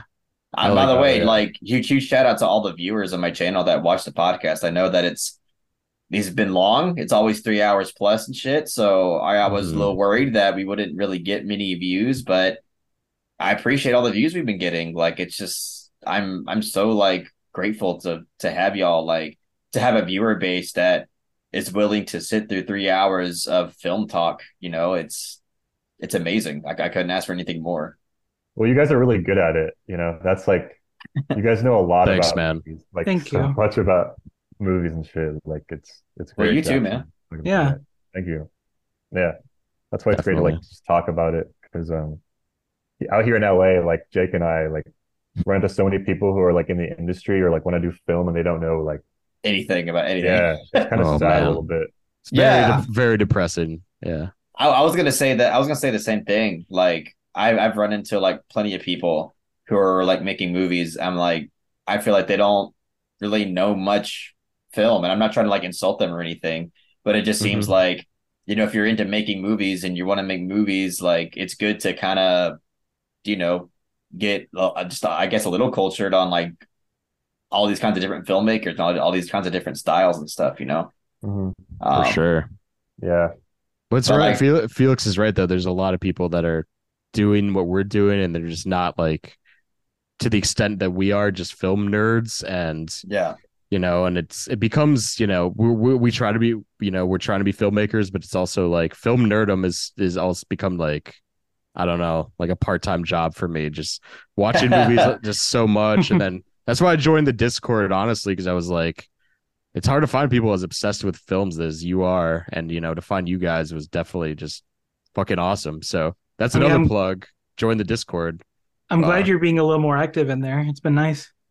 yeah, yeah. I'm glad I ca- I'm glad I could actually participate more. Um, it's been great. Um, Yeah, also uh don't mean to uh shill for uh Felix, but if you want to join the Discord, bro, seems like you fit right in, man. I gotta get back more into yeah. I, I this is like the first time I use Discord with you guys in like Yeah. fucking five years, I think. Oh Yeah. shit. Yeah, I gotta get more into it. you gotta Nah, man. join, dude. If you, if you join, man, you'll be able to talk like this like all day, every day with with people. So yeah, Share Okay. your uh, hot takes in there. It's always fun. Uh, Yeah. yeah, check it out. Uh, Blair, anything you want to plug? It's it's an honor to have you doing this. I I really appreciate you inviting me to like such a uh big series like this. Like it's so fucking awesome. of course. Um, the only thing I would just say, like my Letterboxd is um melancholia underscore. That that's it, really. Great name uh, for a great film. Great Uh, film. Yeah, thank you again. Seriously, you and Carlos for doing this whole thing. Uh, I don't know if we're gonna do the best of all time. I know we talked about it, but That'd be crazy. we I know we talked about bringing Perry on for that one. We'll definitely, you know, take a break and then reevaluate uh later on about that, but it would be pretty the- crazy. The debuts. I the debuts. I I Oh, don't yeah, want to. we're, do, we're doing that. Yeah. I'll, I'll talk about that. Um and just go ahead, Blair. Uh, sorry, I was just gonna say, like, obviously, um, for your um show, Jake, like, I want you to like invite more people, have a variety, but uh, it'd be cool to you know do a little side one one day because I've only been in the um decade ones, but Yeah, Yeah. mix it, mixing it up. I know, like a few, uh, like a month or so ago, we we we weren't able to do this, and we did like the comfort movie episode, and honestly, it was just really like it felt good to change it up. Not at all like shade on what we're doing right now, but yeah, yeah, but we'll do, we'll, we'll definitely have everyone here on for other episodes in the future. But for Awesome. now, I get it feels like we've wrapped up the decade series, so we'll put a, we'll put a pin in that for now. yeah. Uh, Felix you mentioned the directorial debut episode. Oh, Fe- Carlos is gone. Sorry. Okay, I'll keep going. We'll I mix. fucking- Plug my- something real quick. Uh, my, my fucking battery died, bro. it's all good. It's all good. I'll wrap this up. We're gonna be doing a directorial debut episode, like our top five directorial directorial debuts by directors. Felix is coming on for that. Mike is actually coming back, and possibly someone else. We'll figure it out. But that's gonna be coming out soon. Um, subscribe to the Cinebum, subscribe to the Misfit Pond, all that good stuff. And Yeah. we will see you guys later. Thank you so much for listening, as Carlos said. Um, and we'll see you next time. Thanks. Bye. Ciao, bella.